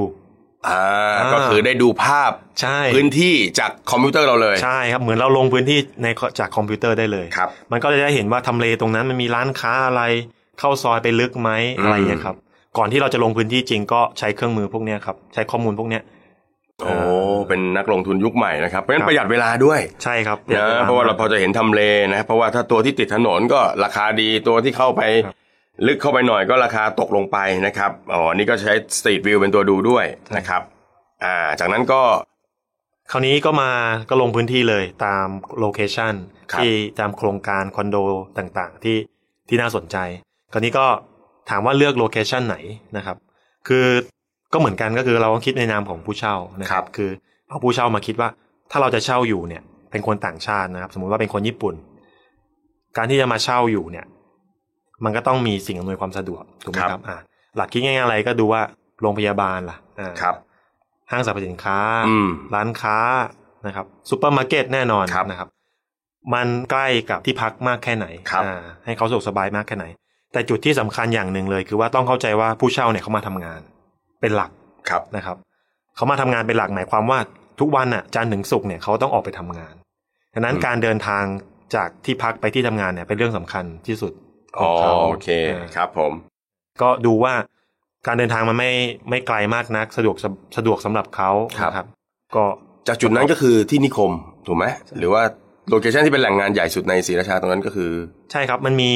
มันมีนิคมปิ่นทองนะอ่านิแล้วคมก็ปิ่นทอง แล้วก็มีหลาย ๆ นิคมอุตสาหกรรมครับ ถ้าถ้าขยับมาทางเมืองชลบุรีก็จะมีนิคมอมตะชลบุรีอ๋อครับมาหน่อยอืมเข้าไปข้างในก็จะมีเครือสหพัฒน์ครับอ่าอยู่สู่ศรีราชาเหมือนกันอืมแล้วก็ถ้าเกิดขยับไปทางระยองก็จะมีพวกอีเจนซีบอร์ครับใช่ไหมครับ คือศรีราชามันจะเป็นเมืองที่เหมือนกับเป็นศูนย์กลางพักอาศัยครับสิ่งอำนวยความสะดวกมากกว่าครบครันครับ ก็คือมองสิ่งอำนวยความสะดวก แต่หลักๆ ก็คือดูว่าระยะทางจากที่เขาพักไปที่ทำงานอืมเพราะเขาห้าวันเขาเน้นไปทำงานใช่ครับถูกไหมเพราะฉะนั้นต้องไม่ไกลจากที่ทำงาน แล้วก็มีบวกของแถมอืมก็คือไม่ไกลจากที่ทำงาน และมีสิ่งอำนวยความสะดวกครบครับครับใครมาอยู่ก็ชีวิตมันครบครันใช่นะครับเจ็บป่วยไปโรงพยาบาลได้เนาะอืมอยากเดินห้างซื้อของอ่าไปห้างได้ใช่ครับนะครับ อันนี้ก็มีครบนะครับ อ่านี่คือวิธีการเลือกการมองเลือกดูโลเคชันนะครับ ที่เราจะลงทุนเนาะอ่า แต่อย่างหนึ่งที่อยากจะเสริมคือว่า มันไม่จำเป็นที่ต้องใกล้ถึงขนาดที่จะเดินเดินไปได้อ่าครับผมเหมือนกัน คือบางทีเหมือนคนต่างชาติอะเขาก็จะเหมือนกับเขาไม่ขับรถด้วยตัวเองอยู่แล้วครับใช่ไหมครับหรือขับได้ก็อาจจะมีบางบางบางท่านครับแต่ส่วนใหญ่ก็จะใช้รถโดยสารเนี่ยทั่วไปเนี่ยนะครับอืมบางทีก็เรียกวินมอเตอร์ไซค์ไปซื้อบ้างบางทีก็เรียกรถตุ๊กๆมารับบ้างครับผมนะครับ หรือไม่ก็บางบริษัทก็อาจจะมีรถอำนวยความสะดวก ครับอ่าคอยมารับไปส่งไปสถานที่ไปเที่ยวไปช้อปปิ้งอะไรอย่างเงี้ยอ่าก็ก็อาจจะต้องสอบถามผู้เช่าหรือว่าทำความทำการบ้านนิดหน่อยว่าครับเขามีชีวิตความเป็นอยู่ยังไงนะคครัรับบอ่าอ่าจะสังเกตเลยนะว่าอันนี้คือจุดแรก ๆ เลยนะครับ ที่คนส่วนใหญ่เวลาลงทุนจะมองข้ามก็คือ การทำความรู้จักกับลูกค้าของเรานะครับ อย่างที่ผมพูดคุยไปการตลาดสำคัญมากนะครับ พอเราเข้าใจเขานะครับเอ่อ ธุรกิจห้องเช่านะครับ การจัดทำห้องเช่า การจัดทำคอนโดให้เช่าเนี่ยเป็นธุรกิจการจัดหาที่พักอาศัยให้ผู้คนนะครับ เพราะฉะนั้นเราต้องเข้าใจผู้คนที่จะมาพักในโซนของเรานะครับ ซึ่งอมรเทพเมื่อกี้ก็ได้เล่าไว้แล้วว่า มีวิธีการในการติดตามนะครับ สอบถามนะครับ หรือทำความรู้จักเข้าใจกับลูกค้าของตัวเองอย่างไรนะครับ ซึ่งก็น่าจะเป็นแนวคิดที่ดีนะครับ ใครอยู่ในโลเคชันตรงไหน ลูกค้าเราน่าจะเป็นอย่างไรนะครับ ก็ไม่ว่าจะเป็นเรื่องการเลือก นะครับทรัพย์สินที่จะลงทุนเลือกโลเคชันนะครับแล้วก็เลือกเออการตกแต่งสิ่งอำนวยความสะดวกก็จะเป็นไปในทางเดียวกันหมดเลยนะครับเอ่อทีนี้ยังไงต่อพอเราได้เลอเจอละว่าทรัพย์สินตรงนี้น่าลงทุน นานไหมกว่าจะเจอทรัพย์แรกอืมน่าจะเป็นคำถามที่คนอยากจะถามเลยเพราะว่าคนส่วนใหญ่ขี้เกียจไงอ่ถ้ามันเดินครับทีเดียวเจอแล้วก็ดีเลยนะครับ แต่จริง ๆ แล้วคนเราเดินนานไหมกว่าจะเจอทรัพย์ที่ลงทุนได้ ตอนที่ผมเริ่มเริ่มหาข้อมูลศึกษาเนี่ย ผมแบ่งเวลาจากงานประจำอ่าอ่าผมแบ่งเวลาจากงานประจำประมาณหนึ่งชั่วโมงนะครับครับทุกวัน บางทีก็อาจจะวันละเป็นชั่วโมงเดียวใช่ครับครับอาจจะเป็นช่วงเช้านะครับตื่นนอนก็อาจจะเข้าเน็ต search อืมหาข้อมูลหน่อยนิดหน่อยครับไม่ได้เล่นเฟซบุ๊กนะไม่ไม่ได้เล่นเข้าเน็ตโอเคใช่ครับ แต่เดี๋ยวนี้เดี๋ยวนี้ตื่นมาก็ต้องเช็คเฟซบุ๊กโอเค ก็เข้าเน็ต searchก่อนเลยอ่าเข้าเน็ต search ก่อนบางทีผมแบ่งเวลาช่วงเช้าก่อนไปทำงาน หรือไม่ก็ถ้าไม่ไหวจริงๆก็หลังเลิกงาน ขอแค่ช่วงเวลานิดเดียวนะครับครึ่งอืมชั่วโมงหรือหนึ่งชั่วโมงเนี่ยตอนนั้นผมใช้ประมาณชั่วโมงหนึ่งทุกวัน ผมจะหาแล้วก็เก็บข้อมูลแล้วก็จดใส่สมุดครับทรัพย์ไหนน่าสนใจประเมินราคาแล้วเออราคาที่ควรจะเป็นเนี่ย แล้วก็ราคาที่เราประเมินเนี่ย ที่ควรจะอ่าราคาที่เราประเมินเนี่ยหนีกันประมาณสักห้าหมื่นบวกลบห้าหมื่นบาทก็อือฮึเดี๋ยวอาจจะน่าสนใจก็เลยเดี๋ยวต้องวางแผนไปลองลงพื้นที่ดูอ๋อก็คือใช้ตะแกรงของเราเหมือนเดิมนั่นแหละใช่คือตัวคำนวณใช่ของเรานะ ค่าเช่าคูณครับ12 หารด้วย 0.08ครับ บวกลบต่างกันนิดหน่อยใช่ครับนะครับ ก็ลงพื้นที่ใช่อ่าก็ผมทำอยู่อย่างเงี้ยนะครับ ต้องต้องยอมรับว่าตอนแรกก็ก็คาดหวังว่าตั้งใจมากอะอ่าก็แบบตื่นเต้นนะครับ ก็ครับผมว่าผู้ฟังหลาย ๆ ท่านก็ถ้าถ้าเพิ่งเริ่มศึกษาการลงทุนอสังหาริมทรัพย์ก็จะรู้สึกตื่นเต้นอ่าตอนแรกที่ผมทำเป็นปกตินะคครัรับบว่าเราลุยนะครับ เราทำงานหนัก เราวิเคราะห์เราลงพื้นที่เหนื่อย เราอยากได้เร็วๆ ใช่ใช่ใช่ผมก็เหมือนกันตอนนั้นก็ก็อยากมีทรัพย์ ที่ที่ลงทุนได้สักทีเมื่อไหร่จะเจอเมื่อไหร่จะเจอ ตอนนั้นเนี่ย ผมใช้เวลาตั้งแต่เริ่มต้นศึกษาจนได้ซับคอนโด ให้เช่าเป็นของตัวเองชิ้นแรกเนี่ยประมาณหกเดือนหกเดือนใช่ ครึ่งปีเลยนะครับ ก็คือเซิร์ชหาวันละหนึ่งชั่วโมงครับเสาร์อาทิตย์แบ่งเวลาลงพื้นที่ไปดู อย่างน้อยวันเสาร์เนี่ยต้องให้ได้อย่างน้อยสองซับอ่า วันเสาร์นี่แบ่งลงไปดูสองซับครับ ใช้เวลาหกเดือนเต็ม ใช่ครับ โอ้โห กว่าจะเจอเนาะครับครับ ก็คือเหมือนกับว่าพอเราคือจริง ๆอะมันมันเป็นเรื่องของประสบการณ์นะครับอ่ามากซะมากกว่า เพราะว่าพอถึงจุดจุดๆหนึ่งที่เราเห็นซับมากพอมากพอเนี่ย ไม่มีใครบอกได้หรอกครับ ว่ามันจะเจอที่ซับที่เท่าไหร่ถูกไหมอืมมันอยู่ที่ประสบการณ์ที่เราเก็บเกี่ยวในแต่ละครั้งที่เราลงพื้นที่ที่เราหาข้อมูลถ้าพูดเป็นปรัชญาหน่อยก็คือจริง ๆ แล้วของดีมันมีอยู่แล้วใช่แต่พอเรามองไม่เป็นอืมนะถูกต้องพอยังมองไม่เป็นปุ๊บเราก็ยังไม่รู้ว่าไอเนี้ยคือของที่ใช่อืม นะใช่ครับโซนไหนมันน่าจะใช่เราก็อาจจะไปเดินผิดโซนหาผิดโซน แต่พอประสบการณ์มากขึ้นใช่ครับนะครับ เกิดจากการดูซับที่มากพอครับพูดง่ายๆคือพอเราเก่งขึ้นน่ะอืมก็กรองเร็วใช่อย่างนี้มาปุ๊บไม่ใช่ก็ทิ้งใช่เอามาแล้วเราก็เริ่มรู้แล้วว่าไอเนี้ยมันใช่ครับนะมันก็ง่ายขึ้นนะครับอืมครับอืมหกเดือนเต็มครับ คือตอนนั้นเนี่ยผมก็ตั้งเป้าหมายว่าแบบเนี้ยครับ คืออ่าสัปดาห์ละลงไปดูเนี่ยวันเสาร์ช่วงบ่ายเนี่ย ผมจะเป็นกิจวัตรเลยคือ ลงพื้นที่ดูสักอย่างน้อยสักสองสัปนะคครัรับ เดือนหนึ่งสี่สัปดาห์ก็ประมาณแปดแปดแปดสัปอ่าผมก็เก็บเกี่ยวผมตั้งตั้งเป้าหมายเป็นแบบเนี้ยว่าอะเดือนหนึ่งก็อย่างน้อยก็ต้องแปดชิ้นอะอ่าขอให้ลงไปดูไปคุยคนในไปดูพื้นนะที่อ่า เก็บเกี่ยวประสบการณ์ของซับชิ้นนั้นๆเนี่ยโครงการนั้นๆเนี่ยก็คือจดใส่สมุดมา คือพอพอเราตั้งเป้าหมายเรื่องเวลาปุ๊บเนี่ยมันจะกดเหมือนกดดันตัวเองครับว่าเฮ้ยถึง ถึงเดือนหนึ่งแล้วสองเดือนแล้วยังไม่ไปไหนเลยไหนบอกว่าจะทำได้อ่าจริง ๆ มันมันไม่ใช่แบบนั้น คืออยากให้ทุกคนตั้งเป้าหมายเป็นจำนวนซับที่เราจะไปดูที่ใช่ครับ อืมหรือไม่ก็อย่างน้อยก็ตามหนังสือ52สัปดาห์ครับ52ทรัพย์สินอืมอืมก็ก็สัปดาห์ละหนึ่งชิ้นนะนะอ่าลองไปดู คือง่าย ๆ คืออย่าตั้งเป้าหมายว่า เดี๋ยวอีกสามเดือนฉันจะต้องมีทรัพย์สินลงทุนให้เช่า อันแรกในชีวิตอะไรเงี้ยอย่าไปช่างตั้งอย่างนั้น แต่บอกว่าถ้าภายในสามเดือนหรือหนึ่งเดือนฉันควรจะดูได้เท่าไหร่ครับ นะครับลงไปดูให้มากพอนะครับตรงนี้ผมเล่านิดนึงก็คือในมุมมองผมเนาะเวลาเราลงไปดูบ่อยๆเนี่ยเวลาที่เมื่อกี้ฟังอมรเทพว่าบันทึกเนี่ยพอไปดูปุ๊บเราจะบันทึกข้อมูลบันทึกอะไรนะครับผมว่าการที่ลงไปดูโลเคชันใด ๆ มากพอเนี่ยเราจะเริ่มรู้จักคนเช่าเรามากขึ้น ได้คุยกับนิติบุคคล ได้คุยกับคนรอบข้างนะที่ไม่มีส่วนเกี่ยวข้องพ่อค้าแม่ขายต่างๆ เราจะเริ่มรู้ว่าแถวเนี้ยใครเช่าคนเช่าชอบอะไรนะครับ การดูทรัพย์ที่มากพอเราจะเจอทรัพย์ที่ดีและไม่ดี แต่จริงๆต้องบอกนะไม่มีทรัพย์ไหนมันดีหมดร้อยเปอร์เซ็นต์หรอกครับมันมีข้อที่เราให้ให้เราติได้นะครับทรัพย์สินที่ดีที่สุดไม่มีมีแต่ทรัพย์สินที่ลูกค้ายอมรับและพอใจ เพราะฉะนั้นการดูมากพอเราก็จะเจอว่าอันเนี้ยไม่ดีอะไร อย่างนี้ไม่ดียังไง อย่างนี้ไม่ดียังไง พอเราได้ข้อมูลต่างๆ เหล่านี้มากพอ มันก็เหมือนตัวกรองครับ การดูมากพอจะเริ่มรู้ว่าทรัพย์ที่ไม่ดีเป็นยังไงนะครับแล้วทำให้เราเข้าใจทรัพย์ที่ดีนะครับ อ่าโอเค พอหกเดือนเจอตอนที่เจอทรัพย์นั้นหน้าตาเป็นยังไง มันอยู่ที่ไหนยังไงครับ ผมเล่าเรื่องเรื่องเรื่องตั้งแต่เริ่มต้นในการหาอ่าจนถึงครอบครองของทรัพย์ชิ้นแรกของผมหน่อยนะคครัรับบเพราะว่าทรัพย์ชิ้นนี้เนี่ยต้องบอกว่าเป็นทรัพย์ชิ้นแรกในชีวิตครับอ่าผม จากเดิมที่ทำงานเกือบสิบปีอะทำงานประจำมาไม่เคยคิดว่าตัวเองจะมีเป็นเจ้าของได้เนาะครับเออก็เลยมีความรู้สึกภูมิใจอยู่ในความทรงจำตื่นอยู่เต้นในความทรงจำนิดนึงนะเริ่มแรกเนี่ย ตอนที่เริ่มค้นหา หาข้อมูลทรัพย์เนี่ย ต้องบอกว่าทรัพย์ที่เนี่ยเจอทางอินเทอร์เน็ตเลยนะ อ่า search เจอทางอินเทอร์เน็ต ใช่ ผมพิมพ์ Google นี่แหละนะครับ ค้นหาทรัพย์อาคอนโดให้เช่าที่ศรีราชานะครับ เนื่องจากการลงพื้นที่มาสักระยะเวลาหนึ่งก็เลยทราบว่าตลาดของผู้เช่าที่ที่ศรีราชาเนี่ย จะแบ่งเป็นสามกลุ่ม คือครับกลุ่มกลุ่มระดับบนนะครับอือฮึค่าเช่าประมาณสักสามหมื่นถึงอืมหกหมื่นบาทนะครับ ก็อยู่ที่ว่าเขาจะเลือกเช่าเป็นคอนโดมิเนียมหรูๆหรือว่าเป็นบ้านเช่า บ้านเดี่ยวใหญ่ ๆ ไปเลยนะกลุ่มระดับกลางเนี่ยคือ คือผู้เช่าที่ที่มีงบประมาณสักหนึ่งหมื่นห้าถึงครับสองหมื่นสองหมื่นห้าบาทพันบาทนะครับ แบบครันี้บคือลักษณะทรัพย์มันก็จะแตกต่างกันถึงถึงงบบัตเจตของกลุ่มลูกค้าครับนะครับคราวเนี้ยเนี่ย ผมก็เลยตั้งเป้าหมายว่า เอ้ย ผมเอาทรัพย์ระดับกลางเนี่ยแหละนะครับทรัพย์ที่เจาะกลุ่มลูกค้าต่างชาติที่มีงบไม่เยอะมากประมาณหมื่นห้าถึงสองหมื่นห้าพันบาทนะครับ ผมก็เลยอะโฟกัสที่ทรัพย์ระดับนี้ ก็เลยไปดูว่าเขาขายกันที่ประมาณเท่าไหร่ครับนะทรัพย์ทรัพย์ระดับกลางเนี่ยที่กลุ่มลูกค้าเจาะกลุ่มลูกค้าระดับกลางแบบเนี้ยจะอยู่ที่ประมาณสักล้านห้าหนึ่งล้านห้าแสนบาทถึงประมาณสองล้านบาทครับ ระหว่างที่ผมพิมพ์ Google เข้าไปเนี่ยปุ๊บผมก็จะได้ซับมาเยอะมากใช่ไหมครับ ผลการค้นหาเนี่ย ผมก็ดูเฉพาะที่ซับที่ประมาณ ไม่เกินสองล้านอะอ่าอ่าก็คืออยู่ระดับที่เราใช่จัดการได้ ใช่ คือผมก็กรอง ผมก็กรองเรื่องราคาซับไปด้วย มันก็เลยตัวเลือกมันก็เลย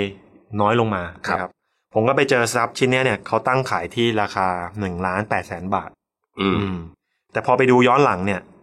เขาเปิดเขาตั้งขายมานานมากแล้ว ประมาณอ่าหกเดือน ตัวนี้เราเช็คจากอะไร ว่าเขาประกาศขายมานานแล้ว อ่ามันเช็คจากวันที่ที่เขาโพสต์ได้ อ๋อโอเค เทคนิคที่ผมใช้อีกอย่างหนึ่งก็เลยก็คือว่า ผมก็เอาชื่ออ่าเหมือนแนวนักสืบเนี่ยเหมือนนักสืบพันทิปเลย คือก็เอาชื่อคนโพสต์นั่นนะครับ บวกกับเบอร์โทรที่เขาเบอร์โทรติดต่ออ่าที่เขาทิ้งไว้ในโพสต์ของเขาเนี่ยนะครับทิ้งในโพสต์ของเขาเนี่ยแหละเข้า Google เลย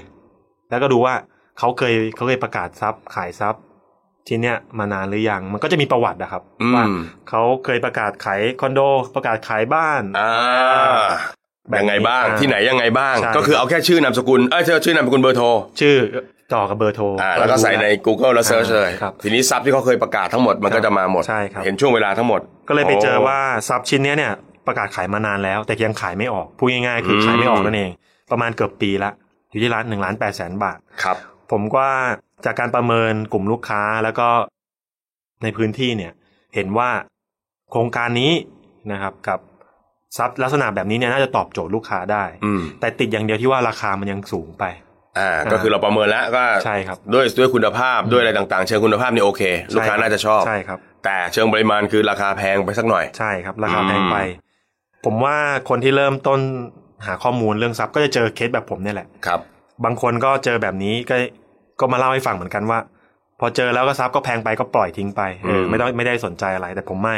อ่าฮะผมก็คล้ายๆ กัดไม่ปล่อยครับผมอ่า ติดต่อติดต่อเจ้าของซับโทรไปพูดคุยนะครับ แล้วก็บอกว่าก็คุยกันนานมากครับ หลายสัปดาห์ ก็โทรไปตลอด แล้วก็พยายามจะบอกเขาว่า ผมสนใจมากที่จะซื้อครับนะครับ แต่ติดปัญหาเดียวเออแพงไปแพงไปเออเออลดให้ได้ไหมอ่าอ่าอะไรตอนนั้นต่อเท่าไหร่โอ้ตอนนั้นเนี่ย ตอนที่ต่อเนี่ยผมพยายามให้เขาพยายามลดบอกให้ผมลดลงมา ให้ผมอืมมากกว่าแทนที่ผมจะบอกไว้ว่าเท่าไหร่ ก็คือให้เขาเสนอราคาราคาที่จะลดลงมาเองลดลงมาเองครับ แต่หลังจากการคำนวณเนี่ย ผมคำนวณตัวเลขเนี่ยครบหมดแล้วนะครับในกระดาษ ก็คือบวกลบคูณหารค่าเช่านะครับ เงินผ่อนนะครับอ่าฮะรายจ่ายทุกอย่างแล้วเนี่ย ผมประเมินแล้วว่าถ้าขายประมาณหนึ่งล้านหกเนี่ยหนึ่งล้านหกแสนบาทเนี่ย ซื้อได้ อ่าหนึ่งล้านหกแสนบาทลงทุนได้อืมนะนั่นหมายความว่าเขาต้องลดถึงสองแสนบาทก็ก็โหดเอาการอยู่อ่าแต่ผมก็ ก็ไม่ยอมก็คือว่ามันคือต้องบอกตามตรงว่า ถ้าซับมันมันดีนะครับซับมันตอบโจทย์กลุ่มลูกค้ามันลงทุนได้เนี่ย แต่ราคาเราซื้อผิดน่ะมันมันก็พังมันพังเลยครับใช่ครับ เพราะว่าราคาที่เราเข้าไปซื้อเนี่ยมันเป็นตัวกำหนดผลตอบแทนใช่กำหนดทางออกใช่การซับด้วยนะครับครับผมก็ตรงนี้เนี่ยผมยึดยึดหลักคิดตรงเนี้ยเนี่ยสำคัญมากผมยังไงผมก็ไม่ซื้อที่ราคาที่ผิด อ่าก็พยายามจะคุยต่อรองไปเรื่อยๆแล้วก็สุดท้ายก็คือว่าทางนู้นก็ไม่ยอม ไม่ขาย ผมก็ไม่ซื้อ เออ แล้วก็ห่างหายกันไปอ่าใช่ครับ ห่างหายกันไปประมาณสักสองเดือน นี่มันรวมจากหกเมื่อกี้เป็นเออแปดเดือน รวมตั้งแต่หามาจนเจออันนี้ใช่ไหมอ่าอ่าโอเคช่วงช่วงที่ช่วงที่เจอซับเนี่ยจะอยู่ในระยะเวลาหกเดือนอ๋อโอเคาครับ ก็ห่างหายกันไปนะครับ ก็ ผมก็ เขาไม่ขายให้ผม อืม ผมก็ไม่ซื้อก็ไม่เป็นไรนะครับ เราเราเป็นนักลงทุนเราก็ต้องยึดหลักเกณฑ์อ่า หลักคิดตรงนี้นะครับ เสร็จแล้ว อยู่มาวันหนึ่งผมก็ เอ๊ะ ลองลองโทรตามดูไม่มีเหตุอะไรเลย ก็คือใช่โทรหาไม่มีอะเลไรยลองโทรหาดู อยากรู้เหมือนกันว่าเขาขายไปหรือยังครับ อ่าพอโทรติดต่อไปปุ๊บเนี่ย ปรากฏว่าเขาอะกำลังจะขายให้อีกกับอีกคนหนึ่งอืม ที่ราคาที่มากกว่าที่ผมเสนอ อ่า อ่า คราวนี้เนี่ย ผมก็เลยบอกเลยว่า เอ้ยผมสนใจนะ เออ ผมสนใจอยากซื้อ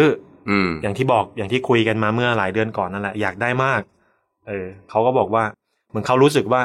เฮ้ยเหมือนคนเราคุยกันมาสักระยะหนึ่งใช่ไหมครับครับมันก็เลย มันก็เลยรู้ว่า คนหนึ่งอยากได้จริง ๆ อะไรเงี้ยผมก็เลยแบบว่าอ่าเหมือนถ่ายทอดความรู้สึกว่าผมอยากได้จริง ๆ อยากได้ครับผมบอกตามตรงเลยว่าผมซื้อลงทุน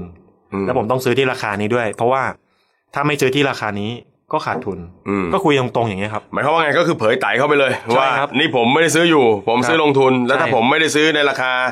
ที่กำหนดไว้ครับก็คือโดยที่คำนวณได้ประมาณล้านหกเนี่ยถ้าไม่ได้ซื้อในราคาประมาณนี้ผมครับลงทุนไม่ได้ใช่ครับ บอกเขาไปตรงบอกตรงๆครับๆโอ้โหครับ จริง ๆ ถ้าเกิดเราเราเราเหมือนกับว่าเราคุยกับในหน้าคุยกับผู้ผู้ขายหรือกับใครเนี่ยเหมือนเราเปิดตัวตนว่าให้เราตั้งใจจะทำอะไรครับเรามีความมุ่งมั่นที่จะลงทุนเราอืมเป็นมือใหม่เนี่ย มันเหมือนคุยกันง่ายอะครับครับ คือบางทีเราอาจจะไปเจอผู้ใหญ่ใจดีก็ได้ครับเราอาจจะไปเจอคนที่เออเห็นความตั้งใจเราจริงอืมๆอะไรอย่างเงี้ย มันก็มีเหมือนกัน คือไม่ไม่ใช่ว่าในตลาดจะมีแต่ เอ้ยเสือสิงห์กับทิงแรดนะสิ่งแรกคอยใช่เอาครับเปรียบมันก็จะมีบางมุมที่แบบแบบนี้เหมือนกันครับนะมอยู่ที่ว่าเราเรามีความตั้งใจมากแค่ไหนมากกว่า อืมก็คุยกันพอผมติดต่อกลับไปอีกทีนึงเขาก็บอกว่าเขากำลังจะขาย ผมก็บอกขายให้ผมละกัน เออเขาบอกว่า โอเค ยอมขายให้ผมแทน ทั้งทั้งที่ฝั่งนู้นเสนอมากกว่า ใช่ครับครับอ่าแล้วราคาจบที่เท่าไหร่ ตอนนั้นเนี่ยคุยต่อรองกันไปต่อรองกันมาจบที่หนึ่งล้านห้าแสนห้าหมื่นหนึ่งล้านห้าแสนห้าหมื่นใช่ครับจากแสนเอ่อจากล้านแปดใช่ลงมาหนึ่งล้านห้าแสนห้าหมื่นเนาะใช่โอ้โหครับลงมาได้เยอะมากครับแล้วก็ผ่านตามเกณฑ์ด้วย เพราะว่าถ้าประเมินตามมูลค่ามันเนี่ยครับคือล้านหกใช่ครับเนาะแล้วเราได้หนึ่งล้านห้าแสนห้าหมื่นใช่ครับ โอ้โห เยี่ยมเลย อันนี้ก็คือเป็นความพยายามเนาะใช่ครับ ติดตามต่อเนื่องพูดคุย เพราะฉะนั้นอืม ตัวทรัพย์ที่เราไปดู เจอทรัพย์ที่ดี น่าลงทุนแต่ราคามันยังไม่ได้ เก็บไว้ใน port เนาะอย่าเพิ่งไปทิ้งติดตามได้อีกอดทนรอ ใช่ใช่ใช่เพราะว่าถ้าบางทีบางทีมันก็มีเคสอย่างนี้เหมือนกันก็คือว่าประกาศขายมานานขายไม่ได้อืมถูกไหมเมื่อถึงเวลาจริงๆ ก็อาจจะต้องยอมกันใช่นะครับการตกลงเรื่องราคานี่เป็นเรื่องการเจรจาต่อรองทั้งสิ้นครับนะครับอ่าแล้วมาถึงตรงนี้พอเราตรงนี้ได้ละหนึ่งล้านห้าแสนห้าหมื่นแล้วขั้นตอนต่อจากนี้อ่าครับ ต้องบอกนิดนึงว่าหนึ่งล้านห้าแสนห้าหมื่นเนี่ยอ่าพอไปติดต่อธนาคารไปคุยธนาคารครับนะครับ สามารถที่จะกู้นะครับ จดจำนองได้ถึงหนึ่งล้านเจ็ดแสนห้าอืหมื่นมก็คือที่นี่แสดงว่าราคาประเมินใช่ครับสูงกว่าใช่ครับ คือเราซื้อหนึ่งล้านห้าแสนห้าหมื่นแต่แบงก์ประเมินให้สูงกว่าใช่ครับอ่าแล้วก็ไม่ได้สูงกว่า นั่นหมายความว่าผมสามารถที่จะเป็นเจ้าของคือกู้เต็มจำนวนนั่นเองครับที่ยังไม่ต้องใช้เงินลงทุนของตัวอ่าเองก็นึกภาพไม่ง่ายเนาะก็คือเรา ซื้อแรกหนึ่งล้านห้าแสนห้าหมื่นครับ แล้วตอนนั้นกู้ได้ได้เงินมาเท่าไหร่ กู้หนึ่งล้านเจ็ดแสนห้าหมื่นได้มาเจ็ดแสนห้าหมื่ก็นส่วนต่างประมาณสองแสนส่วนต่างสองแสนครับก็มาเคลียร์จัดการค่าธรรมเนียมต่างใช่ครับๆนะครับ แล้วก็มีเงินเหลือด้วย ใช่มีเงินเหลืะครัอบด้วยอืมก็ค่าเช่าเนี่ย ตอนที่ทรัพย์ชิ้นนี้เนี่ยสามารถปล่อยเช่าในตลาดเนี่ยประมาณหนึ่งหมื่นห้าพันบาทต่อเดือนหนึ่งหมื่นห้าพันอ่ครับใช่ครับ เพราะว่าเป็นผู้ผู้เช่าระดับกลางนะครับ แล้ว คิดบวกลบคูณหารแล้วเนี่ยหนึ่งล้านเจ็ดแสนห้าหมื่นเนี่ย ที่ต้องกู้ยืมจากแบงค์เนี่ยครับครับ ผ่อนชำระต่อเดือนเนี่ยประมาณหนึ่งหมื่นบาทหนึ่งหมื่นบาทอ่าต้องต้องบอกต้องเพิ่มเติมให้นิดนึงคือว่า ยอดที่แบงค์ประเมินนะครับครับแต่ละแบงค์เนี่ยจะมีหลักเกณฑ์ไม่เหมือนกันเลย อืมผมเคยเอาเคสเนี่ยเอาห้องเนี่ยนะครับไปคุยกับประมาณสามสี่แบงค์หมายความว่าเอาห้องเดียวกันนะใช่ครับห้องเดียวกันไปคุยกับอ่าสามสี่แบงค์ครับผลเป็นไงบ้าง บางแบงก์ก็ให้ล้านหกห้า ล้านหกห้าบางแบงก์ให้ล้านเจ็ดอืมอ่าบางแบงก์ก็ให้น้อยกว่านี้ก็มี ก็แสดงว่าไอ้ที่คนเขาเวลาไปกู้กู้กู้แล้วไม่ได้เนี่ยบางทีต้องถามตัวเองก่อนครับว่าเดินมากพอหรือยังใช่ครับคุยกับหลายแบงค์มากพอหรือยังใช่ครับนะครับเอามาใช้บิดทริกไหมว่าเฮ้ยเราจะอยากจะรู้ราคาประเมินหรืออะไรได้ก่อนเนี่ยมันพอมีวิธีไหม เพราะว่าบางทีบอกว่าถ้าไม่รู้มาก่อนแน่นอนก็ต้องยื่นให้ธนาคารไปประเมินก็อาจจะมีค่าใช้จ่ายครับตรงนี้เราพอจะมีทริคไหมเพราะว่าอย่างเคสเนี้ยล้านห้าแสนห้าหมื่นที่เราซื้อใช่ไหมครับ แต่เราได้ถึงล้านเจ็ดห้ามันก็มีส่วนต่างอืมคือเคสนี้เนี่ยต้องบอกเลยว่าลงทุนอสังหาริมทรัพย์โดยไม่ใช่เงินตัวเองจริงอืมๆแล้วก็เป็นเคสที่เป็นบวกด้วย เพราะว่าค่าเช่าหมื่นห้าผ่อนผ่อนหมื่นหนึ่ง10,000ใช่ไหมอย่างนี้ก็คือบวกไปประมาณห้าพันตัดค่าส่วนกลางเล็กน้อยก็สี่พันกว่าบาทก็ยังโอเค เพราะฉะนั้น มันมีทริคไหมที่เราจะรู้ได้ก่อนอืมซึ่งมันจะช่วยนักลงทุนได้พอสมควร ใช่ครับ ต้องบอกว่าก่อนที่ผมจะเสนอราคาซื้อเนี่ยหนึ่งล้านห้าแสนเนี่ยห้าหมื่นเนี่ย ผมรู้ราคาประเมินคร่าวๆนะครับอืมคือไม่มีใครรู้แน่ชัด เพราะว่าเราไม่รู้ว่าจะไปกู้แบงค์ไหนเออถูกเพไหมราะครับแต่ละแบงค์ไม่เหมือนกันใช่ไม่เท่ากันใช่ แต่ผมทำการบ้านหนักมากที่จะให้ตัวเลขเนี้ยออกมาว่า มันควรจะทรัพย์ชิ้นเนี้ยถ้าเข้ากู้แบงค์เนี่ยมันควรจะอยู่ที่ประมาณเท่าไหร่ครับซึ่งตรงเนี้ยเราต้องทำการบ้าน พอสมควรอืมนะครับ วิธีการที่ที่ผมใช้ก็คือว่าหนึ่งก็คือ หลักการประเมินของแบงค์เนี่ยเขาก็ใช้หลักการเดียวที่เราประเมินทรัพย์นั่นแหละครับนะครับ คือเขาก็จะมาสอบถามจากในพื้นที่อืมอ่าจากนิติบุคคลในตลาดจากผู้ขายก่อนก่อนหน้านี้ว่า มีการซื้อขายจริงครับ จริง ๆ กันที่ราคาประมาณเท่าไหร่นะครับโอ้คือใช้ข้อมูลในตลาดจริงนั่นแหละครับแบงก์ก็ผมใช้วิธีเดียวกัน ผมก็ใช้วิธีเดียวกับแบงก์นั่นหมายความว่า ผมก็ต้องนอกจากลงพื้นที่หาทรัพย์คำนวณทรัพย์แล้วเนี่ย ผมต้องสอบถาม สอบถามคนที่อยู่ในคอนโดนั้น สอบถามนิติบุคคล คนละแวกนั้นว่า มีการซื้อขายกันในท้องตลาดเนี่ยประมาณเท่าไหร่อ่าคือช่วงที่ผ่านมามีการซื้อขายกันไหมใช่ซื้อขายกันประมาณเท่าไหร่ ใครซื้อไปบ้างกู้แบงค์ไหนอย่างเงี้ยเหรอใช่ครับนะครับ คือคีย์อีกอย่างหนึ่งคือเราต้องลงไปได้ข้อมูลลึกลงไปถึงขนาดที่ว่าเขาขายซื้อขายกันที่นี้จริง แล้วเขากู้แบงก์อะไร อืมอ่า สอบถาม นี่อีกเพิ่มเข้าไปอีกนิดนึงครับเขากู้แบงก์อะไรแล้วประเมินจดจำนองได้เท่าไหร่อ่าอ่าผมก็เก็บข้อมูลแบบเนี้ยครับครับประมาณสักสี่ห้าซับที่ลักษณะใกล้เคียงกันครับอันนั้นผมก็ได้ตัวเลขออกมาแล้วว่า อ๋อ แบงค์หนึ่งแบงค์ที่สองแบงค์ที่สามอืมแบงค์ที่สี่ให้จดจำนองได้ประมาณนี้แสดงว่าเขาทรัพย์ที่เนี่ยน่าจะอยู่ที่ประมาณหนึ่งล้านหกถึงล้านเจ็ดเนี่ยแน่นอน อืมผมก็เลยมั่นใจว่า ถ้าเราซื้อที่หนึ่งล้านห้าแสนห้าหมื่นเนี่ย ที่ผมเสนอซื้อไปเนี่ย กู้ได้เต็มแน่นอน กู้ได้เต็ม อ่ามีเงินส่วนต่างด้วย ใช่มีเงินสดโอ้อันนี้ก็ถือว่าเป็นเป็น เรียกว่าเป็นความขยันเนาะที่ต้องทำงานเพิ่มนะครับ บางคนคิดว่าการลงทุนมันง่ายนะครับโอ้มีเงินนะครับ ฉันมีสิทธิ์กู้ได้นะครับ แล้วก็กู้ซื้อนะครับ โดยที่ไม่ต้องคำนวณ ไม่ต้องประเมิน ไม่ต้องเก็บข้อมูลอะไร แล้วก็คิดว่าอันนั้นเรียกว่าการลงทุนจริงๆไม่ใช่นะครับ การลงทุนมีการบ้านนะครับ มีงานที่ต้องทำพอสมควร ละเอียดตอนซื้อ นะครับ พอซื้อแล้วมันก็ง่ายนะครับ มันก็สบาย แต่ถ้าเกิดว่าไม่ขยันนะครับ ไม่ลงพื้นที่ไม่เก็บข้อมูลนะครับ โดยเฉพาะข้อมูลแวดล้อมต่างๆ สุดท้ายก็ต้องมาเหนื่อย เหนื่อยผ่อนใช่ครับนะแล้วก็มาร้อนใจนะครับ แล้วก็หาวิธีขายทิ้ง ขายไม่ออกอีก ถูกชาวบ้านเขากดราคาตอนขายคืนนะครับ เพราะฉะนั้นอันนี้ก็เป็นเรื่องที่ต้องอาพิจารณานะครับ นอกจากนี้มีทริคอย่างอื่นไหมมีในครับการคุยกับธนาคารนะครับ มีครับ เชื่อว่าคนอยากรู้เยอะเรื่องทริคเนี่ยนะครับ คือผมผมผมเพิ่มเติมวิธีการหาราคาประเมินของทรัพย์อีกนิดนึงอ่าวิธีแรกที่ผมเล่าไปคือลุยตลาดเลยครับสำรวจราคาตลาดในพื้นที่ว่าเขาซื้อขายกันเท่าไหร่ใช่ไหมครับ อีกวิธีหนึ่งคือไปคุยกับแบงค์ไปคุยกับแบงค์เลยครับ ในพื้นที่ อย่างเช่น ในโซนศรีราชาเนี่ย อืมผมเข้าไปคุยกับแบงค์ที่อยู่ในโลเคชันศรีราชาครับนะครับ คุยฝ่ายสินเชื่อเลยหมายก็ความคืว่าอคือเอาต้องเอาโฉนดอะไรไปด้วยไหมไม่ครับ ตอนแรกเนี่ยยังไม่ต้องเลยครับ ก็คือว่าเอาลักษณะทรัพย์ โครงการชื่ออะไรอ๋อชื่อโครงการไปนะช่วงการไปมุดผมเนี่ยคอนโดห้องนี้นะครับ อยู่โครงการชื่อนี้ ห้องขนาดประมาณนี้ห้าสิบกว่าตารางเมตรสามสิบกว่าตารางเมตร เอาข้อมูลเบื้องต้นนะครับ เข้าไปคุยครับบางคนบางคนไม่กล้าไม่กล้าคุยอืมนะครับว่าคือบางคนก็ต้องคิดไงว่าต้องยื่นกู้ก่อนใช่ต้องมีเสียค่าประเมินมันถึงจะดำเนินการกันจริงิง ๆ ไม่ต้องใช่ครับถูกไหมเราเอาชื่อโครงการเอารายละเอียดของทรัพย์ของเราอยู่ครับชั้นเท่าไหร่อะไรยังไง ไปคุยเลย ใช่ครับไปคุย คือ key key หลักในการหลักคิดก็คือว่า แบงค์ในพื้นที่เนี่ยจะรู้จักทรัพย์อะดีกว่าเราอีก เพราะเขาต้องทำอ๋อเพราะคนต้องยื่นกู้ซื้อบ้านยื่นกู้เขาเยอะแหละนะใช่แล้วทำไมเขาจะไม่รู้ว่ามันจะได้ประมาณเท่าไหร่ อืม คือฝ่ายสินเชื่อเนี่ยเขามีข้อมูลในฐานฐานข้อมูลอยู่แล้ว ครับว่ามีคนโครงการนี้ A B C คอนโดอ่าอ่าราคาประเมินห้องชั้นนั้นอ่าชั้นนี้ ราคาประมาณเท่าไหร่ ใช่ครับ ผ่านมากี่ปีแล้วราคาเท่าไหร่ เออ หรือว่ามีในละแวกพื้นที่นั้นๆ เนี่ย มีลักษณะเดียวกันเท่าไหร่ครับ เราเดินเข้าไปคุยเลยครับ ผมก็ใช้วิธีเนี้ยผมก็เข้าไปคุยในแบงค์หลายๆแบงค์บอกเออพี่ครับ ผมจะกู้ซื้อคอนโดครับเออแต่ผมไม่รู้ว่าผมจะกู้ได้เต็มหรือเปล่า เพราะว่าอืมเงินส่วนตัวก็ยังไม่พร้อมอะครับบางทีก็อาจจะเปลี่ยนมุมมองหน่อยก็อาจจะบอกเขาว่าเราซื้ออยู่เอง อ่าอ่าอ่าอันนี้คือมันต้องนั่นนะอืมตอนคุยกับคนขายบอกว่าจะซื้อลงทุนอ่าพอไปคุยกับแบงก์บอกซื้ออยู่เองใช่ครับอ่าก็ผมบอกตรงๆแล้วก็เดินไปคุยกับแบงค์แล้วก็บอกว่า ซื้ออยู่เองครับแต่แบบติดหาเรื่องการเงินนิดหน่อย ไม่รู้ว่าเงินที่สำรองเนี่ย มันพอไหมพอไหมคือ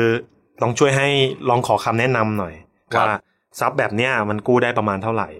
อืมจะคือเหมือนกับเนาะโมโมหน่อยอะอ่าว่า เอ๊ะถ้าเกิดเราจะกู้ซื้อเนี่ยแล้วคุณประเมินได้ทันทีนี้เราจะได้เตรียมเงินได้ถูกถูกไหมครับแต่ถ้าเราขอรู้ราคาประเมินก่อนอย่างเงี้ยนะแม่รายการมากมุกนี้ ก็ก็คือว่าสมมุติว่าถ้าเราคุยกับเขานะครับ คือเหมือนกับว่าเหมือนคนคุยกันนะครับ มันคมีรับความสัมพันธ์มันมีความรู้สึกนะครับอ่าคือเหมือนว่าถ้าเราคุยในเรื่องของเป็นขั้นเป็นตอนเอกสารเขาก็บอกมาเป็นขั้นเป็นตอนเอกสารเหมือนกับเราอืมนะครับ ผมใช้วิธีว่าพี่ครับช่วยหน่อยอืมช่วยแนะนำหน่อยครับผมมือใหม่อะ ไม่เคยซื้ออะไม่เคยมีบ้านเป็นของตัวเองอะ แนะนำหน่อย ขออืมขอความช่วยเหลือหน่อยครับก็เหมือนคนคุยกับคนอ่านะสื่อสารไปใช่ครับมีลงรายละเอียดไปหน่อยใช่นะคนนี้ให้ข้อมูลไม่ได้ ผมก็เปลี่ยนคนนะครับ แบงค์นี้ให้ข้อมูลไม่ได้ ผมก็เปลี่ยนแบงค์อืมและในพื้นที่มีกี่แบงค์แล้วครับ ครับเพียบสิอ่านะนะครับ ก็เก็บอ่าเก็บข้อมูลพวกเนี้ยครับทำกันบ้านอ่าก็คือทำให้เราได้ข้อมูลนะ ได้ information มาว่า มันแต่ละแบงค์ให้ ราคาประเมินเท่าไหร่ใช่ครับนะครับ พอได้ข้อมูลจากแบงค์เนี่ยครับนะครับราคาประเมินที่ควรจะเป็นเนี่ยผมก็เอามารวมกับข้อมูลในที่ทำกันบ้านในตอนแรกที่ได้จากตลาดว่าราคาประเมินที่ซื้อขายกันเนี่ยในละแวกนั้นเนี่ยประมาณเท่าไหร่ คราวนี้มันมีข้อมูลมากพอใช่ไหมครับ เราไม่สามารถที่จะบอกได้ว่ามันควรจะเป็นเท่านี้อย่างเช่นหนึ่งล้านเจ็ดแสนห้าหมื่นการันตีไม่ได้อยู่แล้ว แต่เราครับกำหนดเป็นเป็นเป็นช่วงช่วงว่ามันควรจะได้ล้านหกถึงล้านเจ็ด เนี่ยผมก็วิใช้วิธีแบบนี้นะครับ เก็บข้อมูล อืมนะครับ โอเค แล้วก็มาทำประเมินดูว่าถ้าเราได้ล้านหกจะได้กู้ได้เท่าไหร่ครับกู้ได้ล้านเจ็ดได้เท่าไหร่ครับนะค่าธรรมเนียมเท่าไหร่ต้องครับจ่ายอะไรเท่าไหร่ยังไงครับเพียงพอไหมครับนะครับ ก็ถือว่าอย่างที่บอกนะถ้าเกิดคนเรารู้ข้อมูลน่ะนะครับ ข้อมูลมันไม่ได้อยู่ดีๆลอยมานะครับ แล้วก็ไม่ได้ฟังจากสายเดียว บางทีบางคนก็ฟังโบรกเกอร์หมดเลยอืมโบรกเกอร์พูดอะไรก็เชื่อนะครับ เพราะฉะนั้น กระบวนการพิสูจน์ข้อเท็จจริงของเราเนี่ยเป็นเรื่องสำคัญมากนะครับ ไม่ว่าจะคุยกับธนาคาร คุยกับ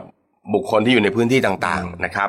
เมื่อมีข้อมูลจากหลาย ๆ ทางเนี่ยมันจะเริ่มมีการทวนสอบกันเองนะว่าไอ้ราคาประเมินที่ได้ยินมาจากหลาย ๆ แหล่งเนี่ยมันใกล้เคียงความจริง มันใกล้เคียงกันไหมนะครับ คือคนเราถ้าเกิดมีมีข้อมูลชัดเจนเนี่ยวางแผนการลงทุนจะง่ายครับนะครับ หลาย ๆ ครั้งเลย คนที่ลงทุนในอสังหาริมทรัพย์ติดปัญหาเลย ก็คือว่า เวลาจะลงทุนแล้วเจอของดี แต่ถึงเวลาแล้วกู้มีปัญหานะครับใช่ครับ ไม่ใช่กู้ไม่ผ่าน แต่กู้แล้วไม่พอใช่ครับนะ เพราะเพราะฉะนั้นมันก็ต้องกลับมาตั้งคำถามว่าทำยังไงจะกู้ให้พอ ถ้าเป็นคนทั่วไปก็จะปล่อยผ่านครับ คิดว่าไม่พอก็ไม่เป็นอะไร แต่คนที่เขาจะลงทุนเนี่ยเขาเตรียมพร้อมก่อนว่าทำยังไงมันถึงจะพอ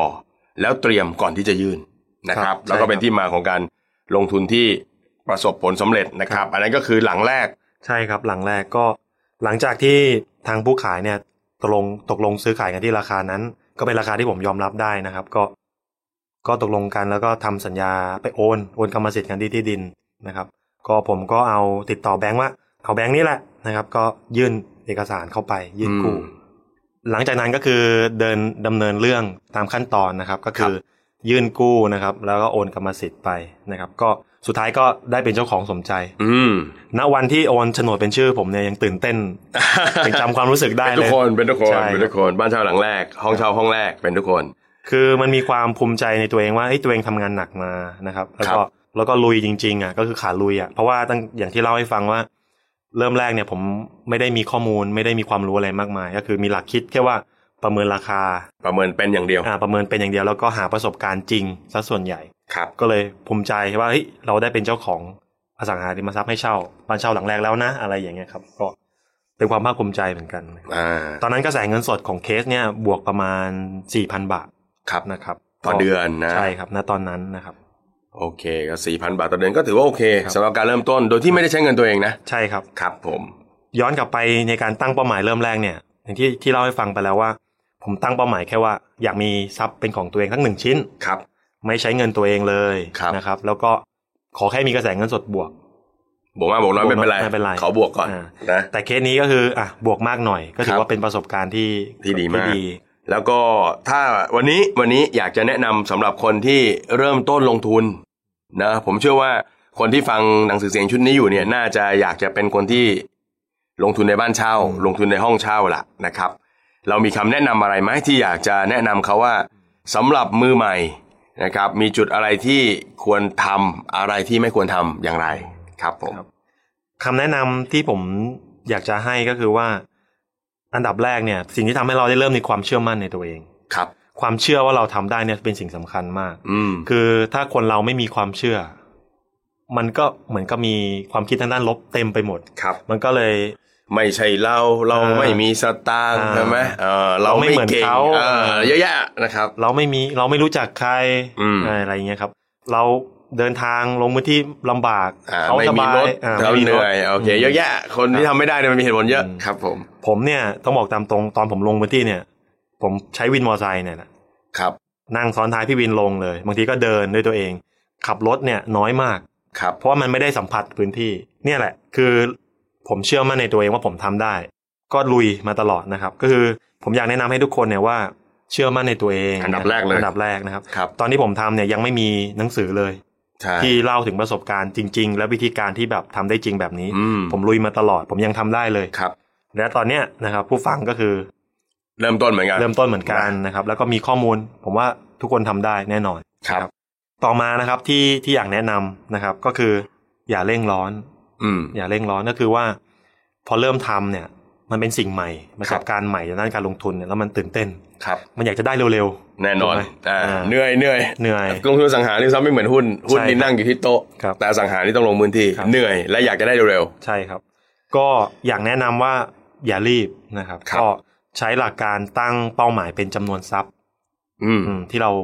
คุณอ่าลงพื้นที่อ่าเหมือนที่บอกเมื่อกี้อย่าตั้งเป็นเวลาตั้งเป็นเวลาต้องภายในกี่เดือนจะได้ครับ แต่ให้บอกว่าวันหนึ่งสัปดาห์หนึ่งอืมนะเราจะได้ดูสักกี่ซับครับครับ ก็ความเชื่อบวกกับการทำงานหนักบวกกับเป้าหมายที่เป็นจำนวนทรัพย์นะครับ มันจะทำให้เราลดความเร่งร้อนเล็กลดความอืมตื่นเต้นลงไปได้บ้างระดับลดความเครียดด้วยลดความเครียดนะครับเพราะว่าการจะเกิดดีลในการลงทุนแต่ละครั้งเนี่ยมันไม่ใช่เราจะเสกได้นะใช่ครับว่าจะต้องให้เกิดเดือนนั้นเดือนนี้เนี่ยเราไม่รู้นะครับแต่สิ่งที่เรากำหนดได้ก็คือการทำงานของเราใช่ครับนะเรากำหนดได้ว่าเราจะทำงานเมื่อไหร่อย่างไร นะครับ ถัดมาที่คำแนะนำที่อยากให้ให้ให้ให้ผู้ฟังได้ลองลองคิดดูก็คือว่า ในเคสแรกเนี่ยผมอยากแนะนำว่าให้ลองหาทรัพย์ที่สามารถบริหารได้เองครับ ผมเคยเจอเพื่อนๆมาปรึกษาเหมือนกันอืมว่า เจอทรัพย์น่าลงทุนครับ ได้ผล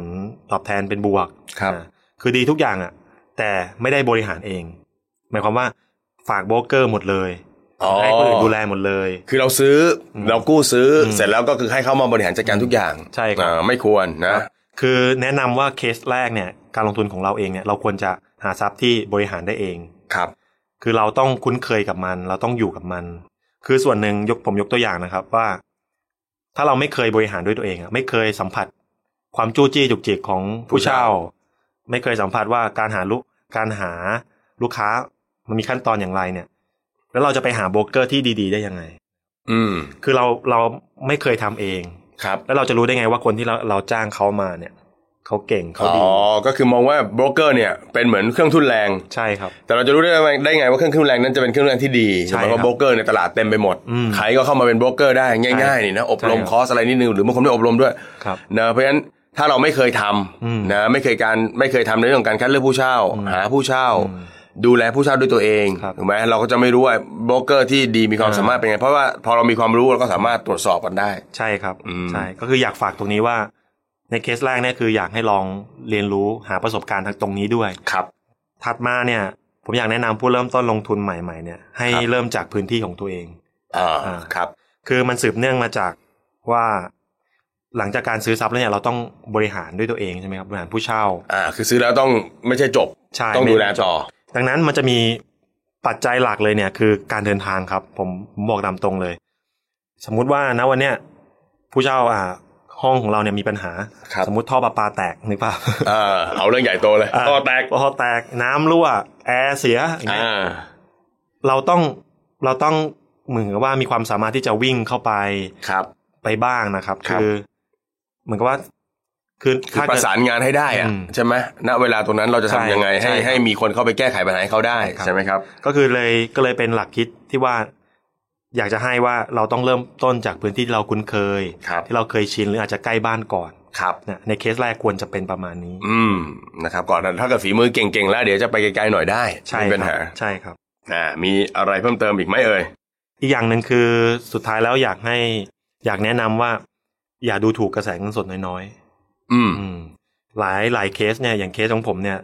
บางบางบางซับก็เหมือนกันก็ประมาณบวกประมาณหลักร้อยก็มีครับ แต่ผมก็ไม่ได้เลือกลงทุนเพราะว่ามันมันไกล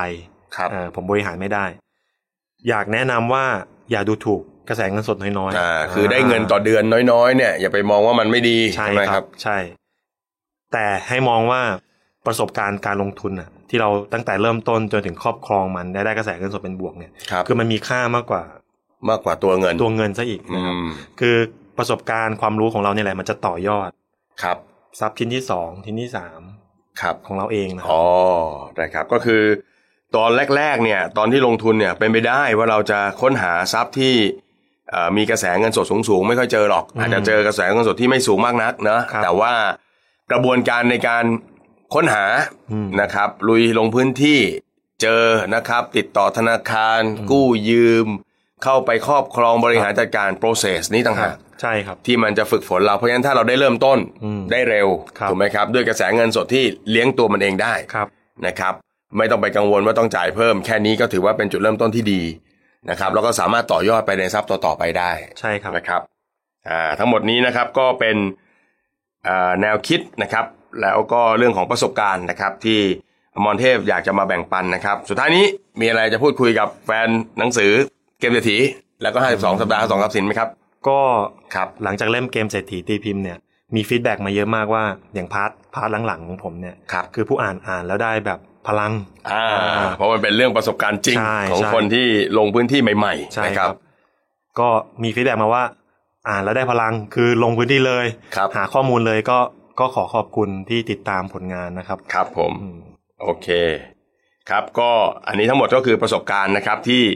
อมรเทพมาแบ่งปันนะครับสำหรับคนลงทุนใหม่ๆนะครับแล้วก็คิดว่าน่าจะได้ทั้งไอเดียได้ trick อืมนะครับแล้วก็ได้พลังใจแรงบันดาลใจสำหรับการเริ่มต้นนะครับ ฟังแล้วนะครับลอง list ดูเลยครับ จบ session นี้เปิดอินเทอร์เน็ตเข้า Google นะครับเลือกพื้นที่ที่คุณชอบนะครับ แล้วก็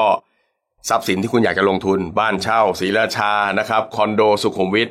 พิมพ์ search เข้าไป แล้วก็เริ่ม search หาข้อมูลการลงทุนนะครับ แล้วก็นัดหมายลงพื้นที่เลยนะครับสำหรับ session นี้ขอบคุณอมรเทพมากครับับ สวัสดีครับ สวัสดีครับ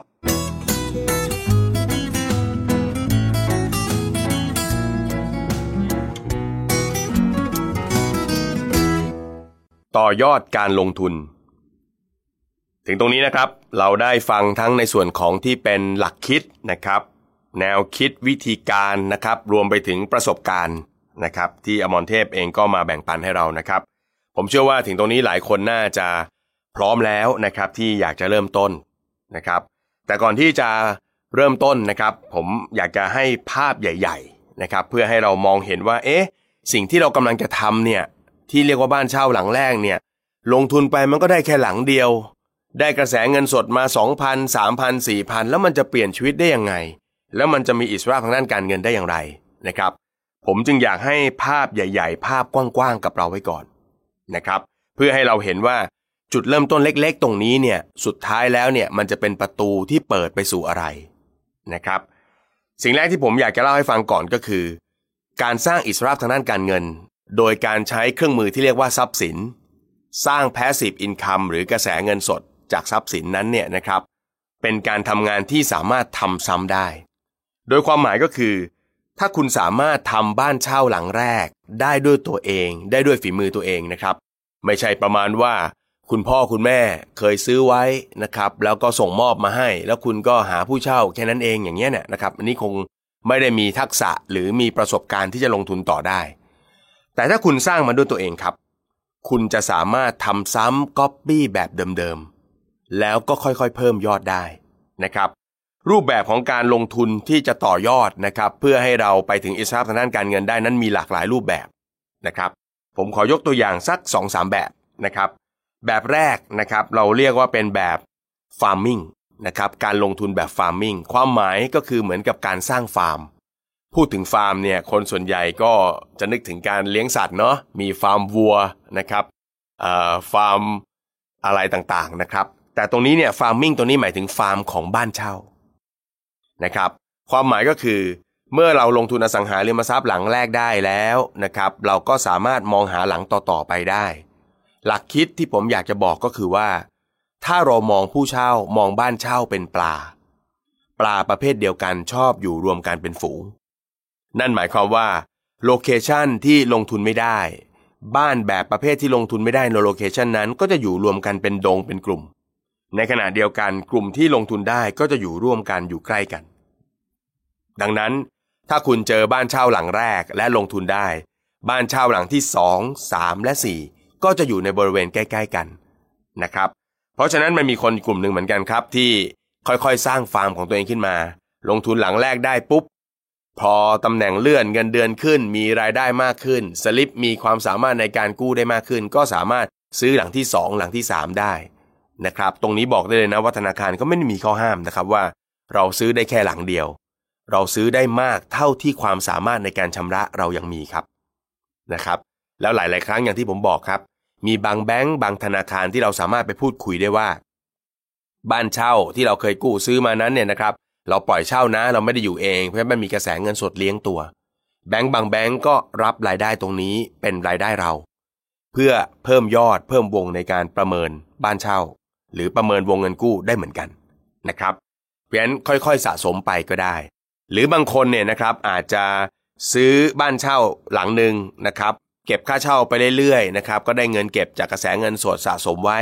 พอครบ 3 ปีอาจจะรีไฟแนนซ์ยืดหนี้ออกไปหน่อย การยืดหนี้ตรงนี้ก็ไม่ได้มีผลอะไร เพราะว่าสุดท้ายคนเช่าก็จ่ายให้เราอยู่แล้ว แล้วเราก็รีไฟแนนซ์เอาเงินส่วนต่างที่เราส่งไปเนี่ยนะครับผู้เช่าส่งให้เราทุกเดือนเนี่ยออกมา บวกกับกระแสเงินสดที่เราได้ทุกเดือน เป็นเงินดาวก้อนต่อไปได้นะครับ แบบนี้เรียกว่าฟาร์มิงนะครับ ผมเองเนี่ยนะครับเคยได้คุยกับพนักงานประจำบางคนนะครับทำงานประจำนะครับ ตั้งแต่สาวๆเลย จนเกษียณนะครับท่านพี่ท่านนี้เนี่ยนะครับทำงานเป็นข้าราชการด้วยนะครับ ตอนเกษียณท่านมาคุยกับผมว่าท่านมีบ้านเช่าอยู่สิบหลัง จากการเป็นข้าราชการนะครับทำงาน เก็บเงิน สะสมไปดาวซื้อนะครับสามปีสี่ปีซื้อหลังหนึ่งสามปีสี่ปีซื้อหลังหนึ่งไปเรื่อยๆเพราะฉะนั้นตอนเกษียณท่านก็ง่ายเลยนะครับ ก็มีเงินเก็บกินสบายๆเพราะว่าระยะเวลา 20-30 ปี คนเช่าก็ส่งบ้านให้เราเกือบจะหมดแล้วนะครับ เพราะฉะนั้นก็มีกระแสเงินสดไว้เก็บกินยามเกษียณสบายๆนะครับนี่คือลักษณะการต่อยอดที่เรียกว่า farming ก็คือ สร้างทรัพย์ของเราให้มันเป็นไงฮะมากขึ้นเรื่อยๆ จนเหมือนกับมีฟาร์มอสังหาริมทรัพย์ เป็นเหมือนฟาร์มวัวนมที่ให้นมให้กระแสเงินสดกับเราไปทุกเดือนนะครับ แบบที่ 2 เราเรียกว่าเป็นการลงทุนแบบ pyramiding นะครับ pyramiding เนี่ยความหมายของการลงทุนนี้หมายความว่าเป็นการลงทุนที่ค่อยๆ ขยับขยายการลงทุนให้ใหญ่ขึ้นใหญ่ขึ้นนะครับ ผมยกตัวอย่างเช่น สมมุติว่าเราเริ่มต้นนะครับลงทุนคอนโดให้เช่าหลังแรกของเราเนี่ยอาจจะเป็นคอนโดราคาแค่ 5 0 0แสนบาท กู้ทั้ง 100% เก็บค่าเช่า หักรายจ่ายหักเงินผ่อนได้กระแสเงินสดบวกนะครับจากนั้นก็เก็บเงินสดที่ได้เนี่ยทุกๆเดือน ถึงจังหวะหนึ่งมีผู้มาเสนอซื้อนะครับในราคาที่พอเหมาะพอสม เราก็ขายทำกำไร แล้วก็ได้เงินก้อนออกมาบวกกับเงินที่เก็บทุกๆเดือน ไปดาวน์ซื้อทรัพย์ที่ใหญ่ขึ้น กระแสเงินสดใหญ่ขึ้น พอถือครองไปสักพักหนึ่งมีคนมาซื้อก็ขายแล้วก็เอาเงินดาวน์ที่ใหญ่ขึ้นเนี่ยไปดาวน์ทรัพย์ที่ใหญ่ขึ้นอีก แล้วก็กระแสเงินสดมากขึ้นใหญ่ขึ้นเรื่อยๆนะครับแบบนี้เราเรียกว่าเป็น pyramiding นะครับการลงทุนในอสังหาริมทรัพย์เนี่ยนะครับพอฟังแบบ pyramiding ทุกคนก็เอ๊ะตกลงแล้วเราจะไม่ถือไว้ตลอดเหรอ วันหนึ่งเราจะขายเหรอนะครับอย่างที่ผมบอกนะ เราจะถือตราบเท่าที่สภาพพื้นที่นั้นมันยังไม่เปลี่ยนแปลง หรือไม่พบโอกาสการลงทุนที่ดีกว่านะครับเพราะฉะนั้นอย่าไปยึดติดนะว่า จะต้องถือมันไปตลอดชีวิต ถ้าโลเคชันนั้นมีการเปลี่ยนแปลง เช่น เปลี่ยนแปลงทางลบ เราซื้อบ้านเช่า ซื้อคอนโดให้เช่า ใกล้ย่านนิคมอุตสาหกรรม แล้วนิคมอุตสาหกรรมตรงนั้นเกิดมีปัญหา มีการปลดคน มีการอะไรต่างๆ ถูกไหมผู้เช่าย้ายออก คุณก็ต้องพร้อมนะ ที่จะเปลี่ยนแปลง คุณพร้อมที่จะขายมัน หรือแม้กระทั่ง เป็นผลกระทบทางบวก ซื้อทรัพย์สินมาแล้วรถไฟฟ้ามาผ่านใกล้ ๆ บ้าน ราคาพุ่งพรวดขึ้นไปถูกไหมเราก็อาจจะตัดสินใจขายก็ได้ แล้วก็ได้เงินไปลงทุนในทรัพย์ที่ใหญ่กว่านะครับ เพราะฉะนั้นการลงทุนแบบนี้ไม่มีผิดมีถูกfarming กับ pyramiding ใครดีกว่า ก็ไม่มีผิดมีถูก อยู่ที่ว่าเราเลือกใช้นะครับ ซึ่งถ้าให้แนะนำกันจริงๆเนี่ยผมแนะนำให้ใช้ผสมผสานกัน โดยหลักคิดของการสร้างความมั่งคั่งเนี่ยให้ยืนอยู่ที่การ farming เป็นหลัก แล้วถ้ามีจังหวะมีโอกาสก็อาจจะ pyramiding ได้ สลับกันไปมานะครับ อีกกลยุทธ์หนึ่งนะครับที่ผมแนะนำนะครับว่าสามารถใช้ได้ พูดเป็นภาษาอังกฤษเขาจะดู เพราะดูเท่เลยนะครับเขาเรียกว่า wholesale retail แปลว่าค้าปลีกค้าส่ง ถ้าพูดเป็นภาษาคนไทยเราง่าย ๆ ก็คือ ซื้อห้องมาหนึ่งห้องแล้วก็แบ่งห้องเช่านั่นแหละนะครับเพราะการที่เราซื้อมาเนี่ยนะครับแล้วปล่อยทั้งหลังเนี่ยนะครับมีหลายๆ ครั้งเหมือนกันนะที่ค่าเช่ามันไม่ได้ ยกตัวอย่างเช่น เราซื้อบ้านมาราคา1ล้านห้า นะครับแล้วเราปล่อยเช่าได้แค่เดือนละ 8,000นะครับการกู้ซื้อล้านห้าปล่อยเช่าเดือนละ 8,000เนี่ยนะครับแต่ต้องผ่อนต่อเดือนนะตกประมาณหมื่นเศษๆอย่างเงี้ยนะครับก็ทำให้กระแสเงินสดติดลบ พอกระแสเงินสดติดลบมันก็มารบกวนกระเป๋าสตางค์เรา ทุกๆ เดือนผู้เช่าส่งให้เราก็ไม่พอ เราต้องควักเงินเดือนเราจ่ายไปด้วย เพราะฉะนั้นกลยุทธ์ wholesale retail เนี่ยก็คือการได้บ้านมาเนาะแล้วก็กั้นแบ่งห้องนะครับของผมกั้นง่าย ๆนะครับ เวลาทำผมก็ใช้เป็น ตัวแผ่นยิบซ้ำนะครับผนังเบานะครับสองชั้นนะครับข้างในมีโครงไม้นะครับไม่ต้องตอกต้องอะไรต่างๆนั้นก็แค่ตั้งขึ้นมาเนาะเออก็ถามช่างได้ครับช่างเขาสามารถทำให้เราได้เคาะอาจจะมีเสียงดังกันหน่อยนะครับห้องข้างๆเคาะใส่กันอาจจะดังหน่อย แต่ว่าไม่มีปัญหาก็ไม่รบกวนกันอยู่แล้วแหละเวลาอยู่กันจริงๆนะครับก็จากเดิมที่ปล่อยเช่าทั้งหลังได้8,000ถูกไหมฮะถ้าเราแบ่งซอยดีๆนะเราอาจเก็บค่าเช่าได้นะครับหมื่นหนึ่งหรือหมื่นต้นๆ พอดีกับค่าส่งธนาคารได้นะครับหรืออาจจะมากกว่านิดหน่อย อย่างนี้เราเรียกว่ากลยุทธ์ wholesale retail นะครับหรือค้าปลีกค้าส่ง ทั้งหมดนี้นะครับทั้ง 3 กลยุทธ์เนี่ยก็คือภาพใหญ่ ๆ ที่ว่าถ้าเกิดเราจะทำมาสังหาริมทรัพย์ต่อเนื่องไปจากบ้านเช่าหลังแรกนะครับจะเป็นการตอบคำถามที่ดีมากว่า เอ๊ะ แค่หนึ่งหลังมันจะไปรวยอะไร แค่หนึ่งหลังมันจะไปมั่งคั่งได้อย่างไรนะครับนี่คือจุดเริ่มต้นง่ายๆ key สำคัญครับเหมือนที่อมรเทพพูดเลย ถ้าเราทำเองเป็น เราทำครั้งแรกได้ที่เหลือไม่มีอะไรยากครับ ที่เหลือคือการก๊อปปี้ในสิ่งที่เราเคยทำได้ ที่เหลือคือการทำซ้ำในสิ่งที่เราทำเป็น และเพียงเท่านี้ความมั่งคั่งก็จะใกล้เราเข้ามา เริ่มต้นที่จุดเล็ก ๆ ครับ ที่บ้านเช่าหลังแรก แล้วก็คุณเริ่มต้นได้กันทุกคนครับ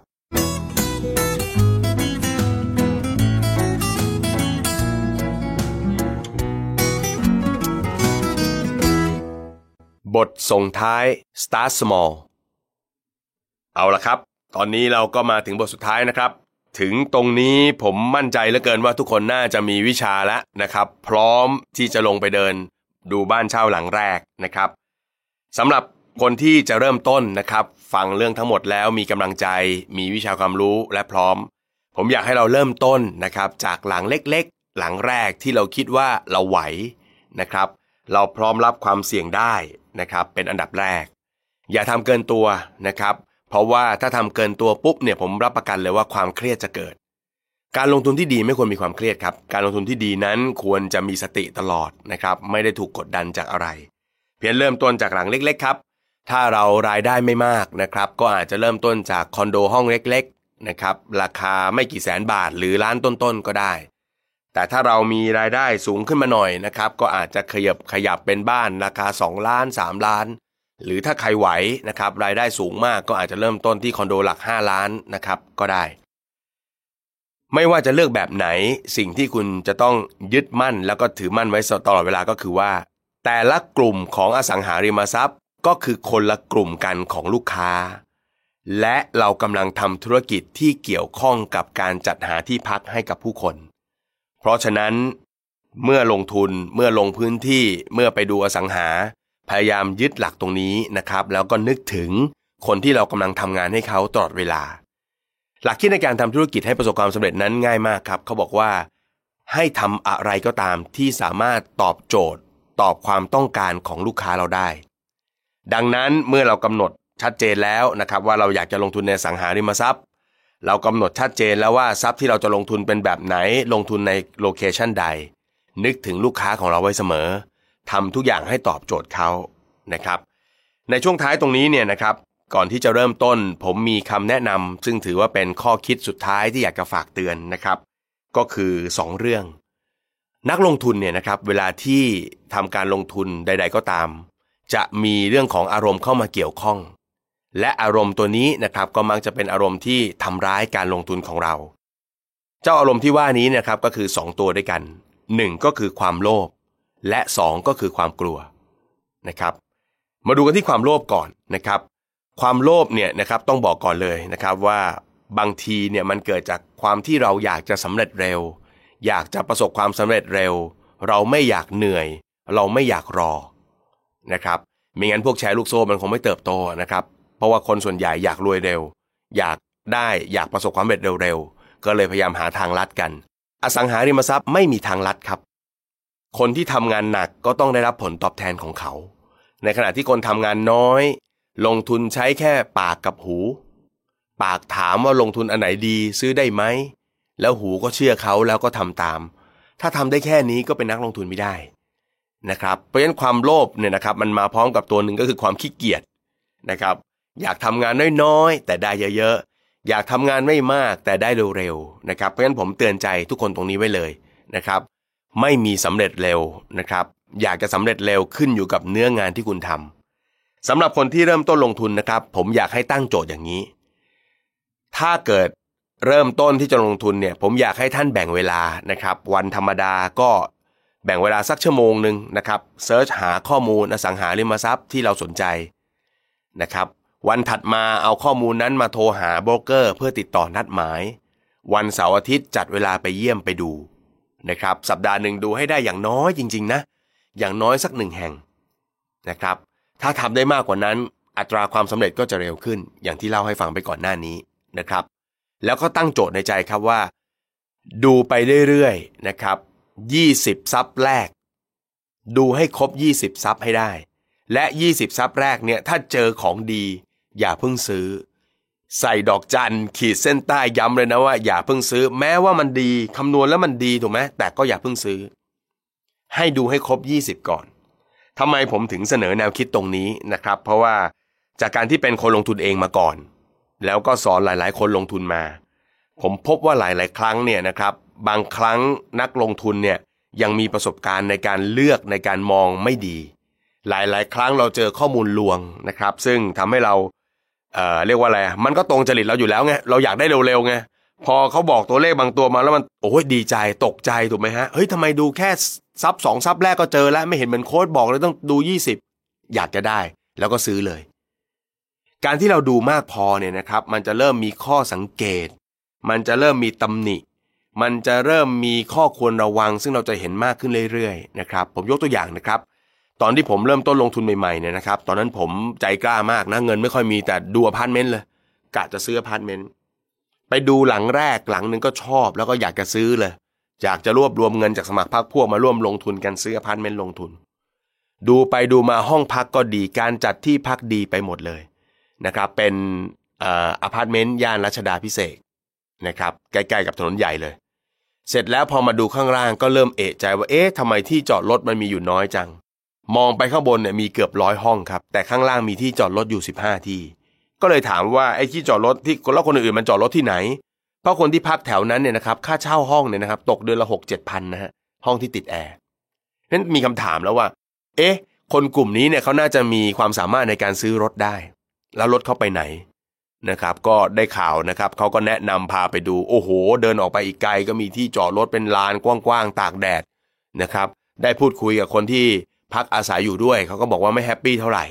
นะครับว่าถ้ามีที่ดีๆอยู่มากกว่านี้นะครับก็อยากจะไป เพราะว่าที่นี่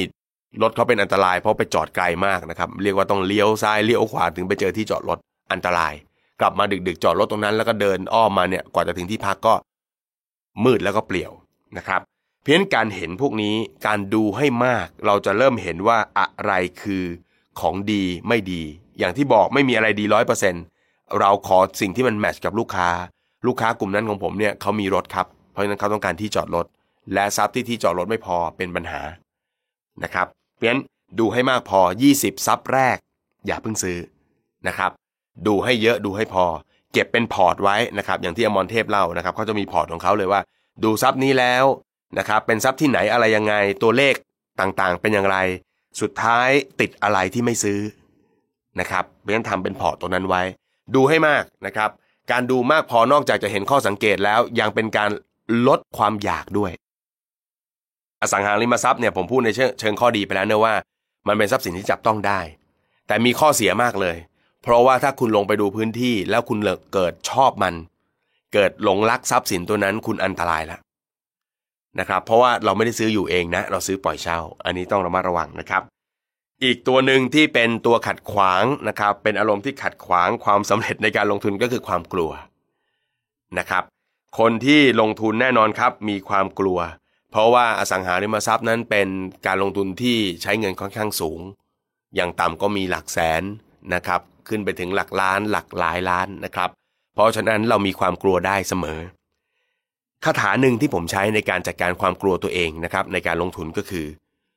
เจ็บที่สุดสำหรับการลงทุนนั้นแค่ไหน ย้ำนะครับ เจ็บที่สุดสำหรับการลงทุนนั้นแค่ไหน และเรารับมันได้หรือไม่ ยกตัวอย่างการประเมินนะครับ ผมสมมุติว่าเราไปดูบ้านเช่าสักหลังหนึ่งแล้วกันนะครับ ราคา 1 ล้านนะครับ ต้องผ่อนธนาคารเดือนละ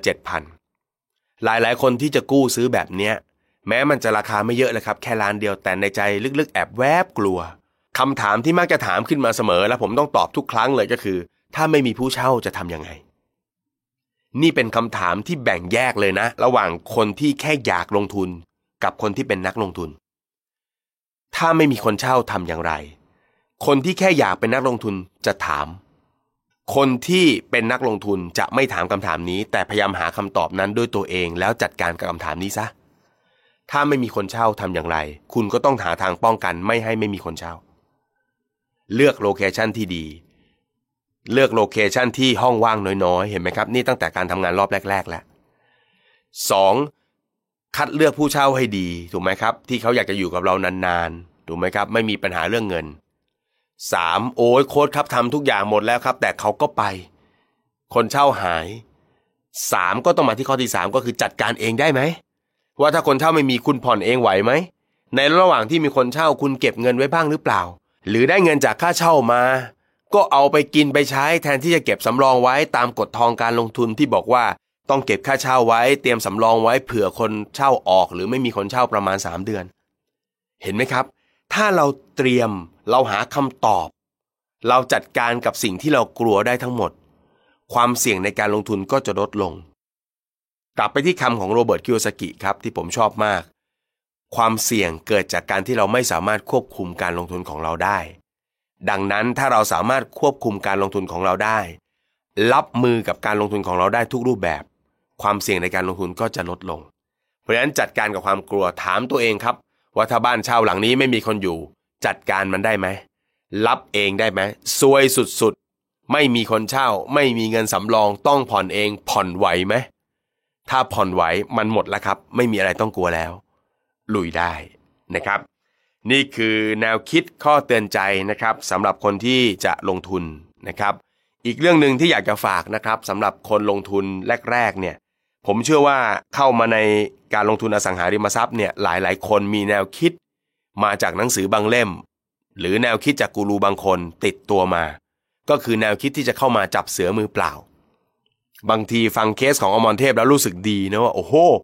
ไม่ต้องใช้เงินตัวเองเลยถูกไหมครับ แล้วก็ลงทุนได้ต้องบอกนะ ว่าเคสอมรเทพถูกต้องว่าไม่ใช้เงินตัวเองและสุดท้าย ตัวสุดท้ายบรรทัดสุดท้ายที่เป็นเกณฑ์ตัดสินคือกระแสเงินสดเขาบวกนะครับ แต่มีคนจำนวนไม่น้อย ไม่มีเงินออม ไม่เก็บออม แล้วก็คาดว่าจะมาจับเสือมือเปล่าในการลงทุนนะครับ หวังจะเป็นเสือนอนกินไม่ต้องใช้เงินตัวเองเลย สร้างกระแสเงินสดกินไปตลอดโดยการกู้ร้อยเปอร์เซ็นต์หรือไม่ใช้เงินตัวเองสักบาทนะครับ คิดให้ดีมองให้ดีนะครับ การไม่ใช้เงินตัวเองนั้นดีครับ แต่ไม่ใช่ดีที่สุด ถ้าการไม่ใช้เงินตัวเองทำให้เรามีกระแสเงินสดบวก อันนี้โอเค แต่ถ้าการไม่ใช้เงินตัวเอง แล้วทำให้เรามีกระแสเงินสดลบ อันนี้ไม่โอเคนะครับการใส่เงินตัวเองบางส่วนอาจจะดีกว่าด้วยซ้ำไป นะครับ อย่างที่ผมบอกคนมีเงินออม จะมีออปชันมีทางเลือกในการลงทุนที่มากขึ้น ถ้าคุณใช้พลังทวีแบบมั่วซั่ว กู้ยืมเงินเต็มจำนวนแบบไม่คิด ไม่ดูบรรทัดสุดท้าย แทนที่จะเป็นเสือนอนกิน คุณอาจจะเป็นเสือนอนตายได้นะครับ สุดท้ายครับก็ขอให้นะครับทุกคนมีความสุขแล้วก็สนุกกับการลงทุนนะครับ เป็นกำลังใจให้สำหรับทุกการเริ่มต้นนะครับ คนที่ประสบความสำเร็จทางด้านการเงิน การลงทุนในอสังหาริมทรัพย์นั้น เริ่มต้นจากเคสแรก ๆ เริ่มต้นจากบ้านเช่าหลังแรกกันทุกคน และถ้าคุณมีโอกาสได้พูดคุยกับคนที่ประสบความสำเร็จในการลงทุนอสังหาริมทรัพย์นะครับ คุณถามเขาได้เลย เขาจะจำบ้านเช่าหลังแรกจำห้องเช่าห้องแรกของตัวเองกันได้ทั้งสิ้นเล่าชนิดกี่ครั้งก็ไม่ลืม ผมหวังว่าวันหนึ่งคุณจะเป็นคนหนึ่งครับที่ประสบความสำเร็จ แล้วก็บอกเล่าเรื่องราวของบ้านเช่าหลังแรกของคุณ ห้องเช่าหลังแรกของคุณให้กับคนที่อยากจะเป็นเหมือนคุณ ขอให้ทุกคนมีอิสระทางด้านการเงินในแบบที่ทุกคนใฝ่ฝันครับ เป็นกำลังใจให้ทุกคนแล้วพบกันที่ปลายทางความสำเร็จ ขอบคุณและสวัสดีครับ